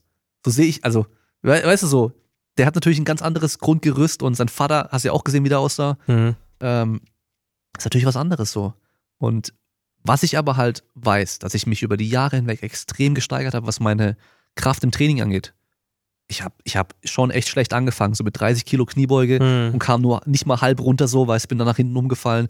Bankdrücken genauso, 30 Kilo, gerade so drei, vier, fünf Wiederholungen, äh, einen Klimmzug, weißt du. Also ich habe da schon schlecht angefangen so, aber ich habe mich halt verhältnismäßig, prozentual, brutal gesteigert Mhm. prozentual habe ich 50% Körpergewicht zugenommen in der Krass, so Zeit. viel. Genau. Ja. Also ich war 1,90, 64 Kilo. Ja, okay, ja. Stimmt. Jetzt bin ich 1,90, 95 Kilo. Mhm. Also von daher habe ich genau 50% Körpergewicht zugenommen so. Da waren nicht alles Muskeln, Ja. klar. Aber hey, ich fühle mich so trotzdem auf jeden Fall deutlich besser, als wenn ich 64 Ki- Kilo wiegen würde. Und ich könnte wahrscheinlich auch auf 85, 88 runter und wäre dann irgendwie shredded oder keine Ahnung was. Aber weißt du, wenn dieses ganze reine Aussehen-Thema bei den, bei den Leuten nicht so, so wichtig wäre, sondern halt eben Mhm. mehr so, ich bin im Training und ich, ich streng mich jeden Tag an und ich guck, ich bin so viel stärker als vor einem Jahr zum Beispiel. Ah, das ist doch irgendwie besser einfach. Da, schöner, da hast ja. du mehr davon. Vor Klar. allem dieses ganze Aussehen-Ding, also gerade wenn man so Diät macht und sowas, ist ja auch nur für den Moment meistens. Mhm. Weißt du, du, du musst dann halt, du bist dann für die FIBO, bist du dann halt shredded und zwei Wochen später bist du halt echt nicht mehr so shredded und dann geht es wieder von vorne los irgendwie. Und, und immer diese Zwischenbereiche, diese ganzen Phasen dazwischen, also im Aufbau, diese ganzen Monate, wo du dann mehr Körperfett hast und aber noch nicht so breit bist und Mhm. so, fühlst du dich nicht gut. Dann in der krassen Diät fühlst du dich irgendwie kacke, weil du auf einmal flacher bist, flacher Mhm. aussiehst und aber noch kein Sixpack hast und so. Aber wenn die Leistung im Vordergrund steht, dann da kann halt konstant einfach irgendwie irgendwas Mhm. gut gehen so. Ja, und auch wenn man sich dann auch so ein bisschen auf den Prozess konzentriert und halt nicht nur so, ich, das Training ist nur gut, wenn ich den, dieses Leistungsziel erreicht habe, sondern auch Ja. sich auch andere Ziele, da kann man ja auch gerade im Krafttraining sich so viel Sachen suchen, ob es jetzt die Technik ist oder ob es auch einfach das Gefühl ist, da gibt es ja echt viel. Ja. Und es ist ja schon so, man kann natürlich auch irgendwie schönheitsorientiert in den Sport einsteigen und dann irgendwie auch mehr über Körper, Ernährung etc. lernen. Die Frage ist halt, ob man nur dabei bleibt und ob das, ob dieser Fokus dann das, das so gut ist. Weil ich, ich finde, das wollte ich jetzt noch sagen, es ist jetzt erstmal kein Problem, wenn man mal eine Diät machen will oder Muskeln aufbauen will. Daran ist nichts krank, das ist alles gut, ist alles gesund. Die Frage ist halt nur, ob dieser Fokus eben da bleiben sollte auf eine lange Zeit und ob man seinen Selbstwert davon abhängig macht. Hm. Weil die meisten werden eh, also ich glaube, die viele finden dann schon auch irgendwas, was ihnen mehr Spaß macht im Sport. Ob es jetzt der Prozess ist, ob es die Freunde sind, ob es die Wettkämpfe sind, völlig egal. Ja. Das Gute ist ja auch, dass die Optik kommt ja meistens auch dazu, Mhm. wenn man, wenn man alles einigermaßen gut macht. Ja. Also wenn du nicht gerade frisst wie sonst irgendwas, ja, und auf alles scheißt und halt einfach Mhm. dir irgendwas reinhaust und 10% mehr Körperfett hast als nötig, ähm, und halt auch einigermaßen einfach gut trainierst, dann, man muss ja auch immer mit, mit sich selbst vergleichen. So, wenn du heute anfängst zu trainieren und dich dazu einigermaßen leistungsfördernd ernährst, sag ich mal, einfach so die Grundlagen gut machst, guckst, dass du ein bisschen genug Eiweiß zu dir nimmst und guckst, dass die Kalorien einigermaßen passen. Das reicht ja schon mal. Es muss gar nicht so übertrieben sein, alles ganz genau zu tracken, abzuwägen und so, so ganz grob. Dann wirst du in zwei Jahren wahrscheinlich deutlich stärker sein als jetzt Mhm. und auch deutlich besser aussehen als jetzt. Ja. Höchstwahrscheinlich. Höchstwahrscheinlich. Ja. Und ich glaube, das ist halt auch ein gutes Ziel dann. Und halt Mhm. eben nicht, oh, der auf Instagram und die auf YouTube und der hier und da auf dem Cover, die sehen alle so viel krasser aus als ich. Mhm. Ja, aber die sind auch nicht du. Ja, eben. Also, wenn ich mir vorstelle, was die meisten Influencer auch irgendwie für ein Leben haben, wo es ja eigentlich auch nur, also das ist ja deren Beruf und da Ja. geht es halt auch nur darum, die können das auch. Das ist natürlich immer noch eine krasse Leistung, bla bla bla.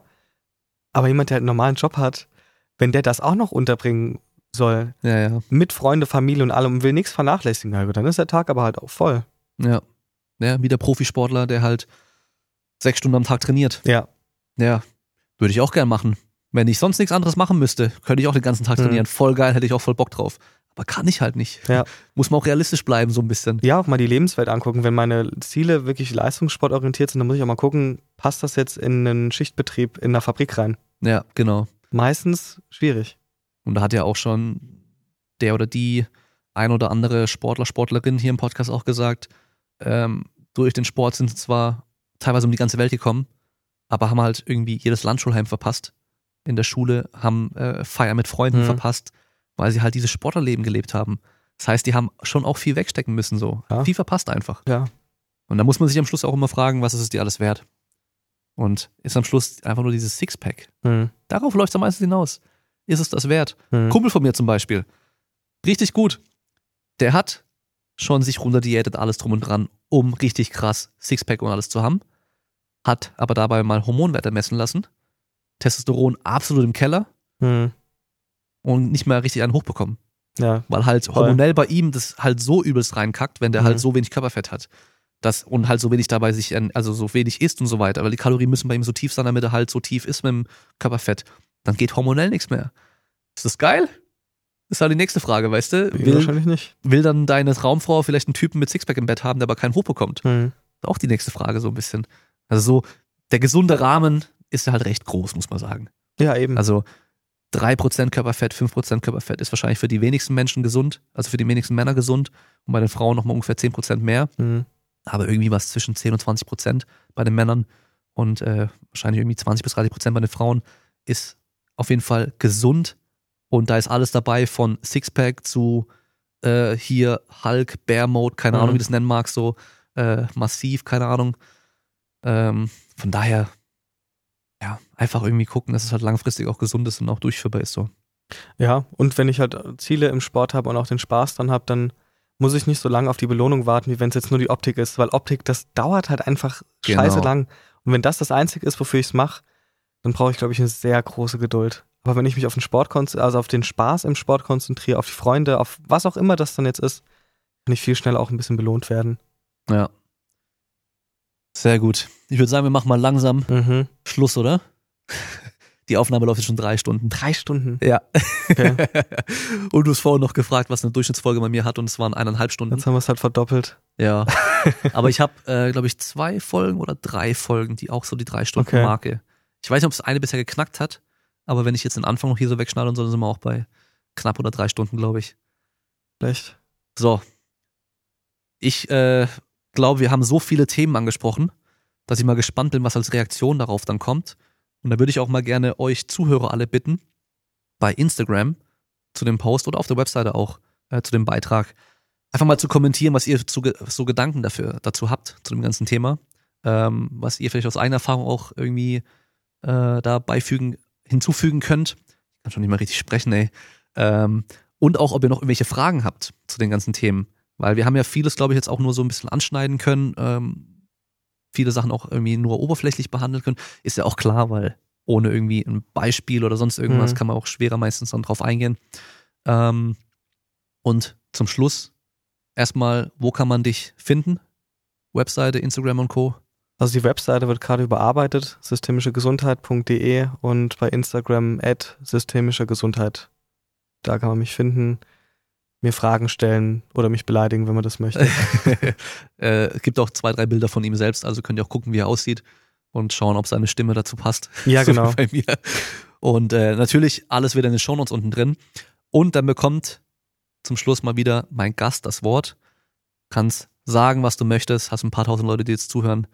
Und vielleicht hast du ja einfach den einen oder anderen Tipp oder sonst irgendwas, keine Ahnung. Wow, gar kein Druck mit ein paar tausend Leute, die zuhören. Ähm, was ich den Leuten mitgeben kann, ist das, was wir auch, glaube ich, jetzt öfter so angeschnitten haben, nicht die Freude und so das, das Positive im Sport aus den Augen zu verlieren und sich auch kurzfristige Ziele zu setzen, die auch irgendwie erreichbar sind. Realistische Ziele und vielleicht auch ab und zu mal einen Schritt zurück zu machen und zu fragen, ob das alles noch so passt, wie es vielleicht ursprünglich gedacht war, weil man verändert sich eben auch. Ja, genau. Ja, das ist so ein Punkt, der echt wichtig ist. Ich glaube, viele, ähm, die irgendwie seit zehn Jahren irgendwie einen Sport machen oder irgendwie was machen, Hm. die denken, sie müssen es weitermachen, obwohl sie gar keinen Bock mehr Ja. drauf haben. Und dann probieren die was anderes aus und sind Ja. da super glücklich. Also Ja. insofern mal innehalten, einen Schritt zurück machen, nochmal die Situation prüfen. Ich glaube, das könnte vielen helfen, die Frage zu beantworten, ob sie das eigentlich alles in der Form noch so brauchen. Vielleicht ja. Und dann ist das schön. Ja. Kann ich sogar von mir persönlich sagen, ich hätte ja früher niemals gedacht, dass ich mal drüber nachdenke, mal irgendwie so Ausdauersachen zu machen. Aber so langsam bekomme ich irgendwie mehr Bock. Ich werde immer mehr gereizt, irgendwie Mhm. zu denken, soll ich mal irgendwie laufen gehen oder will ich irgendwie mal was anderes machen oder so. Mhm. Ich weiß nicht. Ich glaube, so schnell wird es noch nicht passieren. aber es kann kommen irgendwann. Also auf jeden Fall, dem Eisen bleibe ich äh, auf jeden Fall noch erhalten, aber ich habe wieder Bock zu tricken. Ah ja, cool. Natürlich jetzt gerade blöde Zeit, weil jetzt gerade alles äh, nass und kalt draußen wird. Ja. Aber das heißt, ich kann mich auch gut vorbereiten auf die nächste Saison. Ich habe Bock zu tricken. Ich Und wenn du es positiv siehst, ist es immer nicht zu heiß. ja, Sommer wäre ja auch eklig gewesen. ja, ja gut, äh, Sommer auf der Wiese ist ja so tricken. Also das ist immer auch eine Zeit lang, wo ich gar nicht mehr getrickt habe und sowas. Wenn ich im draußen auf der Mhm. Wiese im Sommer irgendwie gesessen bin, da hat's mich immer gejuckt unter den Füßen so. Ah, okay, okay. Dann, dann bin ich barfuß und dann habe ich dieses Feeling wieder so, Mhm. okay, heiß, Wiese, Mhm. Sonne, ähm, barfuß und dann spüre ich das Gras an den Füßen. Das war halt so die Tricking-Phase. Da war ich auch sehr fanatisch, muss ich sagen, ey. Den ganzen Tag nichts anderes gemacht. An nichts anderes gedacht. Hm. Ich habe in der Schule, habe ich aus dem Fenster geguckt und habe nicht mitbekommen, was es im Unterricht ging und habe mir im Video, äh, im Kopf meine Tricking-Videos Mhm. abgespielt, die ich hunderttausend Mal schon gesehen habe. Und habe nur noch drüber nachgedacht, was ich nachher im Training probieren werde. Total verrückt. Oh, ich kann das verstehen. Ich hatte das mit dem Joggen auch. Ich war nur glücklich, wenn ich in den Bergen war. Ja. Das einfach so ein geiles Gefühl war. Ja. Ist das heute auch noch so? Habe ich nicht mehr. Ja, Ich bin, bin jetzt so, das hat sich, hat sich verändert, ganz klar. Ja. Jetzt bin ich bin aber wie du jetzt gerade auch so ein bisschen, ich hätte noch mal richtig Bock, joggen zu gehen. ja, siehst du. Aber halt, ich, ich lieb's halt, die, was keiner verstehen kann, die Höhenmeter zu machen beim Laufen, was eigentlich super unangenehm ist. Aber irgendwie, du drehst dich halt um und du siehst mit dem Blick nach hinten, was du geleistet hast. Und das ist für mich einfach so belohnt gewesen, auch wenn es verdammt anstrengend ist und ich glaube, den allerwenigsten Sp Spaß machen würde. Ja. Aber da gibt es auch noch so einen Spruch, äh, ah, wie soll man es auf Deutsch sagen? Sei oder werd komfortabel mit dem Unkomfortablen. Ja, So, und das ist eigentlich auch was ganz Gutes. Das ist ja auch eine Sache, die uns der Sport eigentlich lehrt und auch das ganze Krafttraining und so weiter. Sachen, die vielleicht anstrengend und schwer sind, die sind meistens ganz gut für dich und äh, die Belohnung kommt Ja, genau. meistens erst ganz, ganz, ganz spät. genau. Cool. Dann würde ich sagen, sind wir am Ende für heute. Danke an alle Zuhörer fürs Zuhören, für drei Stunden Lauschen und wir hören uns beim nächsten Mal. Bleibt stark. Ciao. Ciao.